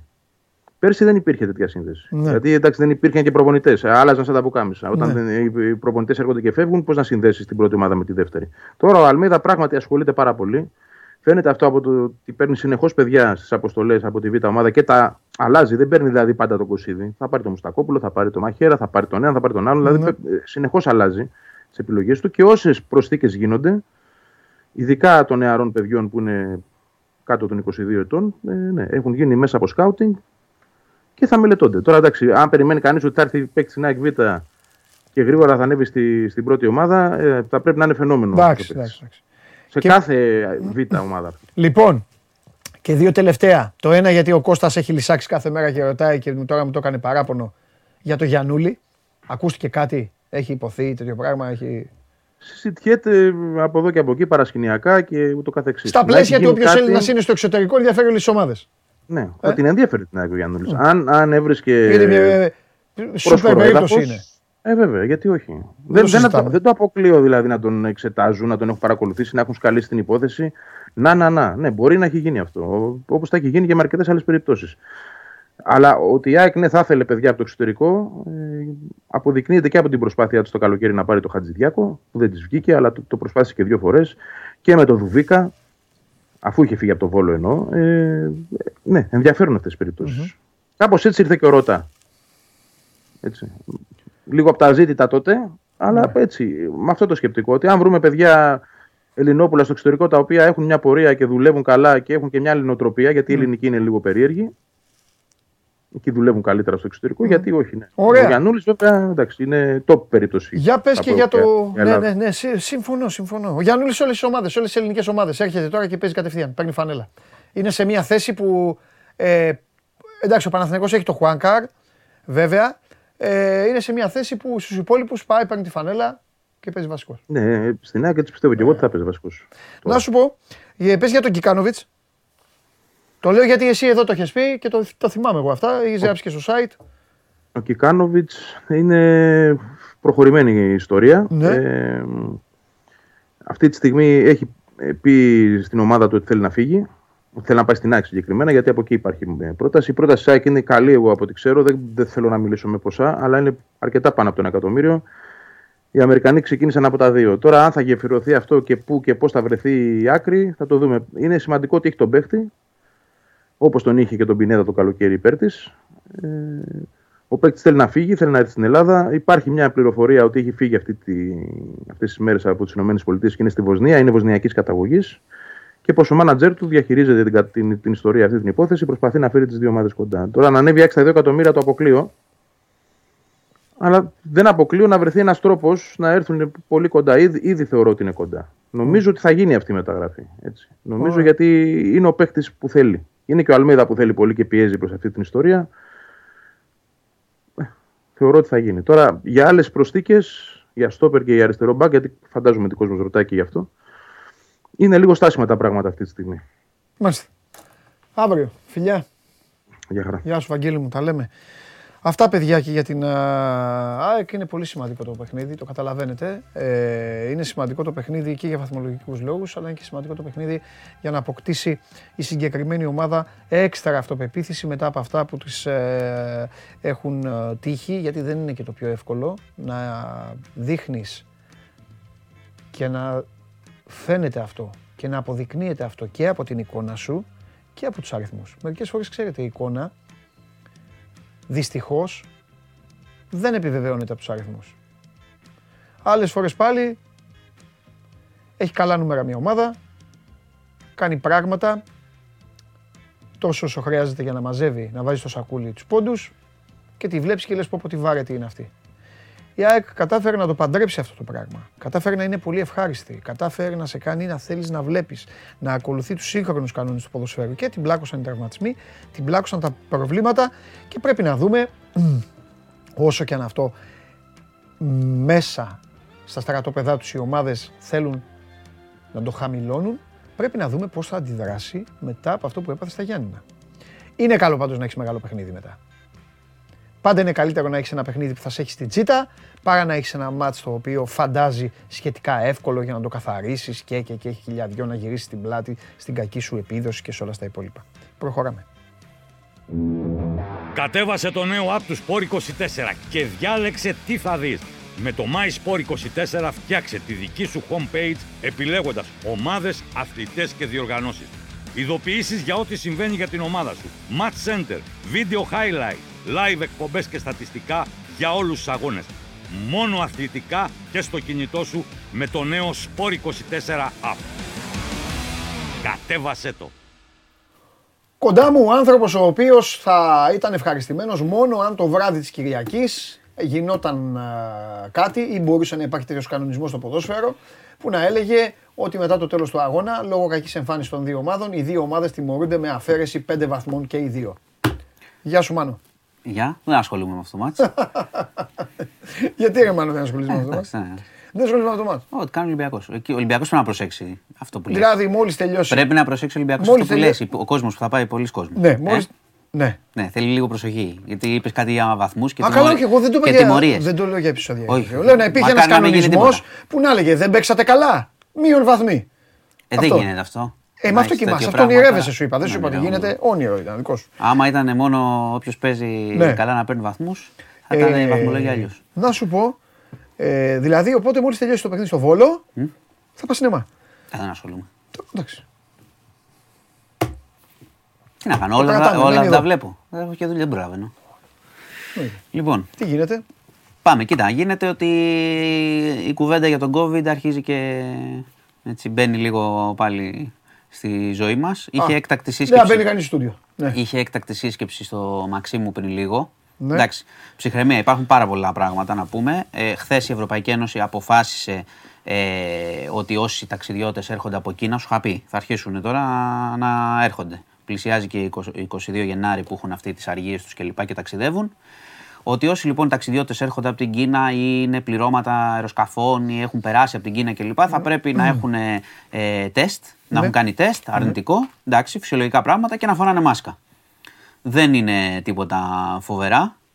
Και η μάσκα είναι προαιρετική. Τώρα έγινε μια σύσκεψη στο, στο Μαξίμου υπό τον Πρωθυπουργό και το, έτσι, το επιτελείο του Υπουργείου Υγείας ε, και αποφασίστηκε ότι απλά θα ακολουθήσουμε, θα βγει και ανακοίνωση σε λίγη ώρα, αν δεν έχει βγει ήδη, ότι θα ακολουθήσουμε ό,τι κάνει η Ευρωπαϊκή Ένωση.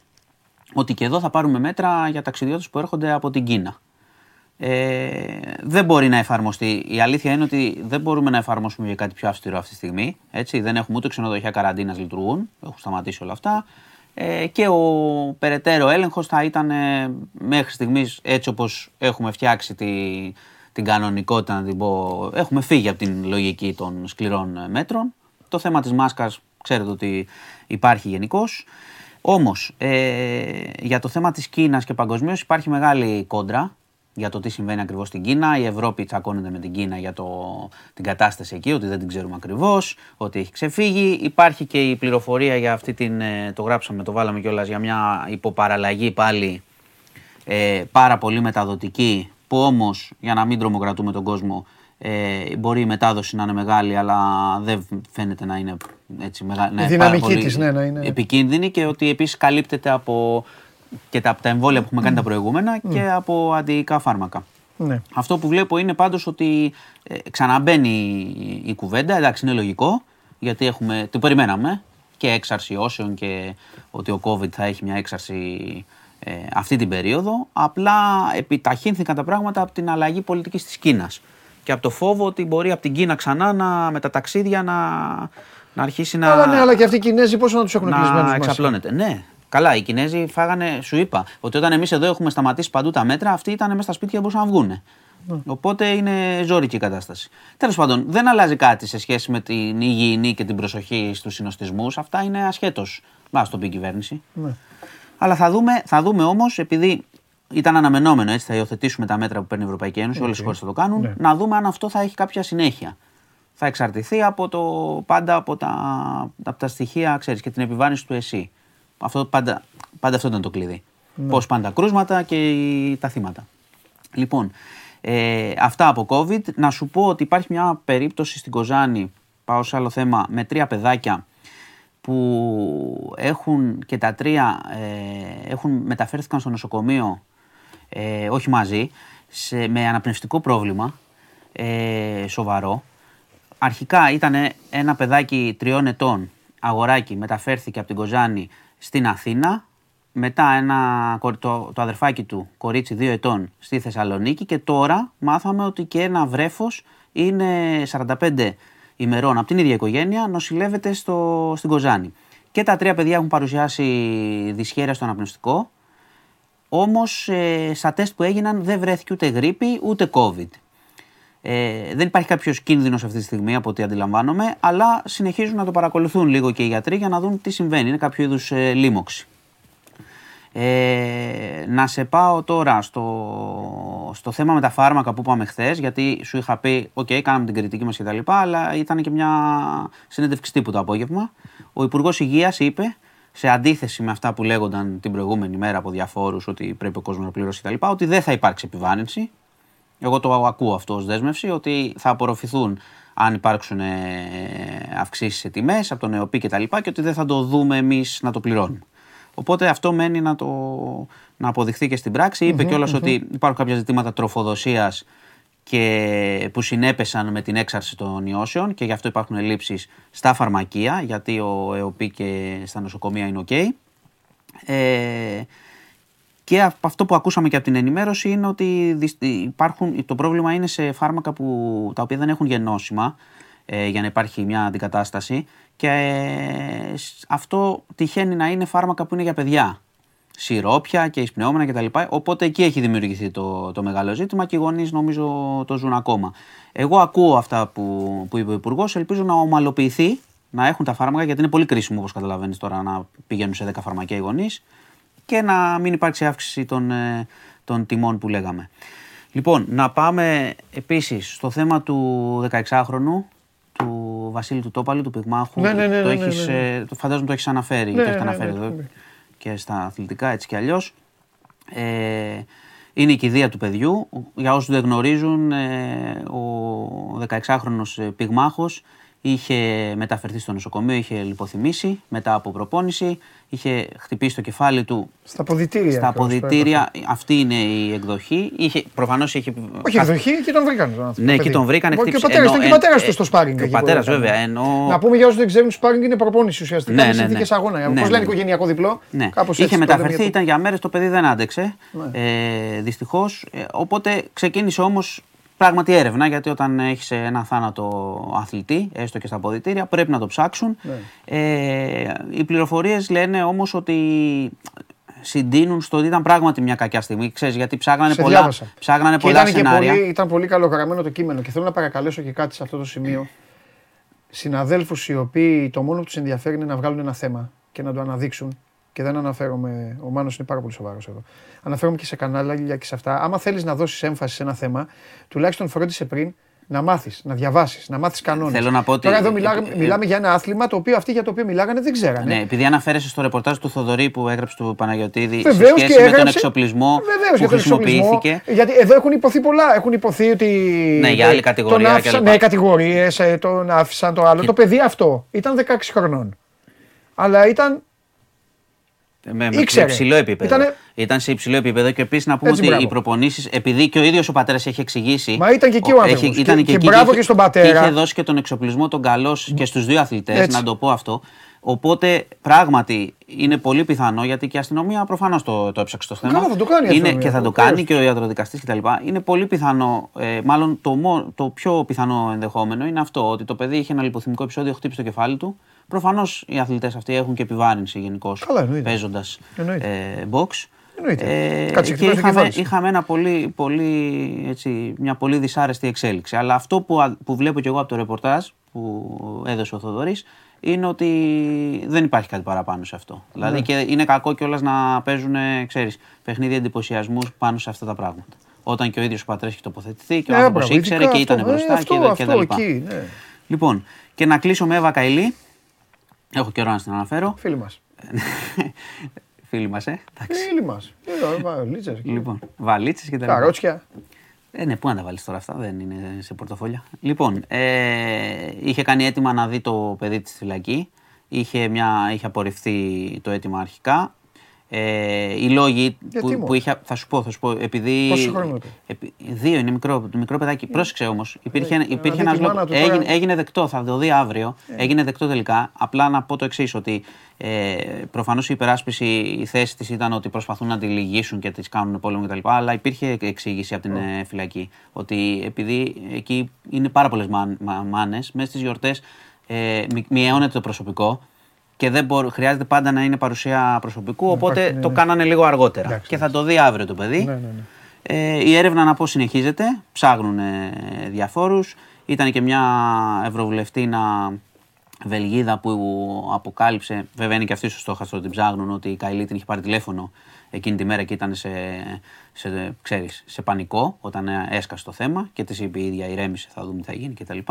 Αλλά η έρευνα, η έρευνα συνεχίζεται. Κάτι δικαστικό ακόμα δεν έχουμε. Έτσι, κάτι ουσιαστικό. Αυτά. Τα αθλητικά με ρώτησες. Θες να μου δείξεις τη βαθμολογία πάλι; Ναι, θέμα. ναι, γιατί είχαμε και πάω χθες, ε.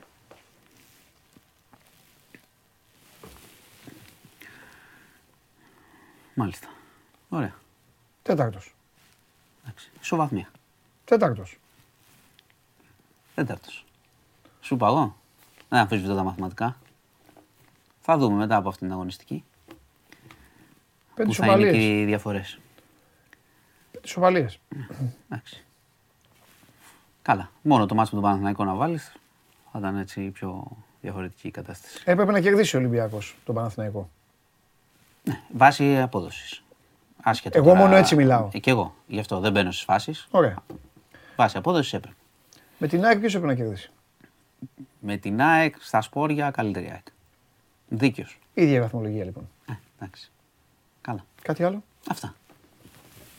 Είδες. Να περάσεις Κάνουμε μια ωραία αντικειμενική να, πε- συζήτηση. Να περάσεις όμορφο Να μιλές. τριήμερο, τετραήμερο. Λοιπόν, έγινε. Και ήρεμα στο βόλο. Δεν χρειαζόμαστε τιμωρίες. Εκδρομή είναι στο Βόλο, ρε σου πάνω. Για να πας στο Βόλο για να κάνεις ε, τέτοιο πρέπει να, πρέπει να μην... Καλά, καλά. Πρέπει να μην να, να, να έχεις πρόβλημα. Είναι δυνατόν. Έτσι δεν είναι σκηνοθέτη. Ε, Είναι ονειρικά έχει. ε, μα τώρα... Γίνεται να κάνεις φασαρία. Έτσι, μπράβο. Δώστε μου, ε, δώστε μου τις κάρτες ε, του φίλου μου του Τσάρλι. Αυτό. Ο Τσάρλι, μπαμ. Πυροβολή. Chelsea City 2. Δεν το συζητάει καθόλου. Αυτό προτείνει να παίξετε και καλή σας τύχη. Λοιπόν, μετά το Μανοχωριανόπουλο, άντε να μπαίνουμε... Α, για, ε, έχουμε. Για δώστε, για δώστε, για δώστε, για δώστε. Χαίρετε. Βέβαια. Όλη η πλάση χαίρεται. Και ξεκινάω με την εξή ερώτηση. Δεν τρέπεσαι. Για ποιο πράγμα; Για τους έξι παίκτες που με τους οποίους έμεινε ο Ηρόδοτος για να παίξει. Δεν τρέπεσαι. Εκεί. Α, Ακόμα και εκεί έφτασες. Δυστυχώς λόγω θέσης Ναι. δεν μπορώ να τοποθετηθώ.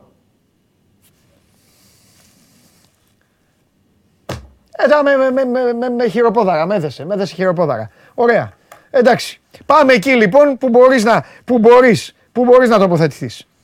Πάμε εκεί που, αλλά να ξέρεις εγώ είμαι πάντα εδώ, πάντα εδώ, τα φιλιά μου πρώτα απ' όλα στους φίλους μου στην Κηφισιά, τα φιλιά μου, αλλά είμαι πάντα εδώ, η φωνή, η σωστή, η φωνή του δικαστηρίου. Δεν θα σε αφήσω, με εξυπέκτες εδώ. Το πού παίζει τώρα η ομάδα, πού παίζει; Ολυμπιακό Β το Σάββατο το μεσημέρι τηλεοπτικό στο Ρέντι. Α, και τηλεοπτικό. Κατάλαβα. Κανονικά. Ανακοινώσεις. Ανακοινώσεις. Όπο χαμός. Με Κηφισιά τώρα. Goal offside στη Ριζούπολη. Έξι παίκτες ο Ηρόδοτος. Α, δεν τα λέω εγώ. Οι συνάδελφοί σου τα λένε. Εγώ εδώ απλά απολαμβάνω. Με Λοιπόν, τους έξι παίκτες δεν όχι, έχει έλα λόγια. τώρα να σου πω κάτι. Είναι καλή ομάδα η Κηφισιά. Είναι καλή ομάδα η Κηφισιά. Έχει καλό, καλό προπονητή. Εντάξει. Ποιον φοβάσαι, πες μου, ποιον, πες μου ποια είναι η μόνη ομάδα που φοβάσαι. Την Κηφισιά. Έλα λοιπόν, έλα, ο άνθρωπος, εντάξει, τώρα, ο άνθρωπος είναι προκλητικός. Έλα παιδιά, παιδιά, ο άνθρωπος είναι τώρα, λοιπόν, όπου τον δείτε, αντίπαλοι, αντίπαλοι, όπου τον δείτε, γιαουρτώστε τον. Προχωράμε. Λέγε, τι θα γίνει στο Μόναχο; Πάμε ουσιαστικά σε αυτά που λέγαμε και προχθές, ότι ο Παναγιώτης δεν θα έχει ουσιαστικές αλλαγές Ναι, στο κομμάτι του αγωνιστικού τμήματος για το παιχνίδι με την Bayern. Το είχαμε προαναγγείλει μέσα σε άκρες και στην προχθεσινή εκπομπή. Εντάξει, η, ουσιαστικά η, μετα, η μετα- μετάβαση του Αργύρι Πεδουλάκη στα τμήματα υποδομής και στην Ακαδημία και τον Αναπτυξιακό δεν επηρεάζει τον Παναθηναϊκό σε όσον αφορά το συγκεκριμένο παιχνίδι αυτό που έρχεται. Θα τον επηρεάσει ε, εν ευθέτω χρόνο στο κομμάτι του σχεδιασμού, γιατί με αυτό έχει να κάνει περισσότερο. Ε, παρο- απόν θα είναι ο Παναγιώτης Καλατζάκης, όπως στο και στο παιδό. μάτς με τον Ολυμπιακό. Γιατί υπάρχει Στην και το Ολυμπιακό. ερώτημα πλέον. Πλέον το ερώτημα είναι ότι για όλα όσα έγιναν στο ΟΑΚΑ, μάλλον το ΟΑΚΑ που ξεχύλισε το ποτήρι την Παρασκευή, την προηγούμενη, και για όλα, τελικά η λύση είναι αυτή, φεύγει ο Πεδουλάκης, πηγαίνει σε ακαδημίες και τέλος. Η λύση δεν θα είναι μόνο αυτή, είναι απλά η αρχή. Α, δηλαδή, μπράβο, εντάξει. Όπως είπαμε και προχθές, Ναι.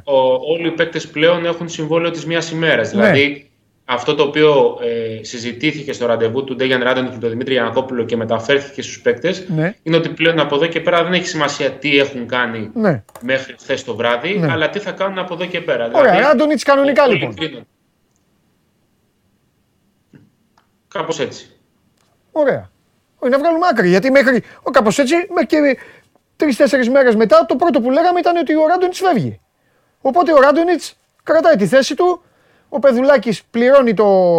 Μισό πληρώνει το μάρμαρο και οι επόμενοι που θα πληρώνουν θα είναι οι παίκτες. Ακριβώς, ακριβώς. Φανταστικά, να βγάζουμε μια άκρη. Ωραία, πάμε. Πες μου τώρα, μοναδικός απόν, εκεί σε, εκεί σε έκοψα. Ο Παναγιώτης Καλατζάκης, το πρόβλημα Ναι. στη μέση το οποίο κουβαλάει και μέσα. Δηλαδή το με τον Ολυμπιακό έπαιξε με τον Προμηθέα. Ε, όσον αφορά το σημερινό παιχνίδι, Ναι. ε, είναι ίσως το σημαντικότερο για τον Παναθηναϊκό τη φετινή σεζόν, ακριβώς για αυτά τα οποία συζητήσαμε και πριν. Ε, γιατί είναι το πρώτο στο οποίο καλούνται οι παίκτες και ο προπονητής φυσικά να δείξουν κάποια πράγματα μέσα στο γήπεδο. Θα μου πεις, δεν μπορεί μια ομάδα ε, από τη μία στιγμή στην άλλη να αλλάξει. Δεν μπορούν οι Los Angeles Lakers να γίνουν Milwaukee Bucks μέσα σε μια εβδομάδα. Ε, Από, από εκεί πέρα όμως είναι θέμα ευθύνης και εγωισμού των παικτών. Δηλαδή αυτό έχει να κάνει κυρίως με την άμυνα και την συγκέντρωση, όχι με το αν θα βάλουν 10, 20, 30 τρίποντα ή αν δεν θα βάλουν κανένα. Γι' αυτό και σήμερα είναι σημαντικό για το κομμάτι της κρίσης όσον αφορά στην διάθεση, στην συνεργασία, στην επικοινωνία των παικτών, για να μπαίνουν σιγά σιγά τα πράγματα σε μια σειρά. Από εκεί πέρα να επενθυμίσουμε όσον αφορά το μεταγραφικό κομμάτι, γιατί ακούγονται πάρα πολλά τις τελευταίες ημέρες για τις ομάδες Ευρωλίγκας. Ναι, αυτό θα σα άφηνα ε... τελευταίο. Για, για να μας πεις και κάτι. Στη συνάντηση Γιανακόπουλου Ράντονιτς, δόθηκε, δόθηκε ελευθέρα στον προπονητή, δόθηκε έξτρα budget στον προπονητή. Δόθηκε... Δόθηκε... το ελεύθερο ναι. να αποφασίσει από τον πρώτο μέχρι τον τελευταίο παίκτη. Ναι, αλλά θε... ε, αν τρεις μέρες μένουν Τρεις μέρες μένουν για να, μετα, να μεταβιβαστεί ένας παίκτης Ευρωλίγκας σε άλλη ομάδα Ευρωλίγκας. Ε, ναι. Για να Α, πάρει να... να... Ναι, εντάξει. Να πάρει Παναγενικό παίκτη εκτός Ευρωλίγκας ή να δώσει παίκτη από δικό του σε ομάδα Ευρωλίγκας. Μπράβο, Αυτό υπάρχει διαθέσιμος χρόνο, είναι ακόμα ένας μήνας γεμάτος, ενάμιση. Δηλαδή δεν, είναι, δεν είναι πιέζει κάτι αυτό. Okay. Ε, η πίεση σε εισαγωγικά χρόνο υπάρχει στο αν ο Παναγενικό, για παράδειγμα, θέλει να πάρει ένα παίκτη από τη Βαλένθια, λέω εγώ ένα παράδειγμα. Χωρίς, αυτό το λέω σχηματικά, δεν υπάρχει κάτι αυτή τη στιγμή. Ε, και θέλει να το ζητήσει. Ή να, ή να προσφέρει ένα δικό του παίκτη σε κάποια άλλη ομάδα ε, για να κερδίσει κάτι, να πάρει κάποιον άλλο παίκτη, να γίνει μια ανταλλαγή δηλαδή, ή να ξεφορτωθεί ένα συμβόλαιο. Ε, το απόγευμα της Δευτέρας λύγει αυτή η προθεσμία. Γι' αυτό κιόλας, για παράδειγμα, η Virtus Bologna τρέχει να ξεκαθαρίζει το τοπίο και τα χαρτιά ε, με την ε, Ανατολού Εφές για τον ε, Ακύλε Πολωνάρη, γιατί έχει ακόμα τρει-τέσσερι μέρες για να προλάβει την προθεσμία. Ναι. Ε, ήταν ενδιαφέρουσες οι δηλώσεις που έκανε ο, ο Μπράντοβιτς, ο Σάσα ο Μπράντοβιτς. Έδωσε να καταλάβουν ακόμα περισσότερο, ξέρεις, γιατί όταν το λένε στην Ελλάδα, όταν το λέει κάποιος, κάποιος δικός τους, πάντα, πάντα υπάρχει καχυποψία. Όταν, το, όταν ακούνε κάτι από κάποιο ξένο, το καταλαβαίνουν περισσότερο. Αναφέρομαι για τις δηλώσεις που έκανε για τον Ντόρσεϊ. Ναι, και για τον Ντόρσεϊ και για το 20 εκατομμύρια ευρώ budget που έχουν και άλλες ομάδες. Ναι. Ε, δεν είναι, Γιατί δεν έχει είναι λεφτά. Ρε παιδί μου. και τον Ολυμπιακό. Ε, Συγγνώμη. Ναι, Αυτό πες, που κάνει ο Ολυμπιακός από πέρσι το καλοκαίρι δεν είναι απλό. Ούτε είναι ε, δεδομένο ότι ο Ολυμπιακός θα πάει Final Four και αν δεν πάει έχει αποτύχει η ομάδα. Ε, ο Ολυμπιακός, συγγνώμη για όλους δεν θέλω να υποτιμήσω προφανώς τον οργανισμό. Ε, ο Ολυμπιακός πρωτίστως, που είναι μια ομάδα πιο δομημένη αγωνιστικά με τον Παναθηναϊκό και ο Παναθηναϊκός δευτερευόντως, έχουν στόχο την οκτάδα. Από εκεί και πέρα κοιτάς τι παραπάνω μπορείς να κάνεις. Δεν μπορεί να Μα αυτό, αυτό λένε. Δεν, δεν, δεν προσβάλλεις κάποιον. Δεν προσβάλλεις κάποιον. Ο στόχος του Ολυμπιακού είναι το double και η οκτάδα. Ε... δηλαδή ο Ολυμπιακός στη regular season και 8 να βγει δεν είναι αποτυχημένος. Ναι, δεν είναι. είναι δεν είναι, αλλά είναι και αναφέρει το δικαίωμα του, του οργανισμού, όχι δηλαδή μόνο παικτών και, ε, και προπονητών, να ανοίγει και η όρεξη όταν Προφανώς. έχουν και παίκτες. Δηλαδή, αυτό, αυτό το σου λέει ο άλλος: Έχω τον καλύτερο παίκτη της διοργάνωσης. Mm. Γιατί να μην πάω; Έχω τον Σλούκα, τα καλύτερα γκάρ στην Ευρώπη. Υπάρχει, για την πίεση που υπάρχει από τον κόσμο προς την ομάδα. Όχι αυτό δεν θα πάψει ποτέ. Έτσι, αυτό είναι DNA. Όποιος δεν αντέχει αυτή την πίεση, είτε είναι προπονητής είτε είναι παίκτης, το καλύτερο που κάνει είναι να παίρνει το καπελάκι του και να φεύγει. Αυτά δεν αλλάζουν σε κανένα άθλημα. Έτσι είναι οι οργανισμοί αυτοί. Τέλος πάντων, εγώ θέλω να πω ότι ο Ομπράντοβιτς αυτό που είπε και το είπε ο προπονητής μιας ομάδας που έχει λεφτά να δώσει, έχει όραμα, έχουν στόχο οι τύποι, έχουν λεφτά τέλος πάντων που τα βρίσκουν, δεν μας ενδιαφέρει. Είπε ότι μην νομίζετε ότι είναι εύκολο με τους παίκτες. Μην νομίζετε ότι παίκτες, ε, θέλουμε παίκτες για να ενισχυόμαστε που να αξίζουν. Πάρτε παράδειγμα τον Ντόρσεϊ, εκεί το είπε. Πάρτε παράδειγμα τον Ντόρσεϊ που θέλει να είναι στο NBA. Δεν το συζητάει με ομάδα. Του κάναμε πρόταση και το μυαλό του είναι συνέχεια στο NBA. Λοιπόν, το είπα γιατί είπε και ο Μπράντοβιτς αυτό που λέγαμε και εμείς σαν ρεπορτάζ, καταλαβέ. Ακριβώς, ακριβώς. Ε... Τι άλλο, τίποτα άλλο έχουμε, όχι, ε. Α, Λοιπόν, Άλμπα, Άλμπα Μπασκόνια στις 8. Ε, Ζάλγκυρης Φενέρμπαρτσε. Ωραίο μάτς. Ένα το σερί, ένα το σερί sold out η Ζάλγκυρης. Ναι. Στις 9.30 πέρα από το παιχνίδι του Παναθηναϊκού ε, παίζει η Μπαρτσελώνα με την Virtus. Και στις 10, να το και το πρόγραμμα εδώ, και στις 10 είναι το Παρτίζαν Μονακό. Και αυτό πολύ ωραίο μάτς. Ναι. Εκεί τα η έλεγε. Μονακό η οποία να πούμε πήγε στη, στο Βελιγράδι χωρίς τον Αντριέν Μοερμάν, ένας παίκτης ο οποίος είναι αρχηγός της στα χαρτιά, έχει παίξει πολύ λίγο στα τελευταία παιχνίδια και στη Γαλλία γράφουν ότι είναι με το ένα πόδι εκτός ομάδας. Το αφήνω αυτό για το γεγονός ότι οποιοδήποτε στην Ευρωλίγα ενδιαφερθεί είναι ένας καλός ρολίστας ο Μοερμάν για να βοηθήσει. Καλώς. Ε, πέρυσι είχε κατηφορική. Ε, βέβαια έχει και προβλήματα τραυματισμών. Ενώ πήρε, το, πήρε την Ευρωλίγκα η, η Έφες χωρίς Μόερμαν από παλιά. Ε, αλλά τον ε, πήραν. Φε, τώρα το καλοκαίρι δεν τον πήραν αυτοί. Πάγωσες. Αλέξανδρε. Ου, Πάει Αλέξανδρος. Ο Αλέξανδρος έχει μείνει όπως θα μείνει όταν θα χάσει και φυσικά την άνοδο. Έτσι θα είναι. Αυτός που βλέπετε είναι ο Αλέξανδρος Τρίγκας. Εδώ η φυσικά χάνει την άνοδο και ο Αλέξανδρος Τρίγκας μείνει έτσι. Λοιπόν, αφήστε το, μην τον ταλαιπωρείτε τον uh, Αλέξανδρο. Τελειώσαμε έτσι κι αλλιώς. Ε, και πάμε στο επόμενο γιατί η Μαρία δεν μπορεί να περιμένει. Θέλει να έρθει εδώ μέσα για να με, ε, για να με πειράξει. Πριν όμως τη Μαρία, χρωστάω, χρωστάω μία ομάδα. Έτσι δεν είναι; Ποια ομάδα χρωστάω; Κάτσε να κάνω εξετάσεις τώρα και στους τηλεθεατές για να δω να παρακολουθούν την εκπομπή. Ποια ομάδα χρωστάω. Ποια ομάδα χρωστάω. Για να δούμε εδώ, δεν απαντούν. Βλέπεις, δεν παρακολουθούν. Σκηνοθετή. Σκηνοθετή δεν παρακολουθούν. Δεν παρακολουθούν. Α, τώρα εμφανίστηκαν κάποιοι. Κάποιοι εμφανίστηκαν. Τέλος πάντων. Τέλος πάντων. Τέλος πάντων. Τέλος πάντων. Τέλος πάντων. Πάμε.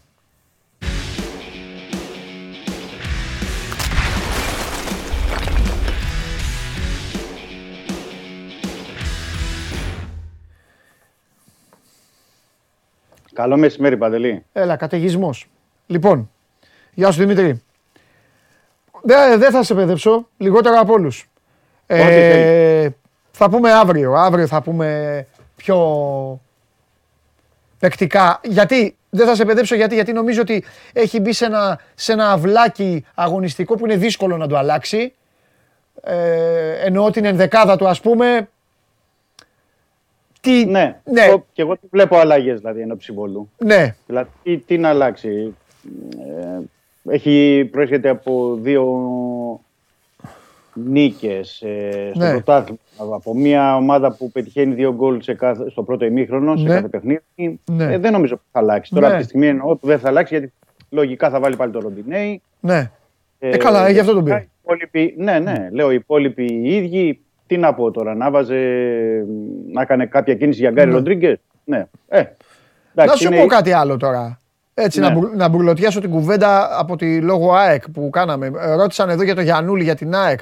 Και ο Βαγγέλης ναι. είπε η ΑΕΚ τον έχει, τον έχει ψάξει το Γιανούλη. Ο Ολυμπιακός δεν τον κοίταξε καθόλου, δεν έχει καθόλου κάνει. Ή μπορεί από, όσο ξέρουμε εμείς, από όσο ξέρουμε εμείς, όχι. Mm. Από όσο γνωρίζουμε δηλαδή. Τώρα αν το έχει κοιτάξει, αλλά δεν προκύπτει από κάπου. Ναι. Και έχει και, και να πούμε μια που το είπες και αυτό για τον Εστερομπάκ, από τη στιγμή που υπάρχουν επαφές με τη Βαλένθια για το Λάτο. Ναι. Ε, από την ώρα που θα μπορεί να πει κανείς έτσι λίγο με υπερβολή ότι έχει stand-by το Σουάζο ναι, ναι, ναι, και εξετάζει και τον Τόφολο, είναι ήδη τρεις παίκτες για αριστερά. Δηλαδή ο ε, Σουάζο, ε, όπως το λες, ο Σουάζο είναι τελειωμένος έτσι και απλά περιμένει. Ε, υπερβολή, γι' αυτό είπαμε υπερβολή. Είναι υπερβολή, το... ρε φίλε, γιατί ο Σουάζο είναι καλός παίκτης, δηλαδή μου κάνει εντύπωση. Ναι, ναι, καλός παίκτης, αρχηγός στην Κολοκόλο, διεθνής χιλιανός. Τόσο πολύ ναι. ο Μίτσελ έχει κολλήσει με τον άλλο δηλαδή και τέλος πάντων. Τον ξέρει ο Μίτσελ. Απλά είναι ότι τον ξέρει από την ε, Βαλένθια, ξέρεις. Καλά. Ε, στην Ισπανία γνωρίζουν πολύ καλύτερα ο Μίτσελ την αγορά. Ναι. Γνωρίζει τον παίκτη, τον έχει παρακολουθήσει, τον έχει έπαιξει και αντίπαλος. Ναι. Δηλαδή. Και σου λέει ότι προτιμώ αυτό που γνωρίζω καλά και τον ναι. ξέρω. Αν, αν μπορέσει. Γιατί και ο Λάτο ναι. ε, είναι τώρα επιφυλακτικός, διστακτικός, πώς να σου το πω, είναι ε, σκέφτεται να φύγει τώρα ή να φύγει το καλοκαίρι. Απ' την άλλη, η Βαλένθια δεν έχει πρόβλημα. Ναι. Δεν έχει πρόβλημα με την έννοια ότι είναι βασικός ο Γκαγιά και αναπληρωματικός ο Χεσούς Βάσκετ. Που είναι δύο πολύ καλοί από τους καλύτερους αριστερούς μπακς στην Ισπανία. Δηλαδή, έχει δύο πολύ αριστερούς μπακ πολύ καλούς. Και δεν έχει πρόβλημα να φύγει ο Λάτο. Δηλαδή, Για να δούμε. Μην πάρει το λάθος παίκτη. Λέει, το στέλνει ένας φίλος δηλαδή. Μην πάρει το λάθος παίκτη. Εντάξει, θα δούμε. Ναι, θέλει, θέλει προσοχή και νομίζω ότι ο Ολυμπιακός ε, περιμένοντας το Λάτο και έχοντας και τις επιλογές του Σουάζο και του Τόφολο, δηλαδή Τόφολο που είναι στην Nottingham Forest, Ναι. ε, που είναι αναπληρωματικός του Ρενάν Λόντι εκεί, ε, νομίζω ότι κάπου, χωρίς να υπάρχει πληροφόρηση, το λέω έτσι από αίσθηση, ότι Ναι. μπορεί να περιμένει και τι θα γίνει με τον ε, Ρέατσου. Δηλαδή με την έννοια ότι ο Μην Ρέατσου χρειαστεί να πάρει δύο. μπορεί να χρειαστεί και να πάρει δύο, ναι, με τις, ε, στο τέλος. Αλλά δεν ξέρω, δηλαδή γιατί ο Ρέατσου υπάρχουν, έχει, να θυμίσω ότι έχει μάνατζερ τον Ντέκο, έτσι, με ένα καλό γραφείο και με αρκετές άκρες και έχει προτάσεις, προτάσεις, κρούσεις θα έλεγα, γιατί προτάσεις είναι, θα το περιμένουμε να δούμε γιατί δεν προκύπτει κάτι τον Ολυμπιακό, από γαλλικές ομάδες, από την Τουρκία, ε, από την Πορτογαλία, δηλαδή έχει, έχει ζήτηση ο Ρέατσουκ, από την Ιταλία επίσης, γιατί επιμένουν και με την Πολώνια, το αναφέρουν καθημερινά οι Ιταλοί. Οπότε ε, θεωρώ ότι ο Ολυμπιακός περιμένει και κάπου να δει κατά πόσο αυτές οι προτάσεις θα είναι στα θέλω του για να δώσει τον Ρέατσουκ και να κινηθεί και διαφορετικά. Θεωρώ ότι αν δώσει το Ρέατσουκ, Παντελή, νομίζω πως θα πιέσει πολύ περισσότερο να πάρει το Λάτο για πρώτη επιλογή. Που τον έχει έτσι κι αλλιώς ο Μίτσελ, δηλαδή, αυτή τη στιγμή πρώτη επιλογή. Αν δεν πουληθεί ο Ρέατσουκ, ε, δεν αποκλείω να είναι ο Σουάζο ε, ή ο Τόφολο ε, στα, στα, στα αριστερούς μπακ. Και επίσης να δούμε τι θα γίνει και με τον Μαρσέλο, γιατί Με μπέρδεψες. το λέω, Ναι, για πες. ναι, Μαρσέλο. ναι είναι, λι- είναι λίγο μπερδευμένο. ε, τι να κάνουμε έτσι. Ναι, έλα, δηλαδή. εντάξει. ρε. Για πες, Ε, ο Μαρσέλο τι. Με τον Μαρσέλο να δούμε, γιατί αν λέω τώρα, τον είχε εκτός αποστολής στο, στο παιχνίδι με τον Ιωνικό. Ναι. Ε, αν θα τον πάρει ή δεν θα τον πάρει τώρα αποστολή στο Βόλο, θα είναι και μία ένδειξη από πλευράς Μίτσελ τι σκέφτεται.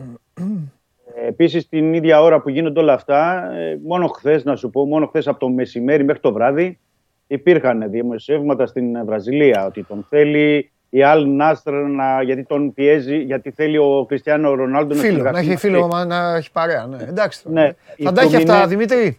Ναι, η Θα πω κάτι Μποταφό- πολύ σκληρό τώρα. Ο Ολυμπιακός πρέπει να πάρει μια απόφαση με τον Μαρσέλο. Γι' αυτό λέω ότι Θα πρέπει τα να έχει. περιμένουμε. Ο Μαρσέλο λίγο είναι να- ένας παίκτης ο οποίος δεν είναι ένας απλός παίκτης. Η ιστορία Όχι, του είναι όχι. συγκλονιστική. Ναι, ναι, ναι, δεν είναι απλή. Και δεν είναι απλή υπόθεση όμως. Ή θα τον έχεις μαζί με την ομάδα και από εκεί και πέρα κρίνεις. Εγώ είδες τι σου είπα την άλλη φορά. Είδες τι σου είπα. Ο Ανδρούτσος έπαιξε, στο, έπαιξε στο, στη Νεάπολη; Όχι. Όχι. Δεν έπαιξε. Τι σου είπα; Και εδώ και- και συμφωνούσαν όλοι. Δεν, πώς να, ό- ό,τι ομάδα και να συμφωνεί. Πάρ το Μαρσέλο.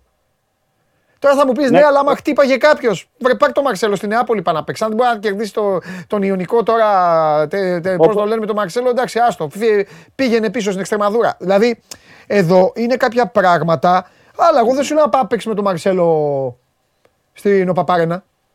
Που πιέζει, η ΑΕΚ, που κάνει. Που, χιλιαδιό. Πρέπει να πάρει όμως μια απόφαση ο Ολυμπιακός γιατί είναι ο Μαρσέλο. Και όταν ο Μαρσέλο θα είναι. Αυτή είναι η αλήθεια. Δεν είναι ούτε κακό, ούτε καλό, ούτε τίποτα. Είναι η αλήθεια. Όταν ο Μαρσέλο θα είναι εκτός αποστολής, κάτι θα ποστάρει, θα πηγαίνει στον πλανήτη όλο και θα έρχεσαι εσύ μετά να λες. Το κάνει αυτό. ναι. Έκανε αυτό, έκανε εκείνο. Γιατί είναι ο Μαρσέλο. Δεν το κάνει για να κάνει κακό στον Ολυμπιακό. Μην τρελαίνεστε. Αν θυμάσαι στην Δεν το εκπομπή, είχα κάνει. πει εγώ- Ούτε μην πηγα- Παντελή. Δεν είναι όλα το, το μυαλό μας να πηγαίνει συνέχεια στη ραδιοργία, στην ίντριγκα, στην κακία, στην τέτοια.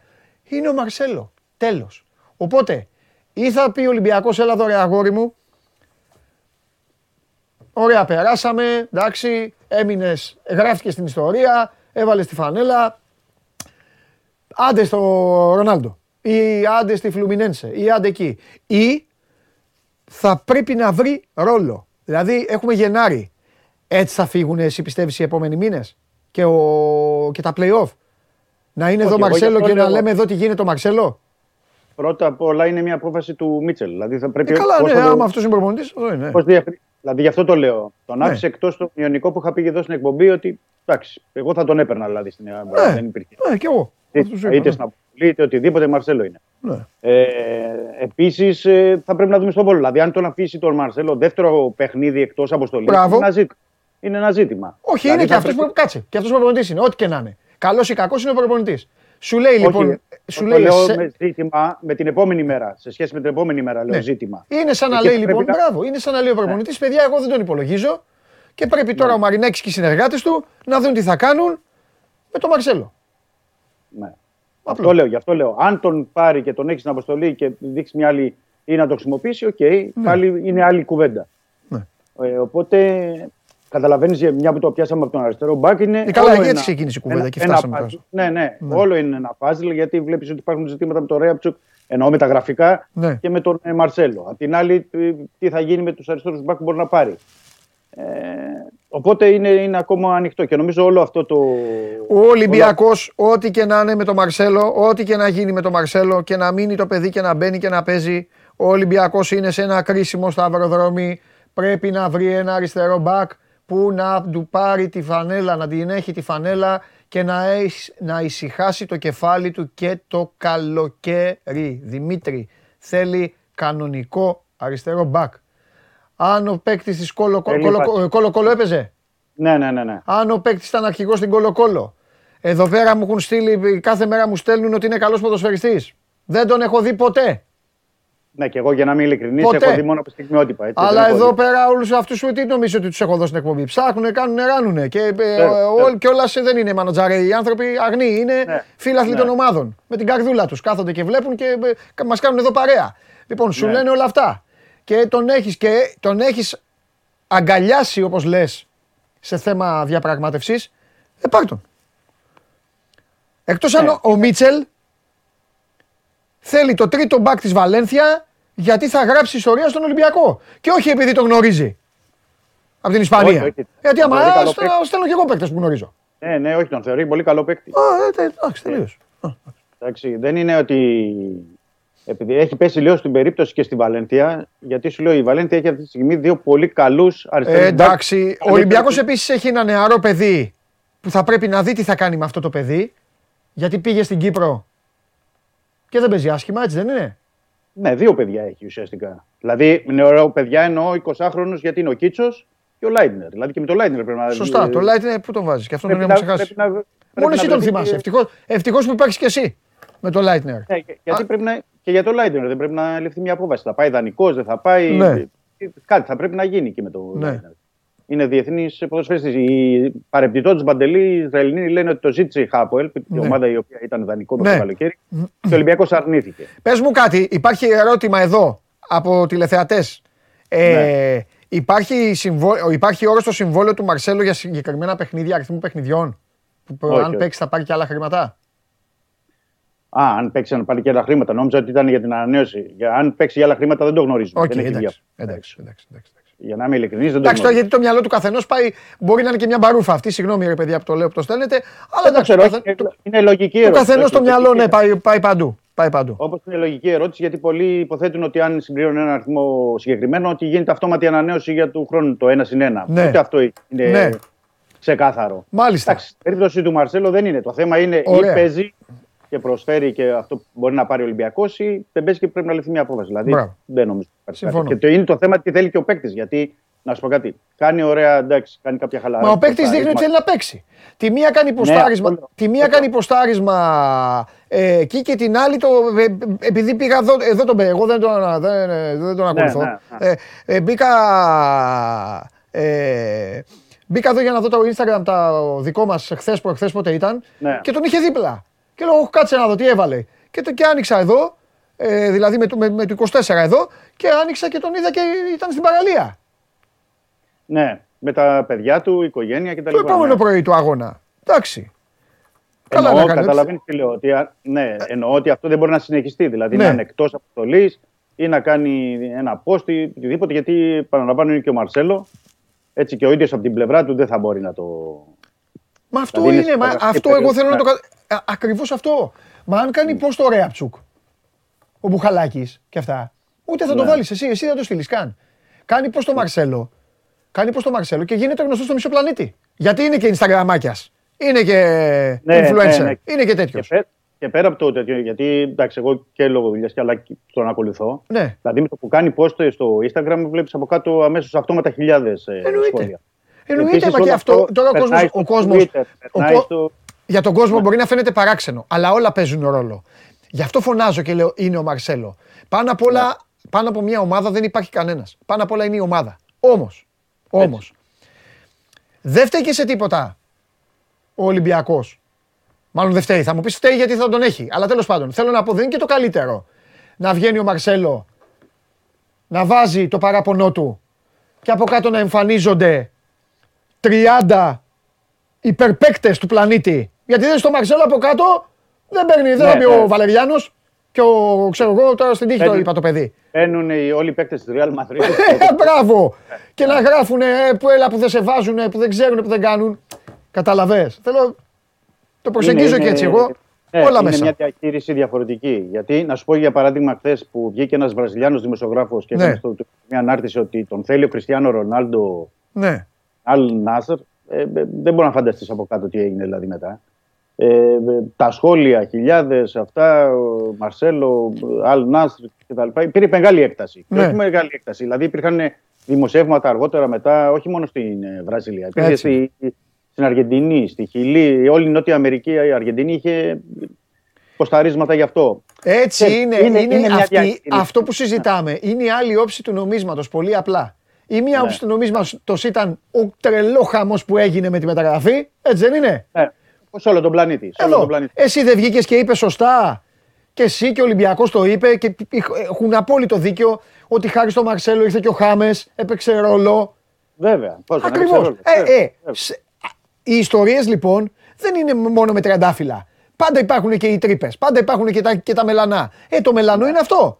Ότι όπως θα έχεις την αποθέωση, όπως δηλαδή θα τον έβαζες να παίξει στην Νεάπολη ναι, και θα ναι. έβαζε ένα γκολ ή δεν θα έβαζε και θα απόσταρε Βάμος, προχωράμε από τα αποδητήρια και από κάτω θα έμπαινε ο, ο Μπενζεμά, ε, ο, ξέρω εγώ, Σαλάχ, δεν ξέρω, στην τύχη τα λέω τώρα, ό,τι να είναι. Ναι, ναι, ναι, και θα λέγανε, έλα παικταρά μου, μπράβο, βάμος και όλα αυτά.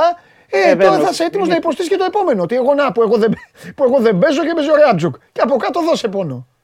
Ναι, είναι, είναι ζήτημα. Είναι ζήτημα αυτό γιατί. Δεν ξέρω. Δεν ξέρω. Τώρα θα, θα, πρέπει να δούμε. Γι' αυτό λέω να περιμένουμε την επιλογή του Μίτσελ. Εννοώ την επιλογή αποστολής για τον ε, Βόλο. Ε, που είναι ένα μάτι κρίσιμο για τον Ολυμπιακό. Για να πούμε και κάτι για το, το παιχνίδι. Ωραία, ναι, ο Ολυμπιακός θα έχει και τον κόσμο του και ε, χιλιάδες οπαδούς στο Βόλο κτλ.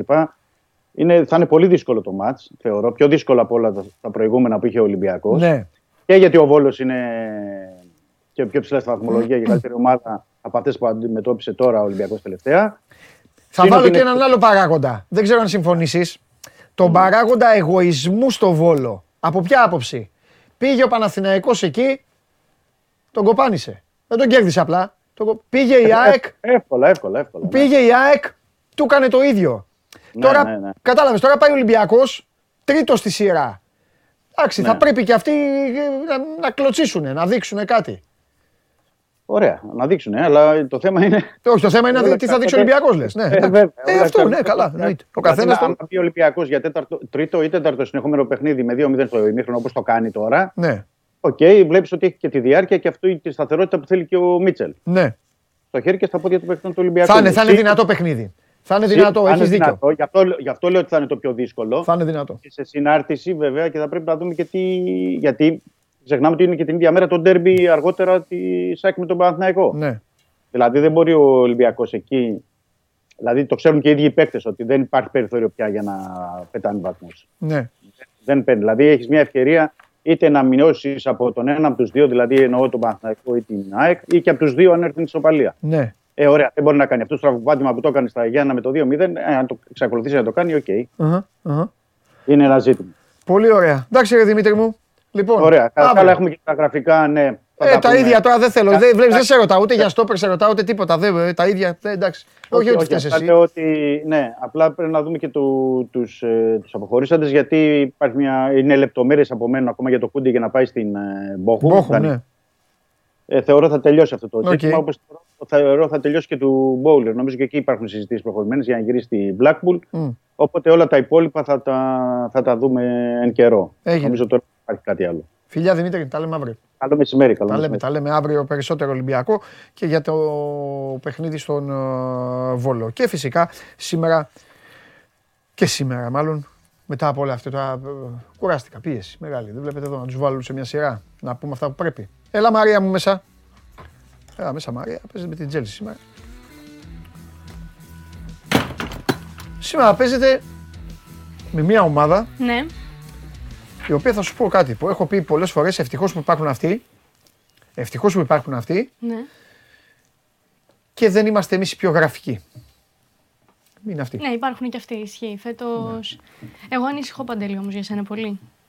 Ανησυχώ γιατί είσαι εκτός πεντάδας και φοβάμαι μην καταλήξεις έτσι μέχρι το τέλος. Έχω ένα βάρος. Έχω ένα βάρος. Στεναχωριέμαι για σένα, ειλικρινά. Δεν, δεν το λέω με καμία δόση ηρωνίας. με τίποτα πολύ. Το λέω πραγματικά με ειλικρίνεια. Στεναχωριέμαι για σένα. Τώρα και το 3-1 ήταν πολύ βαρύ. Πάρα πολύ βαρύ, αλλά ελπίζω να είσαι καλά. Φτιάξε λίγο το μαλάκι από την αριστερή πλευρά. Από την αριστερή. Ναι, γιατί ναι. είναι κλείσει το μικρόφωνο. Α, με Ανέβασε λίγο συγχωρείτε. εκεί το μικροφωνάκι λίγο πιο ψηλά. Μπράβο. Ωραία. Και κάνει το Εντάξει. μαλάκι. Το μαλλί πίσω, ωραία. Γιατί εκνευρίστηκε ο φίλος σου, Ο...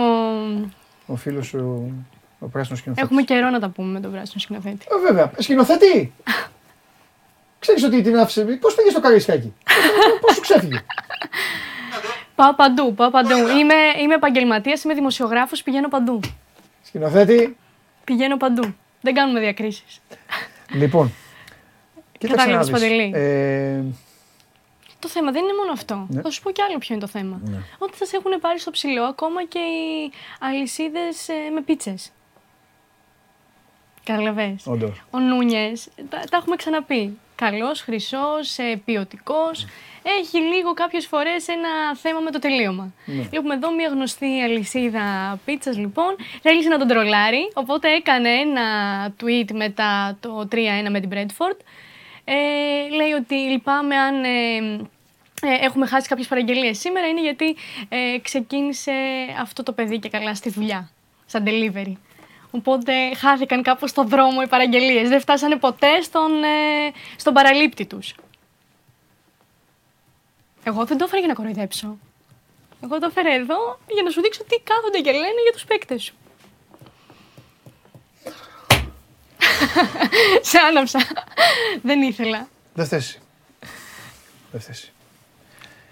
Αυτό. Και επειδή είσαι πολύ πιεσμένος, θα προχωρήσω και δεν θα το συνεχίσω. Τι είμαι; Πιεσμένος μου φαίνεσαι. Καθόλου. Καθόλου. Καθόλου βιασμένο. Η ομάδα χρειάζεται Αλλαγές.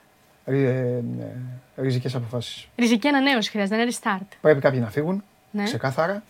Κάποιοι οι οποίοι δεν κάνουν να φοράνε τη φανέλα της ομάδας. Μμμ. Δεν με ενδιαφέρει αν ε, χαίρονται. Ε, Ή στεναχωριούνται. όχι. Α. Αν χαίρονται στις χώρες τους, γιατί δεν είναι Άγγλοι. Οκ. Να, να, να σκεφτώ αν έχω και Άγγλο που πρέπει να διώξω, Μμμ. δηλαδή αν έχω κανένα από το νησί. Όχι. Ξένοι είναι. Δρόμο, Έξω. Ναι. να ανανεωθεί η ομάδα και ο coach λίγο να. και να έχουμε και τα προβλήματα τραυματισμού, να γυρίσει ο Διόγκο Ζώτα, ο Ντίας, όλοι αυτοί μπροστά είμαι καλά. Μπροστά θα γαζώσω. Θα γαζώσω μπροστά. Και το φαντάκι είχε τώρα. Θα γαζώσω, ο στόχος μου είναι αυτή τη στιγμή. Ναι. Η στόχη μου είναι να πάρω το Champions League. Α, να μην υπάρχει, πάρεις- να μην υπάρχει πάρεις το φέτος πρωτάθλημα. βάσει τη εικόνα σου και το Champions League. Πάμε, Δεν ωραία. το καταλείπω. Το Champions... Αγάπη μου γλυκιά, το Champions League είναι η διοργάνωση της φανέλας. Ναι. Η δική μου η φανέλα όταν εμφανίζεται κάπου, αρχίζουν τα ρίχτερ σεισμολόγοι Τρέμουνε. και τρέμει και ο Χωριανόπουλος. Οπότε, όσο ζω, ελπίζω. Ε, ο δεύτερος μου στόχος είναι να μην πάρει το πρωτάθλημα, που καλά Ωραία. πάει. Και ο τρίτος στόχος είναι να πέσει η Everton. Αυτά. Εντάξει. Καλά πάνε. Μάλιστα. Μέχρι τώρα οι στόχοι μου. Εντάξει. Καλά πάνε, να δούμε. Θα δούμε. Ναι. Ωραία. Σε αφήνω λοιπόν να ηρεμήσεις λίγο Ναι. ε, για τη Liverpool και δεν θα σε έχουμε πάω παίκτες, τώρα. δεν έχουμε τίποτα. Δεν έχουμε back, δεν έχουμε τέτοιο. Πέ- Πήραν ψηλά τον Αμανέ κάποιοι από πέρυσι, χωρίς λόγο. Πικραμένος είσαι. Μεταμορφώθηκαν. Παντελή. Είσαι πικραμένος. Κάποιοι δεν είναι για το επίπεδο της Liverpool, πρέπει να φύγουν από τη Liverpool. Εντάξει, το Και κρατάμε κάποιοι αυτό. άλλοι, κάποιοι άλλοι μεγάλωσαν κιόλας.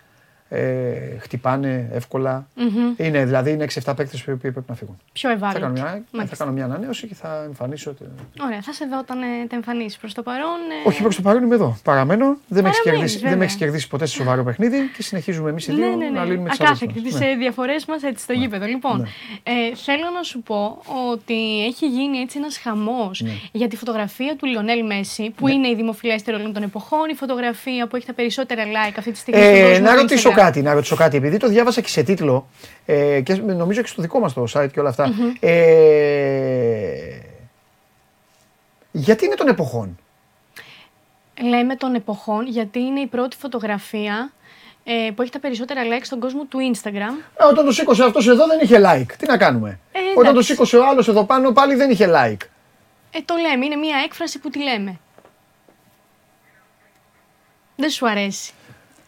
Δεν σου αρέσει. Το Δηλαδή, να αυγό λέει αλλάξουμε. είχε το ρεκόρ. Το αυγό είχε το ρεκόρ με 56 νομίζω εκατομμύρια like και πλέον ε, η φωτογραφία του Μέση μετράει 74 εκατομμύρια like και συνεχίζει και αυξάνεται ε, ο αριθμός. Αυτό που θέλω όμως να σου πω είναι ότι στη συγκεκριμένη φωτογραφία ο Μέση δεν κρατάει το αυθεντικό τρόπεο του Μουντιάλ. Του δώσανε εκείνο ένα ψευτικό για να μην το χάσει. Να μην το κλέψουνε. Δεν το γνώριζε. Σύμφωνα με τα δημοσιεύματα, οι παίκτες ε, της Αργεντινής δεν γνώριζαν ότι έγινε αλλαγή του τροπέου. Προφανώς, να πούμε για όσους δεν το γνωρίζουν, ότι το τρόπεο ε, που κρατούν οι ομάδες δεν είναι το αυθεντικό. Το αυθεντικό το έχει μόνο η FIFA στα γραφεία της στη Ζηρίχη. Ε, μ, Οπότε ε, τους δώσανε το αυθεντικό τρόπεο κατά τη διάρκεια των πανηγυρισμών στην αρχή για ένα 15 λεπτό, 20 Εκεί, λεπτά. την ώρα της απονομής. Και μετά ε, στους πανηγυρισμούς από εδώ και από εκεί ε, Πανηγύρι- είχαν το... Ε, ε, ε, Τι τέτοια. το- Την απομίμηση. Ακριβώς, Ναι. την απομίμηση. Οπότε έχει γίνει έτσι ένας ε, Σάουλος τώρα τελευταία κυκλοφόρησε και... Έτσι, με όλους γίνεται αυτό. Ε, Και με τον Καναβάρο έγινε αυτό. Ναι, αλλά υποτίθεται ότι καθ' Το όλη, τη 2006. διά... ναι, καθ' όλη τη διάρκεια των πανηγυρισμών σε, αυτή, σε, αυτή, σε αυτό το τελειτουργικό Ναι. ε, είναι το αυθεντικό. Γι' αυτό έχει γίνει αυτός ο χαμός. Ναι, αλλά εγώ, Ναι, εγώ ναι, εσύ. έχω εκνευριστεί πάρα πολύ. Ναι, σε βλέπω, σε νιώθω. Και τα λέω και στο φίλο μου τον Νίκο Τωράπτη που Ναι. τα βάζει στα social. Ναι. Γιατί εγώ τα δικά μας social βλέπω. Το Ναι, 24 βέβαια. δεν κάθομαι να βλέπω. Ναι. Έχω και ζωή, δεν βλέπω τίποτα. ναι. Λοιπόν. Ε, και γι' αυτό εγώ δεν ακολουθώ κιόλας. Ακολουθώ συγκεκριμένα. Ακολουθώ μόνο, φι, ακολουθώ μόνο φίλους και ε, πες το, ακολουθώ, φι- αθλητές ακολουθώ μόνο φίλους. Από αθλητές δεν λέω τώρα συνεργάτες Ναι, εκεί ναι, μεταξύ ναι, μας ναι, και αυτά. ναι. Ακολουθώ ε, αθλητές μόνο φίλους και, ε, και τη Λίβερπουλ. Και τη Liverpool. Οπότε δεν κάθομαι να Ναι. χαοτικά. Αλλά πα, παρατηρώ ότι πλέον έχουμε ξεφτυλίσει το μεγαλείο των λέξεων. Ναι. Το Και λες, και το έχω λες πει όσον του Νίκου. αφορά το Βα- μεγάλο εποχών. Βάζει ο Νίκος κάτι. Ναι, το, ναι, με αφορμή. Βα- Βάζει ο Νίκος και γράφει ο Νίκος. Επικό αυτό που είπε ο Παντελής στη Μαρία. Παντελή, αυτό το... Συγκλονιστικό. Το... βλέπω και σα... το βλέπω όχι μόνο σε εμάς το μαθητικό. Το βλέπω γενικά. Ε, Πώς να σου πω, ρε παιδί μου. Εμένα κάποτε, δεν, το, δεν τον γνώρισες, δεν τον έζησες, τώρα πια δεν ζει.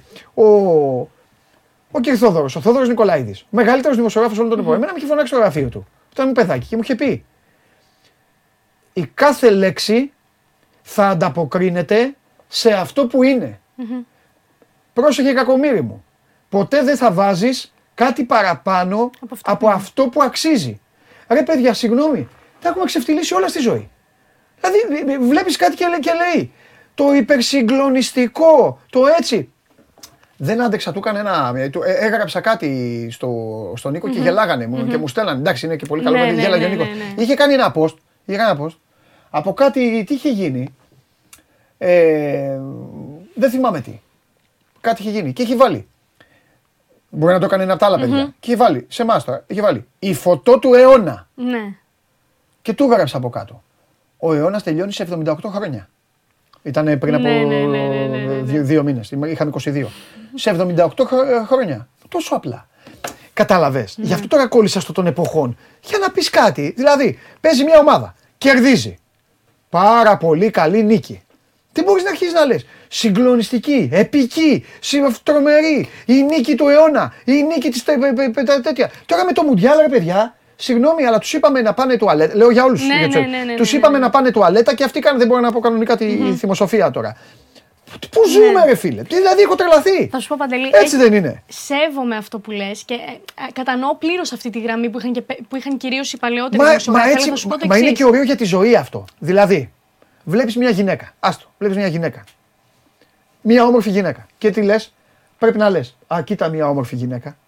Αν αρχίσεις και πεις για αυτή τη γυναίκα, Wow, κοίτα μια θεάρα υπέρλαμπρη, φοβερή και τρομερή. Όταν θα εμφανιστεί η Wow, υπέρλαμπρη, ε, ε, ε, τρομερή, εκεί τι θα πεις; Χάνει την αξία της λέξης. Αυτό Χάνουν θες τις να πεις. αξίες. Έχουμε βιάσει Ναι. το λεξιλόγιό μας. Έχουμε βιάσει τη βαθμολογία, Θα σου- την ιεραρχία. Μεγαλώνουν τα παιδιά με λάθος. Με λάθος, Είναι με αλήθεια όλα αυτό που λάθος. λες, αλλά το επιτάσσει η τεχνολογία. Έτσι όπως έχουν εξελιχθεί Ναι. τα, τα... Και τι επιτάσσει τεχνολογία, να, να, να, να, βιά- να βιάζουμε το όμορφο, το ωραίο, να το Όχι το μειώνουμε; όμορφο. Ή να- ή να- γιατί τα εξισώνουμε όλα; Δεν τα εξισώνουμε Με όλα όλα. τα Απλά εξισώνουμε. προσπαθείς. Όσον αφορά το ίντερνετ, δεν Ναι. μιλάμε πλέον για εφημερίδες, δεν μιλάμε για περιοδικά, δεν μιλάμε, μιλάμε για το ίντερνετ, το οποίο είναι αυτή τη στιγμή ο βασιλιάς. Ναι. Ε, όταν θες να, να δώσεις κάτι ε, πολύ έντονο, με λίγες Ναι. λέξεις, πρέπει Έλα, να κάνει. ε, ε, φάτε τον το αυτό. ναι. Πρέπει να κάνεις το, Μπράβο. το. πρέπει να κάνεις το μάτι αυτού Ναι. που θα πέσει εκεί πάνω. Να, να μείνει και να Ναι. πατήσει, να σου δώσει το κλικ. Καλός ή κακός. Ε, έτσι είναι η βιομηχανία των social media. Θες το κλικ, θες τα views. Οπότε πρέπει αυτό που θα δώσει στον άλλον μέσα σε 6-7 λέξεις Ναι. να είναι έντονο. Δυστυχώς, Ε. συμφωνώ, αλλά έτσι, Οπότε, για έτσι να- λειτουργεί το, το Ωραία, σύστημα. ωραία, ας ωραία. πούμε. Οπότε για να κάνει. Τώρα, τώρα δηλαδή για να καταλήξουμε. Μμμ. Οπότε για να κάνεις το μάτι του Κώστα, του Μάριου, Θα του υπερβάλλεις. Γιάννη, του Νίκου, του Βασίλη, όλων αυτών, όλων αυτών, για να κάνεις το μάτι τους να πάνε να κάνουν το κλικ, Θα υπερβάλλεις. εσύ υπερβάλλεις. Θα υπερβάλλεις. Ωραία. Δεν είναι, σαν να, του- δεν είναι σαν να τους λέμε. Γιατί εγώ δεν το κάνω αυτό. Δεν θα το κάνω μέχρι να πεθάνω. Ποτέ. Δεν είναι σαν να τους λέμε κορόιδα. Δεν είναι... Όχι, δεν λες κάτι ψέματα. Ε, όχι, πρέπει- πώς δεν λες ψέματα; Δεν λες ψέματα. Πώς δεν είναι ψέματα; Κάτσε βρε αγάπη μου. Άμα εμείς οι δύο τώρα κάνουμε κάτι εδώ. Κάνουμε κάτι εδώ και το πάρει απ' έξω ένα τα παιδιά και το ποστάρει και πει Δείτε, ο Παντελής και η Μαρία έκαναν το συγκλονιστικότερο που έχει γίνει όλων των εποχών. Δεν είναι ψέμα; Είναι σύμφωνα με. α- Αν το ανεβάσουν τα Ψέμα. δικά μας στα social media, όχι. Α τα δικά σύμφωνα μας. με Δεν είναι, εμάς. συζητάμε τώρα για μας και τους άλλου. Δεν Συζητάμε για την υπάρχει εποχή. αντικειμενικότητα. Είναι όλα υποκειμενικά πλέον. Ε, Πώς δεν υπάρχει αντικειμενικότητα; Άμα, άμα, α- άμα σβήσει η αντικειμενικότητα, πάβει να υπάρχει ζωή. Ναι, Δηλαδή, αν, πώς; αν εγώ πω ότι το συγκλονιστικό γκολ. Ναι. Γιατί αυτό ε, Περίμενε. σημαίνει ότι εγώ. Ε, γιατί δεν το γκολ σέβομαι που τον, έβαλε, ε, γιατί το γκολ που βάζει ο. Δεν θυμάμαι. Ο Εμπαπέ, Μια ας πούμε. γκολάρα. Ναι. Ναι, ο Χάλαντ, ο φίλος σου. Γιατί αν βάλει μια γκολάρα ο Χάλαντ και είναι συγκλονιστική, θα έρθω εδώ εγώ και θα πω: Έβαλε ένα συγκλονιστικό γκολ. Όταν εσύ έχεις χαρακτηρίσει συγκλονιστικά άλλα τέσσερα γκολ, επειδή το ένα ήταν ένα σουτ γεμάτο έξω από την περιοχη το άλλο ήταν μια ωραία κεφαλιά γυριστή και τον κρέμα όλα αυτά, ε, του το διέλυσες τον γκολ του Χάλαντ. Και διέλυσες και την, και την αξία στον Κώστα Γιώργο Βασίλη Μάριο όλο αυτό να καταλάβει ότι wow, αυτό είναι το συγκλονιστικό.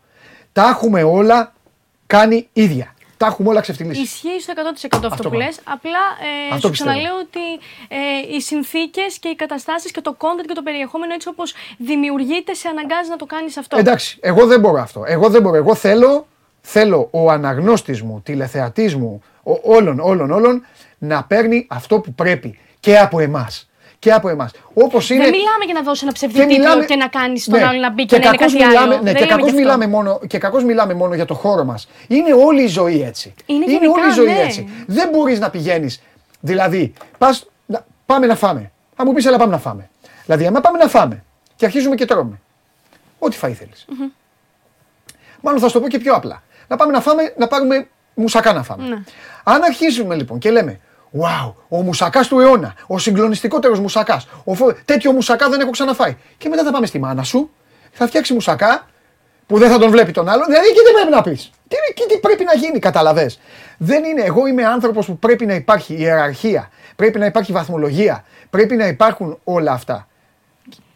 Συμφωνώ, σε καταλαβαίνω. Παιδιά, συγγνώμη, η δική μου άποψη είναι, δεν είναι απαραίτητα να, να συμφωνείτε να κάνετε, αλλά ήθελα να στα πω ευτυχώς, όχι να στα πω εσένα. Ναι, ευτυχώς, ναι, ναι, ναι, ναι. ε, απλά όταν έρχεσαι εσύ, Σου λέω, βγαίνει λέω τι και θέλεις ωραία, να όχι, πεις. λέω και ωραία Ναι, ναι, πράγματα. ναι. Ε, τι να λέω, λέω Ε, για ναι. τα μπακ τους και τα στόπερ τους τώρα που δεν Έχεις έχουν. δίκιο, έχεις δίκιο. Πολύ. Τη Κοίτα, σέβομαι εγώ ποιος- την άποψή σου, ωστόσο σου είπα, σου είπα και τη δική μου. Τέλος πάντων. Λοιπόν, άντε, πάμε. Λοιπόν, ε, για να δω τώρα τι άλλο έχουμε. Ναι, θέλω, έχει γίνει viral. Ε, ο Λιονέλ Μέση επέστρεψε στην Paris Saint-Germain, επέστρεψε στις προπονήσεις, τον ε, υποδέχθηκαν και με πασίγιο οι συμπαίκτες του και έχει γίνει viral τώρα η έκφραση του αδερφού του Κιλιάν Εμπαπέ, ο οποίος βρίσκεται και αυτός ε, ανάμεσα στους... Ρε, εσύ ε, τον έψαχνα λίγο και τον είπαμε, παιδιά, να, το, να τον δω. Κάποιοι γράφανε, μπήκα Ναι. να, να σκεφτείς. Όποιος έβαζε τη φωτογραφία ε, στο εξωτερικό, Ναι. έμπαινα από κάτω. τι έκανα κι εγώ, ανώμαλος. Έμπαινα από κάτω να δω τι λένε για τον Εμπαπέ, αν είναι κάπου. ναι. Κάποιοι γράφανε. Αυτός είχε πάει στο, αυτός είχε πάει στο NBA, είχε δει Nets, είχε βγάλει μια φωτογραφία. Ναι, ναι, ναι, μαζί με τον Χακίμι. Με το Χακίμι, ναι. Είχε πάει τώρα, αφού έπαιξε η Παρή. Και ήταν, έπαιζε κι αυτός. Δεν πρέπει να είναι τωρινό, όχι. Είναι- Οπότε είναι, είναι στο πασίγιο Εμπαπέ, απλά Ναι. δεν φαίνεται. Ναι, είναι, είναι. Εντάξει, είναι. ωραίο είναι. Έλα, πάμε. Ε, εγώ τώρα μιλάω για τον αδερφό του Κιλιάν Εμπαπέ όμως, Ναι. έτσι. Που έχει γίνει η αντίδρασή του viral. Δεν ξέρω αν μπορούμε να το. φι- Ακριβ... Ωραία, το φέραμε και σε full screen. Ε, έχει γίνει Ποιο- αυτή. ποιο- ποιον θες να δω; Λοιπόν, ε, με το μπλε το βλέπεις στη μέση. Στη μέση, με τα μαλλιά τα ράστα είναι; Έλα, Αν ρε, δεν ωραίος ράστα, είναι, ρε. τσικάκια. Έχει το υφάκι, Ναι, ναι, ναι, ε. είναι καλός, είναι καλός. Απλά έχει γίνει viral αυτή Έλα, μωρέ. ε, η έκφραση και καλά επειδή ήταν στον τελικό μαζί με τη Γαλλία. Προφανώς και καλά το προωθούν έτσι. Ρε παιδιά, ακούστε να δείτε. Μια Ε, φωτογραφία. Ακριβώς, Είναι, δεν μπο- είναι ναι. δέκατα του δευτερολέπτου. Ναι, ναι, δέκατα ναι. του δευτερολέπτου. Ποτέ δεν ξέρεις τι κάνεις εκείνη την ώρα, γιατί Το κάνει. τι οτιδήποτε κάνει τώρα. ακριβώς. δεν, Και εντάξει. κάθονται και μεταφράζουν. Απλά θέλω να σου πω ότι έχει Ναι, γίνει viral η εντάξει. συγκεκριμένη έκφραση. Ε, συνεχίζω με ένα γήπεδο μπάσκετ παντελή, το οποίο θα το λατρέψεις εσύ. Είναι στην Κίνα, σε ένα χωριό της Κίνας. Το έχω, ναι. Το οποίο Ναι. μπορεί να το έχεις δει βέβαια. Είναι σε σπηλιά χτισμένο. Όχι, αυτό δεν το έχω δει. Λοιπόν, είναι σε σπηλιά. Όπω μέσα στη Ρωσία θα είναι ναι. αυτό. Ε, στην, παίζα και στην στην υγρασία όμως δεν θα γλιστράει κάτω συνέχεια το παρκέ. Σωστό και αυτό. Ξέρω εγώ. Μήπως έχουν βάλει τάραφλεξ, μήπως έχουν βάλει κάτι μπορεί, άλλο. μπορεί, Γιατί μπορεί. Για, για παρκέ δεν το βλέπω, ρε. Ναι, ναι. Μαρία μου αυτό. Ναι, δεν ξέρω ακριβώς τι, τι θα είναι. Τέτοιο Παρκέ, θα είναι, εντάξει, σίγουρα. τάραφλεξ θα είναι. Ναι. Ξέρουν αυτοί, μην τους. τέτοιο. Ε, δεν- να μην αγχώνομαι. αγχώνεσαι λοιπόν, να ε, αυτό η κατασκευή του διήρκησε περίπου δύο, χρο- δύο χρόνια Ναι. και κόστησε πάνω από 30 χιλιάρικα. 30... Και τι, ιδιότι είναι ένας το έχεις φτιάξει για να Ε, η παίζει. χωρική εγώ διάβασα. Α, μόνοι του τους, ε; χωριού, ναι. Έλα, ρε. Συνείσφεραν όλοι. Και... Έχουν και τα σκαλοπατάκια Ναι. να κάθονται, άμα θέλουν. Είναι πολύ ιδιαίτερο. Πάρα πολύ ωραίο. Μου άρεσε. Ναι, αμέ, και εμένα. Πολύ ωραίο. Και θα σε κλείσω τώρα Ναι. ε, με ένα ποδοσφαιράκι. Πώς θα Ε, ακούγεται ένα- την μπάλα εκεί, ε; Αλλά είναι Όπου τάραφλεξ. ισχύει. Δεν δεν θα έχει τον ήχο. Ναι. Και τέλος πάντων. Ναι. Λοιπόν, ένα ποδοσφαιράκι σου έχω φέρει ποδοσφαιράκι από σοκολάτα. Το θυμάσαι; Ε, βέβαια. Λοιπόν, τώρα θα σου φέρω ένα άλλο, το οποίο θα το λατρέψει ακόμη περισσότερο, Παντελή. Μόνο να μην είναι από, από παγωτό. Πάντα φάω. Όχι, Α, από αλλά πιστάλιο είναι. Α, από λουκάνικα. λουκάνικα. Λουκάνικα. Ναι. είναι από λουκάνικα. Είναι έτσι ένα αυτοσχέδιο, μπο- ας το, αν μπορούμε να το πούμε έτσι, ποδοσφαιράκι. Την ώρα που ψήνουν το λουκάνικα έχουν βάλει ε, μία μπάλα τώρα, δεν ξέρω από αλουμινόχρωμα, δεν ξέρω από τι μπορεί Ναι, να μπορεί είναι. από κάτω. Ναι, ναι, ναι. Και μπορεί ο άλλος να σκύψει κιόλας να ρίξει και Και μια να, δαγκονιά. ναι, και να φάει και μια δαγκονιά, ακριβώς. Σωστό. Σωστό. Αυτά σήμερα. Ωραία. Εντάξει, δεν έφερες. Χάλα. Δεν... Εντάξει, έχεις Δεν άγχος, έχεις το άγχος του αγώνα. Έχω, σήμερα, άσε. Πόσο θα έχει το παιχνίδι, Αχ, θα κερδίσω. Τώρα το σκορ. Μμμ, Πρόσεξε γιατί όταν σε έχουν πετύχει αυτοί, μπορεί να τους κοροϊδεύουμε, αλλά όταν σε Ναι. έχουν πετύχει σε μεγάλα μάτς, Ναι. κάτι τελικού κυπέλου, κάτι Champions League. Ναι, ναι, Champions ναι, ναι, League. ναι. Τέλος πάντων. Είχα εντάξει. πρόβλημα, ε. Ε, βέβαια, έχεις όχι, πρόβλημα. όχι, θα το πάρω σήμερα το παιχνίδι. Πόσο θα έρθει; Ναι. Εντάξει, θα το πάρεις αυτό. Πόσο θα έρθει το ΑΕΚ Παναθηναϊκός; ΑΕΚ Ναι, Παναθηναϊκός. γιατί τώρα θα σε δω τρίτη. Μέχρι την τρίτη. Λοιπόν, ε, η ΑΕΚ θα σπάσει το αίτητο του Παναθηναϊκού. Και θα έρθει. Να σε ξέρω, Μαρία. Και θα έρθει, συνεχίζω, δεν ε, Αυτή η απαντάω στις σχέση- προσκλήσεις. και συνεχίζει. Μέχρι εδώ ήτανε. Κάτι την κάνατε. Λοιπόν. Κάπου την αφήσατε έξω από το βόλο. Κάπου από την, από την εκδρομή. καλά κάνει. Αν δεν την πήρατε στις εκδρομές, καλά κάνει. Τι την έχετε, για πιες λεωφόρο; Μπράβο Μαρία μου, ναι, και Λοιπόν, πόσο θα έρθει. θέλεις να σου πω, Ναι. ε, ένα μηδέν. Ένα μηδέν. Ένα μηδέν. Ένα μηδέν. Ένα μηδέν. Πάω πέντε ώρες να κάτσω στο γήπεδο εκεί για να δω ένα σκηνοθέτη. Είναι Ένα πω, μηδέν. πω. Φιλιά. Τα λέμε. Άντε, φιλιά. Φιλιά. Γεια σου Μαρία μου. Λοιπόν, η Μαρία Κουβέλη, αυτά με τα ωραία τα, στα βιντεάκια και τις ωραίες μας, α, ε, μ, τις ωραίες μας συζητήσεις. Τέλος πάντων, λοιπόν, σας αφήνω να περάσετε όμορφη Πέμπτη, αύριο των Φώτων. Εδώ θα είμαστε, 12 η ώρα, κανονικά, show must go on. Θα κοιτάξω λίγο να το τρέξω, λίγο μπάσκετ θα έχει παίξει ο Παναθηναϊκός. Σήμερα παίζει ο Παναθηναϊκός, είπαμε έτσι, 9.30 ώρα στο Μόναχο με την Bayern. Έχει να παίξει και ο Ολυμπιακός αύριο με το Μιλάνο στο Ειρήνης και Φιλίας.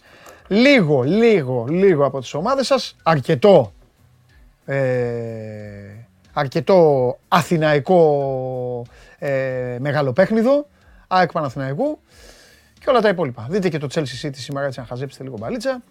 Θέλω να μου είστε καλά, να μου είστε υγιείς, να περνάτε όμορφα, να σκέφτεστε και να θυμάστε πάντα ότι ο αθλητισμός είναι όμορφος, αλλά όχι το πιο σοβαρό που ζούμε.